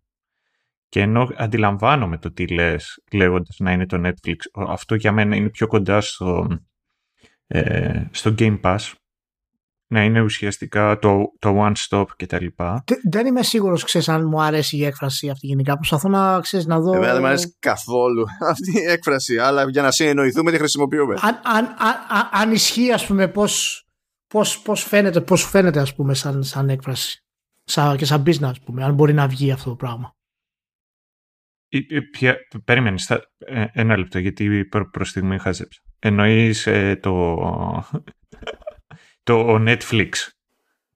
Να είναι π.χ. το Season Pass, το, το Game Pass, το Netflix του gaming. Το, το Game Pass στην ουσία να χρησιμοποιείται ως το Netflix του gaming. Να είναι αυτό το πράγμα με αποτέλεσμα να γίνει τόσο mainstream όσο είναι το Netflix. Υπάρχει τέτοια πιθανότητα για το Ναι, gaming. ναι, δηλαδή είναι ναι. το Game Pass αυτός ο στόχος του εν τέλει. Μπορεί να γίνει αυτό με αυτή τη λογική. Γι' αυτό το λέω Netflix του game. Το πιστεύεις; Εγώ το πιστεύω γιατί θες να σου πω κάτι. Δεν είναι ότι δεν είμαι ρομαντικός ή ότι δεν με νοιάζει. Δεν θεωρώ ότι είναι καλό αυτό. Το θεωρώ ότι είναι καταστροφικό σε βάθος ε, χρόνου. Αλλά το έχουμε δει τόσες φορές που απλά θα πρέπει να είμαστε τυφλοί πλέον στο να το αγνοούμε. Δηλαδή μπορούμε να θελοτυφλούμε όσο θέλουμε, αλλά προς τα εκεί πάει, με τον έναν ή με τον άλλον τρόπο. Απλά η, η Microsoft ήταν η πρώτη η οποία το επέλεξε να το κάνει. Θα μπορούσε να το είχε επιλέξει και να το κυνηγήσει από πιο πριν η Amazon. Μπορούσε να το είχε κυνηγήσει από πιο πριν η, η Google. Το κυνήγησε η Google, απλά δεν ήξερε τι έκανε. Ναι, ισχύει. Νίκο, τι λες; Ε, εντάξει, τώρα δεν μπορεί μια άσχετη εταιρεία να μπει. Δηλαδή μπορεί, αλλά τα αποτελέσματα θα είναι σαν αυτά της Google. Δεν μπορείς τώρα να μπεις σε μια βιομηχανία και να πεις ξαφνικά Α, εγώ θα γίνω, ας πούμε, το, το show Netflix εδώ και θα, θα κάνω κουμάντα με αυτόν τον τρόπο. Και δεν είναι και κάτι που θέλει η Microsoft σίγουρα, έτσι, γιατί παιδιά μην ε, ξεχνάμε ότι το Netflix είναι μια εταιρεία zombie. Δηλαδή δεν έχει βγάλει χρο... Ε, κέρδος ποτέ και δεν νομίζω ότι θα βγάλει και ποτέ ας πούμε. Ε, προφανώς δεν θέλει αυτό η Microsoft αλλά ε, το μοντέλο του Game Pass ε, την ευνοεί πάρα πολύ και επειδή δεν έχει δεν είχε μέχρι τώρα τη δύναμη της αποκλειστικότητας που έχει η Sony οπότε με, ένα, με μια μεγαλύτερη γκάμα ας πούμε στη διάθεσή της ε, και με τη συνδρομή ε, για όπλο που προφανώς ε, είναι πιο οικονομική για τους περισσότερους ε, gamers από το να αγοράζουν 3 και 4 και 5 παιχνίδια ας πούμε, το χρόνο. Έτσι δεν είναι; Λοιπόν, με αυτή τη λογική έχει απόλυτο νόημα. Τώρα αν θα είναι αυτό καταστροφικό όπως λέει ο Σταύρος δεν το ξέρω να πω την αλήθεια. με μια με μια εταιρεία του μεγέθους αυτού όπως είναι η Microsoft από πίσω ε, εγώ νομίζω ότι έχει δυνατότητα να λειτουργήσει ε, και σε βάθος χρόνου. Δηλαδή ε, φαντάζομαι ότι αυτό που φοβάται ο Σταύρος είναι ότι σιγά σιγά η ποιότητα θα πέσει ε, και θα αρχίσουμε να βλέπουμε ξέρω εγώ ατελείωτα sequels ναι, ε, και το άλλο το οποίο εγώ πιστεύω είναι το ότι αν εξαιρέσουμε αυτή τη στιγμή πραγματικά τον κορονοϊό, το οποίο είναι κάτι το οποίο είναι πολύ δύσκολο, ε, το, το διάβασα και είναι κάτι το οποίο ακούω πολλούς στάρ να κάθεται να το συζητάνε, είναι ότι πλέον οι κινηματογραφικές ε, αίθουσες είναι αποκλειστικά για blockbusters. Ξέρουμε ποιες εταιρείες κάνουν τα blockbusters. Αυτή τη στιγμή βγαίνουν πολλά περισσότερα video games από ό,τι μπορούν να βγουν. Που σημαίνει αυτό είναι καλό για μας, οι οποίοι είμαστε καταναλωτές, αλλά αυτό είναι πολύ κακό για την αγορά, διότι ουσιαστικά μιλάμε για μια μεγάλη φούσκα κάπου που πέφτουν πολλά χρήματα και δεν υπάρχει ουσιαστικά ανταπόδοση αυτήν της επένδυσης. Και όταν πλέον θα μιλάμε για μεγέθη εταιριών οι οποίες θα είναι τύρανοι σε αυτό το, σε αυτό το κλάδο, όπως είναι η Tencent, αυτό το οποίο θα έχει αποτέλεσμα είναι το ότι δεν θα υπάρχει αρκετός χρόνος, χώρος, πες το όπως θέλεις, στο διαδίκτυο, ώστε να μπορούν άλλα video games εκτός από τα μεγαλύτερα να ανασάνουν. Εγώ τουλάχιστον έτσι το βλέπω. Ε, για αυτό το λόγο είναι, είναι ωφέλιμο το consolidation. Είναι και ο μόνος τρόπος να, κατα... να καταλήξουμε σε, λιγότερα παιχνίδια. Δεν προλαβαίνουμε. Ε, είναι ο λόγος που ρωτάω για το Netflix του gaming ας πούμε και δεν μου αρέσει πολύ ως φράση γιατί μπορεί επιφανειακά να φαίνεται αυτό το πράγμα ότι ταιριάζει γιατί μηχανικά ας πούμε είναι κάπως ίδιο πληρώνεις μια συνδρομή και έχεις πρόσβαση σε εκατοντάδες παιχνίδια εκατοντάδες σειρές, ας πούμε, ή ταινίες κτλ. Αλλά όπως είπε και ο Νίκος, το Netflix σαν εταιρεία είναι σχετικά σαν zombie εταιρεία. Την αποκαλούμε έτσι.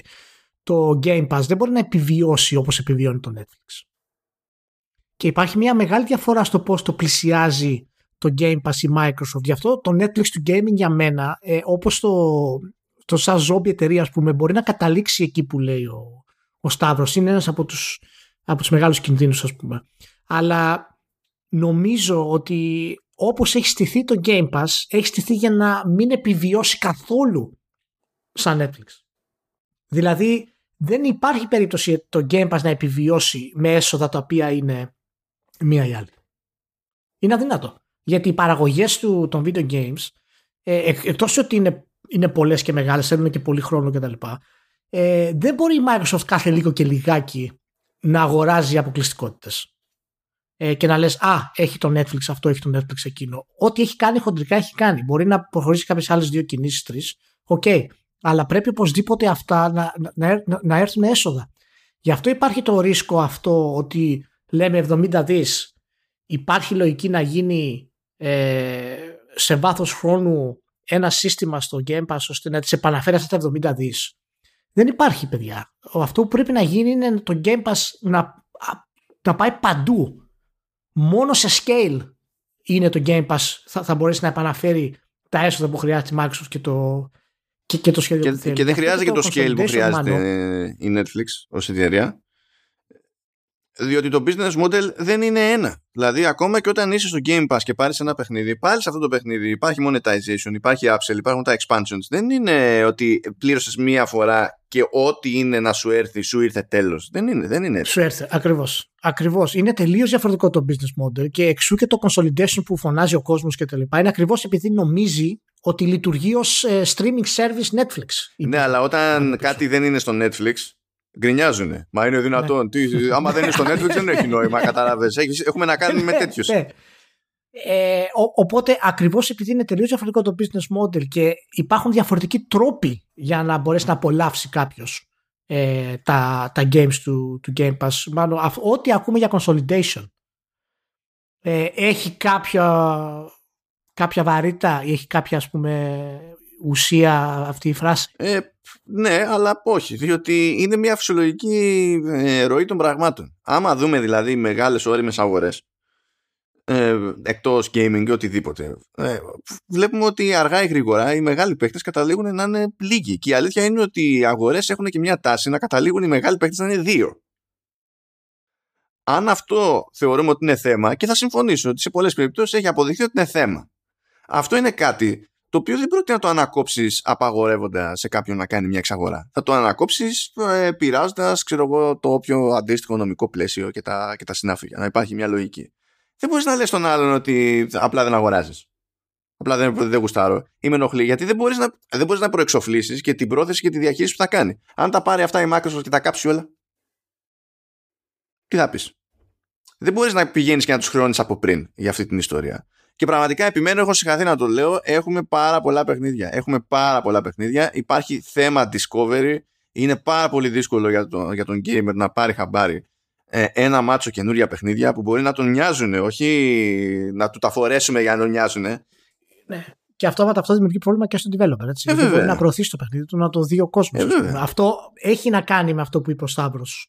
Ότι αναγκαστικά αυτοί που δεν θα μπορούν να προωθήσουν τα παιχνίδια τους, ε, σιγά σιγά θα πεθάνουν. Ναι, αλλά να που το Game Pass μέχρι στιγμής ωφελεί και αυτούς. Κατάλαβες. Δηλαδή, μπορούμε να κάνουμε μια συζήτηση για το τι σημαίνει ότι καταλήγουν όλοι αυτοί οι μεγάλοι τίτλοι από όλες αυτές τις μεγάλες εταιρείες φορά παρτίδα στο Game Pass. Αλλά να- στην τελική το Game Pass, όταν πηγαίνει και βάζει τίτλους καινούριους, που βάζει κάτι έτσι και λίγο, το standard view που έχει είναι να δεις ποιοι τίτλοι μπήκανε τελευταία και δεν τους ενδιαφέρει να σπρώξουν εκείνη την ώρα και να βάλουν πρώτο στη λίστα το μεγάλο το παιχνίδι. Φ- Το φροντίζουν αυτό το πράγμα, ώστε να έχεις εσύ μια πιθανότητα καλύτερη να πάρεις χαμπάρι και τον μικρό και τον μεγάλο που προσθέθηκε. Μου κάνει εντύπωση που μιλάμε για consolidation και φυσικά ε, ξεχνάμε ότι η βιομηχανία έχει γίνει μέσω, α, α, λόγω consolidation. δηλαδή αναγκαστικά γίνεται για να επι- φτάσει στο επόμενο επίπεδο και να γεννήσεις νέους μηχανισμούς και νέες αλυσίδες ας πούμε παραγωγής. Πρέπει να γίνει consolidation. Έγινε με την Nintendo, έγινε με την Atari, έγινε με την Nintendo, έγινε με τη Sony. Το consolidation. Ε, Όταν μπήκε η Microsoft στην αγορά της κονσόλας καθόντουσαν όλοι και κοροϊδεύανε από τη μία που πάνε και από την άλλη ε, στα, πάλι στο δημοσιογραφικό το μέρος ας πούμε ε, μπορεί να στηρίξει τρίτο παίχτη η αγορά. Και τώρα που στηρίζει τρίτο παίχτη η αγορά πάλι είναι πρόβλημα γιατί είμαστε, είναι λίγοι παίκτες και έχουν πολύ δύναμη.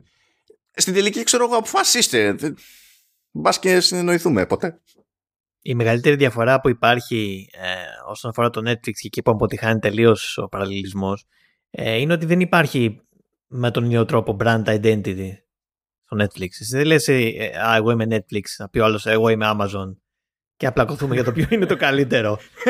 Αυτός που λες και εσύ, Ηλία, που θα δει ότι στο Netflix δεν υπάρχει κάτι να τον ενδιαφέρει να δει, λέμε τώρα, θα πει ότι α, θα αλλάξω, παιδιά, θα, βάλω, θα πάω, θα βάλω Apple TV, ας πούμε. Κάπως έτσι. Με την κονσόλα ή με το, play- με το PC, ας πούμε, που μπορεί να δώσεις ένα μισή χιλιάρικο, ή με την κονσόλα που θα δώσεις 5 και 6 και ίσως και 7 εκατοστάρικα, κάνεις commit σε αυτό το πράγμα. Και λες, ξέρω εγώ, α, εγώ είμαι PlayStation, εγώ είμαι Xbox, εγώ είμαι PSAS. Είναι τελείως διαφορετική η λογική που βλέπεις αυτά τα πράγματα. Αλλά για να, και για να γυρίσω αυτό, που- σε αυτό που είπε ο Σταύρος πριν, ε, αυτό, το- αυτός ο φόβος που υπάρχει όντως δεν αλλάζει στην πραγματικότητα με το Game Pass, ε, με την πληθώρα των παιχνιδιών και με όλο αυτό το πράγμα. Αυτό γίνεται ήδη. Και δεν θα αλλάξει κιόλας με βάση το, Game- το Game Pass. Αν μη τι άλλο, όπως λέει ο Μάνος, ε, μάλλον το αντίθετο θα γίνει. Ε, το έχουμε δει λίγο στην πορεία και τη Steam αυτό το πράγμα γιατί η πληθώρα των τίτλων στη Steam ε, είχε γυρίσει αρχικά με το ότι όχι τίποτα δεν είναι καλό να παίξεις Μμμ. και είναι πάρα πολλοί οι τίτλοι και δεν μπορώ να βρω αυτό που θέλω να παίξω και όντως αυτό έχει δημιουργήσει ένα μικρό πρόβλημα στην αρχή αλλά είδαμε ότι αυτό έστρωσε στην ουσία όχι φυσικά για τη Valve έτσι, αλλά για τη Valve πόσα χρόνια έκανε να αλλάξει το, το UI ας πούμε. Κάνει, κάνει δουλειά όμως πολύ στο, σε θέματα discovery. Έχει βάλει πάρα πολλά tools. Είναι καλύτερη από όλους σε αυτό το θέμα. Ναι, ισορρόπησε γιατί βοήθησε ακριβώς αυτό το κομμάτι. Κατάλαβε ότι αυτό το κομμάτι μας ενδιαφέρει περισσότερο, το discovery αυτό μας ενδιαφέρει. Και έτσι, καθώς ανέβαινε ε, το κοινό, ε, και οι πελάτες της, ας πούμε, ανέβαινε και το Discovery. Οπότε κάποια στιγμή ισορρόπησαν και τώρα είναι πολύ πιο εύκολο για έναν ε, ε, developer ο οποίος είναι άγνωστος να πουλήσει το παιχνίδι του και να κάνει 2.000 πωλήσεις, ας πούμε. Το οποίο είναι τίποτα Δεν ξέρω ποια ήταν η άποψή μας για το μονοπόλιο, το σχετικό μονοπόλιο τέλος πάντων τη, της Steam στο PC Gaming. Δεν ξέρω. Γιατί δεν γκρινιάζει κανένας. Εγώ, τώρα με το PC, αφού ε, εγώ, άκουσα, εγώ άκουσα ότι όταν έσκαγε το Epic Game Store είχαμε, είχαμε άλλα. Ήρθε η επανάσταση και δεν ξέρω και εγώ τι. λοιπά, ας πούμε, ναι. Μονοπόλιο, μονοπόλιο στο Epic. Αυτά είναι. Όσοι τα λέγατε αυτά γενικά, να τα θυμάστε ότι τα λέγατε. Γιατί δεν, δεν πρέπει να μάθετε κάποια στιγμή από αυτά. ε, ποιο είναι το μεγαλύτερο τώρα franchise που είναι στο, στην εξαγορά για τη Microsoft. Ποιο είναι το πιο, σε, το πιο σημαντικό σε αξία συνολικά; Εγώ τίνω λίγο προς το Warcraft. Και εγώ αυτό θα έλεγα. Γιατί το Warcraft έχει βιβλία, κόμιξ, ταινίες ε, και έχει πολύ περισσότερο εύρος για να μπορέσεις να κάνεις σειρές τηλεοπτικές η Microsoft να το χρησιμοποιήσει. Δηλαδή. Τώρα έχει γίνει ταινία, έτσι. Ναι, ναι, δεν είναι τόσο μεγάλο σε αξία όσο το Call of Duty, ας πούμε, σε net profits, ας πούμε, αλλά ε, σαν πιθανότητες και δυνατότητες νομίζω προσφέρει περισσότερα. Ε, τι λέτε γενικά; Εντάξει, εγώ θα γύρω στο πρακτικό της υπόθεσης, θα γύρω στο Call of Duty, διότι πραγματικά το παίζει τεράστιο ποσοστό των gamers σε αυτές τις πλατφόρμες. Είναι, είναι αδύνατο να το αγνοήσεις αυτό το πράγμα. Ε, παρότι συμφωνώ ότι είναι δύσκολο να έχει και παρουσία σε άλλα media να χτίσει κάτι άλλο, ξέρω εγώ, τριγύρω του κτλ. Που βέβαια ξέρεις, ε, κάποια στιγμή πρέπει να πεις θα το μετρήσω ως κομμάτι μιας τέτοιας προσπάθειας στο Warzone ή όχι. Και με τόσο λαό εκεί πέρα, ξέρω εγώ, μάλλον θα το μετρήσεις κάπως έτσι. Αλλά το ζήτημα με, το, με την Blizzard είναι ότι συνήθως πηγαίνει με άλλου τύπου loyalty. Ε, τώρα το Warcraft, να σου πω αλήθεια, δεν ξέρω αν έχει τη δύναμη που είχε γενικά σαν τέτοιο. Νομίζω, έχω την εντύπωση για λόγους που δεν μου βγάζουν ιδιαίτερα νόημα, αλλά έχω την εντύπωση ότι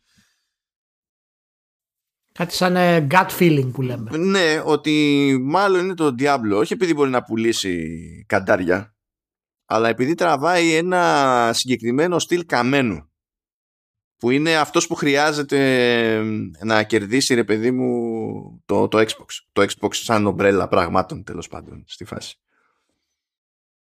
Σταύρος τι λες; Ε, είναι, είναι δύσκολο αυτό να κάτσω να το... Δυσκολεύεται. Ναι, ναι, ναι. είναι, είναι, είναι δύσκολο. Είναι δύσκολο, αυτό. Ε, άμεσα, άμεσα είναι το Diablo.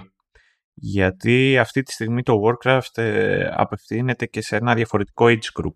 Είναι πιο κοντά στο δικό μας age group που ναι, ναι δίνει περισσότερο χρήμα αλλά ταυτόχρονα δεν είναι αυτό το οποίο φέρνει το περισσότερο engagement κάτι το οποίο τους ενδιαφέρει. Ε, αλλά όταν μιλάμε για AAA τίτλους, ε, δεν θα πω ότι χρειάζεται κάτι πιο edgy. Χρειάζεται όμως κάτι πιο όριμο.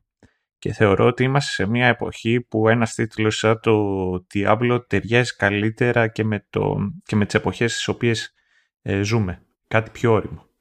Και αυτό δεν το έχουμε δει στο Warcraft. Χωρίς να σημαίνει ότι δεν μπορεί να γίνει.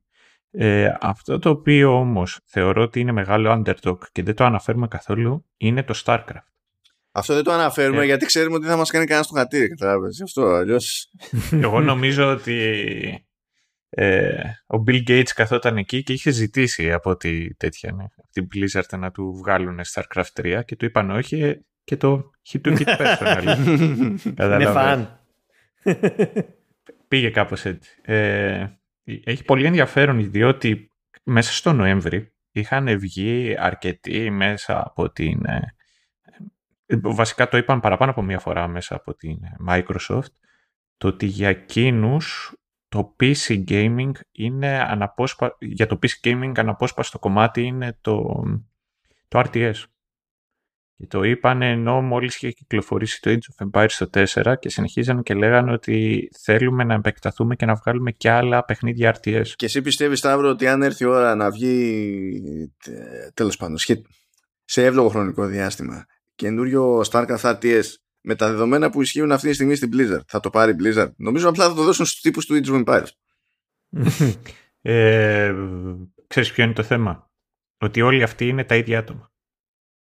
Όσοι ξεκινήσαν, ε, όσοι έχουν κάνει κύκλο. Αυτοί που ήταν από Age of Empires, ε, μερικοί περάσαν από Command Conquer, καταλήξανε στην Blizzard και πολλοί από αυτούς φύγανε και επιστρέψαν στο Age of Empires. Ε, ας δώσουμε παραπάνω. Mm. Οπότε δεν ξέρω. Για τα, για τα franchises; Ε, εγώ έχω και, και εγώ τίνω προς το Warcraft. Δεν ξέρω τώρα αν είναι απολύτως ε, αντικειμενικό ή όχι. Ε, έχω εντύπωση όμως ότι σαν, ε, σαν brand ε, είναι το πιο ευρέως γνωστό από ό,τι έχει η, η Blizzard. Ε, χωρίς αυτό να σημαίνει βέβαια και καλά και το Diablo εννοείται είναι, είναι πολύ δυνατό. Να, το θέμα είναι... να πούμε βέβαια μια, μια, μια μικρή παράτηση σε αυτό μιας και το λες να πούμε ότι το, το Warcraft σαν franchise έτσι, έχει, έχει, έχει φέρει περισσότερο από 10 δις στη, στη Blizzard. Ναι. Και το World of Warcraft επίσης από μόνο του ε, έχει, έχει φέρει περισσότερα από 7 δις από το που κυκλοφόρησε. Μόνο το World of Warcraft. Έτσι, οπότε είναι σίγουρο ότι έχει ε, βαρύτητα. Σίγουρα έχει βαρύτητα. Τεράστια. Ε, είναι δύο τα πράγματα πρέπει να μας ε, ενδιαφέρουν αυτή τη στιγμή. Ε, πρώτον είναι το τι θα κάνει το Diablo 4 ε, με όλες αυτές τις συνθήκες που επικρατούν. Ε, και το δεύτερο είναι τι σκοπεύει να κάνει η Microsoft με το Warcraft. Ε, δηλαδή θα σπρώξει την Blizzard να κάνει ένα καινούργιο MMO. Υπάρχει αυτή η πιθανότητα. Ε, προφανώς τώρα αυτό όπως ε, λέγαμε και πριν είναι κάτι το οποίο μιλάμε τώρα σε βάθος ε, αν όχι δεκαετίας ε, σίγουρα ναι, επταετίας. Είναι, είναι, είναι, το ρίσκο που αν θέλει να πάρει ο Spencer ή όχι ας πούμε χρησιμοποιώντας τα άλλα στούντιο για να στηρίξει τα παραδοσιακά franchises της, ε, της Και άμα με ένα καινούριο World of Warcraft τη δει περίπου Guild Wars και περίπου Sea of Thieves και πει πληρώνεις upfront και όλο το υπόλοιπο το έχεις στην τσέπη προχωρώντας και κάνω εγώ το support και το πετάω και στο Game Pass, τι χαμός θα γίνει τότε εκεί πέρα. ναι. Α, μάνα, μάνα. Είναι πολύ καλή ερώτηση. Θα κλείσουν σπίτια. Η, η, η Blizzard έχει ένα φοβερό χάρισμα στο να δημιουργεί ε, να δημιουργεί brands με αυτόν τον τρόπο. Ακόμα και το Overwatch που είναι καινούριο ε, τι να πω, δηλαδή έχει αποκτήσει το awareness παντού βλέπεις cosplays της Diva ας πούμε. Κυριολεκτικά, έχω δει χιλιάδες πούμε, διαφορετικές εκδόσεις. Ε, αυτό δεν γίνεται με άλλο, ε, παιχνίδι αυτή τη στιγμή ας πούμε online. Ε, μπορεί να το Call of Duty να έχει ξέρω εγώ, άπειρους ε, παίκτες ξέρω εγώ, αλλά δεν έχει το ίδιο, την ίδια δύναμη σαν brand ε, στο κοινό σαν σύνολο. Προφανώς αυτοί που είναι gamers και φανατικοί και παίζουν Call of Duty δεν τους νοιάζει τίποτα άλλο. Παίζουν Call of Duty και αυτό είναι. Αλλά για όλους τους υπόλοιπους, και η Microsoft σίγουρα θέλει να τους πιάσει όλους, ε, τα franchises Blizzard γενικά έχουν δύναμη. Ε, να κάνουμε τις, ε, τους επιλόγους, Μάνο; Και να μην τους κάνουμε. OK. Okay. Ε, για... για να καταλάβετε απλά για την ιστορία έτσι, στο, στο μεσοδιάστημα, επειδή το γράψαμε, το γράψαμε αυτό σε δύο δόσεις. Στη, στο πρώτο μέρος ήμουνα μόλις που είχα κάνει το εμβόλιο. Στο δεύτερο μέρος είχαν περάσει 24 ώρες και τώρα είμαι με κάτι δέκατα. Είμαι σούπερ γκολ από άθλιο ύπνο. Oh. Πονάω παντού. Είμαι ένα, είμαι ένα κέφι. Οπότε, ναι, ακούγεται αυτό ώρες ώρες. Συνεχίστε όμως, συνεχίστε. Ωραία. Ε, για, για πες Σταύρο, για κάνε τον επιλόγο στην όλη φάση. Πώς, ε, τι είναι αυτό που, που γενικά αισθάνεσαι Ωραία. μετά από αυτό που, ε, αισθάνομαι. αυτό που θέλεις; Αισθάνεται, αφού είπε ότι είναι νεκρός μέσα του Ηλία και σε ε, Είμαι νεκρός μέσα μου. Αυτό, αυτό, αυτό είναι το καλό μου, ότι δεν αισθάνομαι. μου διέφυγε, μου διέφυγε. ε, λοιπόν, θα σου πω εγώ το εξής. Θα μιλήσω όσο πιο γρήγορα μπορώ, ώστε να με μπορέσω να μεταφέρω όσο περισσότερη πληροφορία γίνεται. Νομίζω ότι αυτή η εξαγορά είναι ότι καλύτερο θα μπορούσε να γίνει για την Blizzard και για όσους δηλώνουν και είναι fans, τη, fan της Blizzard. Όχι μονάχα δίνεται μια ευκαιρία για την εταιρεία να ξεφύγει από ένα διέξοδο το οποίο για μένα δεν υπήρχε τε, τελειωμός. Ε, δεν νομίζω ότι θα μπορούσαν να ξεφύγουν, απλά ουσιαστικά θα πεθαίνανε μέσα σε αυτό. Ήταν θέμα χρόνου τουλάχιστον να εξαγοραστούν από κάπου αλλού και από τη στιγμή που μιλάμε για πολύ αγαπημένα franchise, η Blizzard είναι επί πολλά έτη ένας ακρογωνιαίος λίθος της βιομηχανίας θα ήταν κρίμα πραγματικά να φύγουν όλα αυτά τα πράγματα. Επίσης δίνεται η ευκαιρία να, ξεφύγει η, να ξεφύγουν τα IP της από την κατάσταση στην οποία βρίσκονται. Όταν ε, είσαι αναγκασμένος και βασίζεσαι από ε, συνεχόμενα expansion του Hearthstone και του Warcraft, είναι αναγκασμένα αυτά να έρχονται ανεξαρτήτως της ποιότητας τις οποίες μπορεί να έχουν. Οπότε είναι μια καινούργια ευκαιρία να δούμε την Blizzard, ακόμα και τα ίδια τα υπάρχοντα παιχνίδια, να έχουν άλλη αντιμετώπιση και να μπορέσουμε να δούμε πώς θα λειτουργήσουν χωρίς το άγχος το ότι πρέπει να φέρουν το ψωμί για ολόκληρη την εταιρεία. Επίσης, αυτό το οποίο θέλω να δω είναι το πόσο είναι διατεθειμένη η Microsoft να κάψει χρήματα επί του θέματος. Το έχω πει πολλές φορές ότι η σύγχρονη Blizzard είναι η Riot και αυτό το οποίο μπορούμε να βλέπουμε και να σκεφτόμαστε είναι ότι τα IPs πέρα από καινούργια video games μπορούμε να τα βλέπουμε επίσης και πώς μπορούν να κάνουν crossover και σε άλλα medium. Είτε αυτά είναι ταινίες, είτε είναι αυτά σειρές, είτε είναι comic και και και. Είδαμε λοιπόν ότι η Riot έβγαλε το Arcane ένα από τα πιο δημοφιλή, ε, μία από τις πιο δημοφιλές σειρές του 21 και ο βασικότερος λόγος για τον οποίο έκανε τέτοιο buzz ενώ βγήκαν και άλλες σειρές οι οποίες ήταν βασισμένες σε, σε video games το τελευταίο διάστημα για της κακομήρας, ήταν ότι η Riot ήταν διατεθειμένη για κάθε επεισόδιο να δώσει το δεκαπλάσιο budget από ό,τι δίνουν συνήθως. Και ο βασικότερος λόγος ήταν το εξής. Έχουν χρήμα να κόψουν και δεν περιμένουν να υπάρχει επιστροφή χρημάτων από αυτό καθ' αυτό. Η Blizzard σαν Blizzard είναι κάτι το οποίο είναι πολύ δύσκολο να μετρήσιμο για τον οποιονδήποτε business analyst. Και αυτό είναι το prestige. Αυτό ουσιαστικά αποκτάει η Microsoft αγοράζοντας IPs τα οποία έχουν μεγαλώσει γενιές και γενιές. Ε, δεν μιλάμε για απλούς φαν, αλλά μιλάμε για ένα cult το οποίο περιβάλλει την εταιρεία.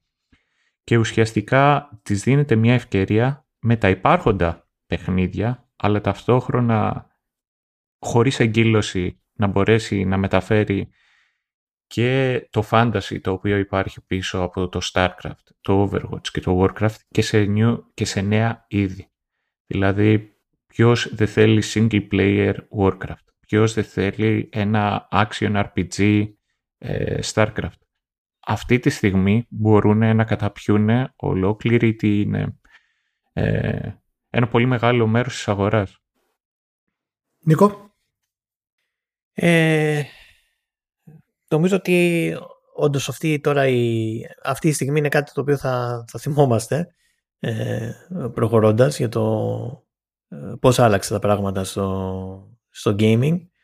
Ε, το θέμα είναι πώς θα αξιοποιήσει η Microsoft αυτό το, ε, αυτή την κίνηση που έκανε, όχι μόνο εμπορικά, γιατί εμπορικά σίγουρα ε, θα έχει, θα έχει απολαβές ας πούμε, ε, το θέμα είναι πώς θα καταφέρει να αλλάξει την πορεία της, ε, της Blizzard, να ισορροπήσει μεταξύ της ε, ανάγκης ας πούμε της αποκλειστικότητας ε, για τα franchises της Activision ας πούμε και του να μην ας πούμε ε, φέρει τελείως τούμπα τα πράγματα στην αγορά ε, και νομίζω ότι αυτό που έγινε τώρα θα έχει. Δηλαδή, 10 χρόνια από τώρα θα βλέπουμε ακόμα ε, τις συνέπειές του, ας πούμε, για να μην πω παραπάνω. Ναι. Και εγώ θα συμφωνήσω και με του δυο σας γενικά. Ε, είναι πραγματικά ό,τι μεγαλύτερο γίνει ποτέ στην ιστορία της βιομηχανίας. Ε, και το αν θα την αλλάξει και στο βαθμό που πιστεύουμε ότι μπορεί να γίνει λόγω του μεγέθους της εξαγοράς πρέπει να το δούμε στο μέλλον γιατί το είπε και ο Μάνος πριν ότι η διαδικασία του να πλαισιώσεις αυτή την εταιρεία, να την κάνεις να λειτουργήσει καλά μετά την εξαγορά, να την καθαρίσεις, να την ισορροπήσεις, να της δώσεις κατεύθυνση, ε, είναι πολύ δύσκολο. Είναι δηλαδή πάρα πολύ δύσκολο. Και τουλάχιστον χαίρομαι που εάν έγινε κάτι τέτοιο έγινε από τη Microsoft γιατί η εταιρεία έχει δείξει ότι όταν θέλει να επενδύσει στο gaming δεν κάνει πίσω. Ακόμα και αν ε, δεν της βγει με την πρωτη θα συνεχίσει να επενδύει και σίγουρα θα αλλάξει τη βιομηχανία σε βαθμό που νομίζω θα καταλήξει να είναι καλός. Γιατί δείχνει μια πάρα πολύ ξεκάθαρη θέση πλέον για τη Microsoft που διαφέρει από τους άλλους δύο. Πλέον είναι παραπάνω από εμφανές ότι και οι τρεις εταιρείες έχουν τη δική τους κατεύθυνση και βαρύτητα. Αυτό που λίγο με απασχολεί είναι το αν η Microsoft θα αποφασίσει πραγματικά να χρησιμοποιήσει τις αποκλειστικότητες ως επιθετικό εργαλείο.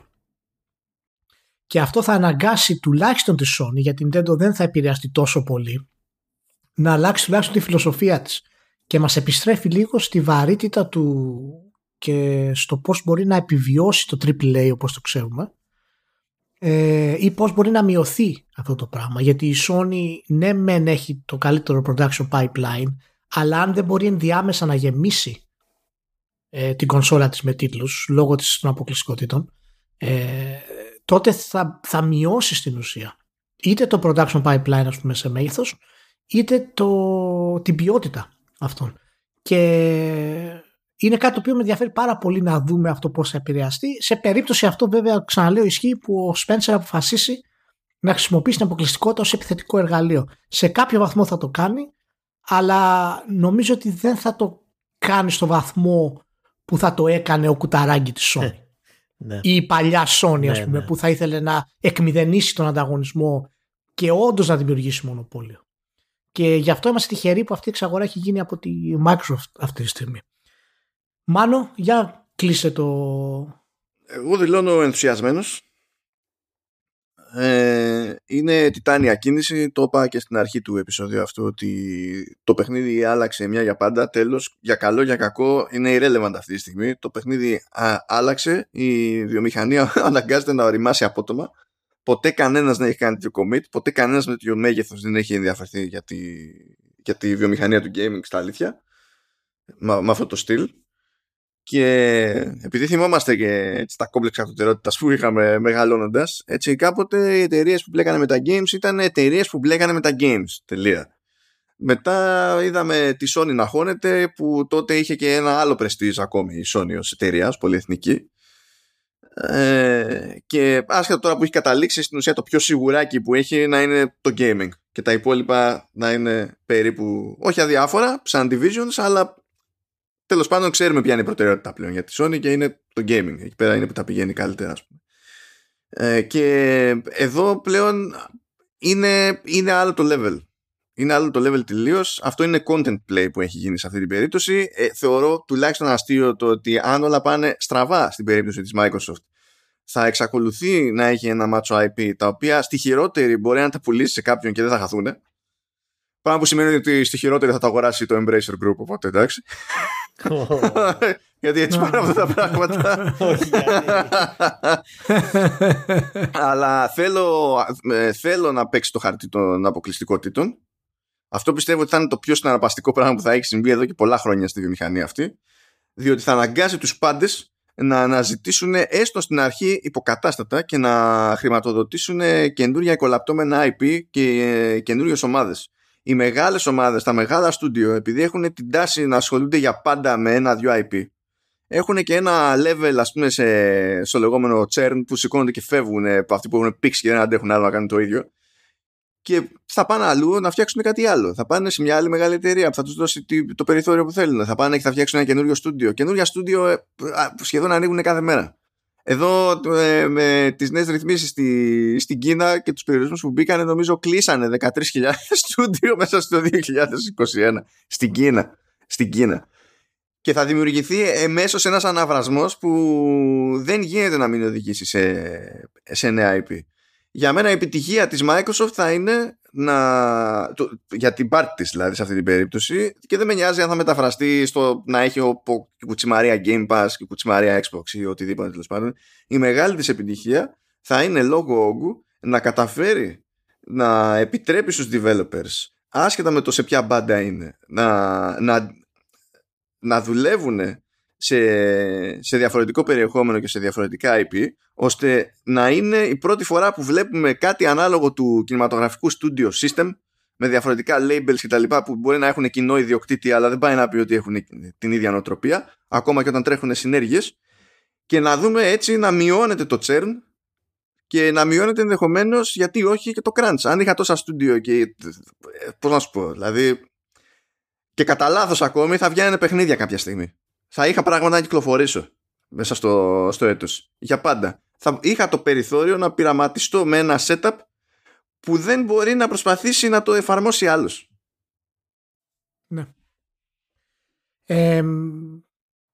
να, να κλείσουμε και να πω όλα, όλα, όλα αυτά που συζητήσαμε ε, το πιάσαμε πάρα πολλές πλευρές δείχνουν ένα πράγμα ε, ότι η κίνηση αυτή της Microsoft δεν είναι κίνηση η οποία θα αποδώσει τώρα δεν είναι κίνηση η οποία σκοπεύει σε πέντε χρόνια να δημιουργήσει ε, κάποια ας πούμε αυτοκρατορία. Είναι μια κίνηση η οποία έχει πάρα πολλές διακλαδώσεις και πάρα πολλά παρακλάδια τα οποία θα φανούν σε 10 και 20 Συγγνώμη, αλλά εδώ τα ακούσατε πρώτοι. Του χρόνου τέτοια εποχή άμα ξανααναστηθεί ξέρω εγώ η 3 ότι να είναι σε κάποια φάση θα, θα είναι όλοι στη, στη κοινότητα εντός εκτός εισαγωγικών. Επήρε τόσα στούντιο για ακόμη δεν έχει να βγάλει τίποτα. Αυτό, αυτό θα κάνουμε. ναι, ναι, ακριβώς. το, το, το, κλασικό. Ακριβώς, ακριβώς. Mm. Οπότε, αν κρατήσετε κάτι από όλη τη συζήτηση και όλα αυτά που συζητήσαμε, τα πολύπλοκα κτλ., είναι ότι αυτή η κίνηση Microsoft ε, έχει γίνει για καλό και ότι έχει τουλάχιστον 10 έως 20 χρόνια μέχρι να αποδώσει mm. ε, στο, από το μυαλό τους Spencer γιατί δεν αφορά μόνο το gaming ως concept. Αφορά πάρα πολλά πράγματα. Ε, να είστε όλοι καλά που είστε μαζί σε αυτό το μικρό podcast. Οπότε να, δεν έχετε παράπονο, δεν είχα κανένα. Μια χαρά το κάναμε το podcast. Βγήκε μια μισή ωρίτσα, δύο ώρες. Καλά, ναι, εντάξει. Να δούμε πότε θα μάθεις η από αυτή την ιστορία. Ε, Σταύρο και Νίκο, ευχαριστώ πάρα πολύ. Εμείς ευχαριστούμε. Εγώ ευχαριστώ που με είχατε. Ε, να, να πω κιόλας ότι από τη στιγμή που λέω που δεν γράφω και αν είναι η πρώτη επαφή που είχατε με τη σχαμερή φωνή μου Μπορείτε να με ακούτε με το, με το Μάνο δύο φορές ε, το μήνα που στο Showrunners, ε, μια άλλη εκπομπή. Το πουλάς πολύ καλά, το πουλάς πολύ ωραία. Περίμενε. Πώς φαίνεται ο άνθρωπος που δεν έχει ακούσει ούτε ένα επεισόδιο Showrunners. ε, γιατί ο Μάνος με πληροφορεί ότι αυξάνεστε αυτοί οι οποίοι ε, μπαίνετε στη διαδικασία και μας ακούτε δύο φορές το μήνα. Είσαστε ανώμαλοι και γι' αυτό σας αγαπώ Οπότε αν οποιοδήποτε έχει παρόμοιο mindset μπορεί να μας βρει στα κατάλληλα links. Έτσι. Ε, το ιδανικό elevator pitch ήταν αυτό. ναι, ναι, ναι. Να είστε όλοι καλά και ευχαριστούμε που ήσασταν μαζί. Θα τα πούμε την επόμενη εβδομάδα με κανονικής διάρκειας Vertical Slice. Ελπίζουμε. Okay. δηλαδή... ελπίζουμε, ελπίζουμε. Φιλιά πολλά σε όλους. Ciao.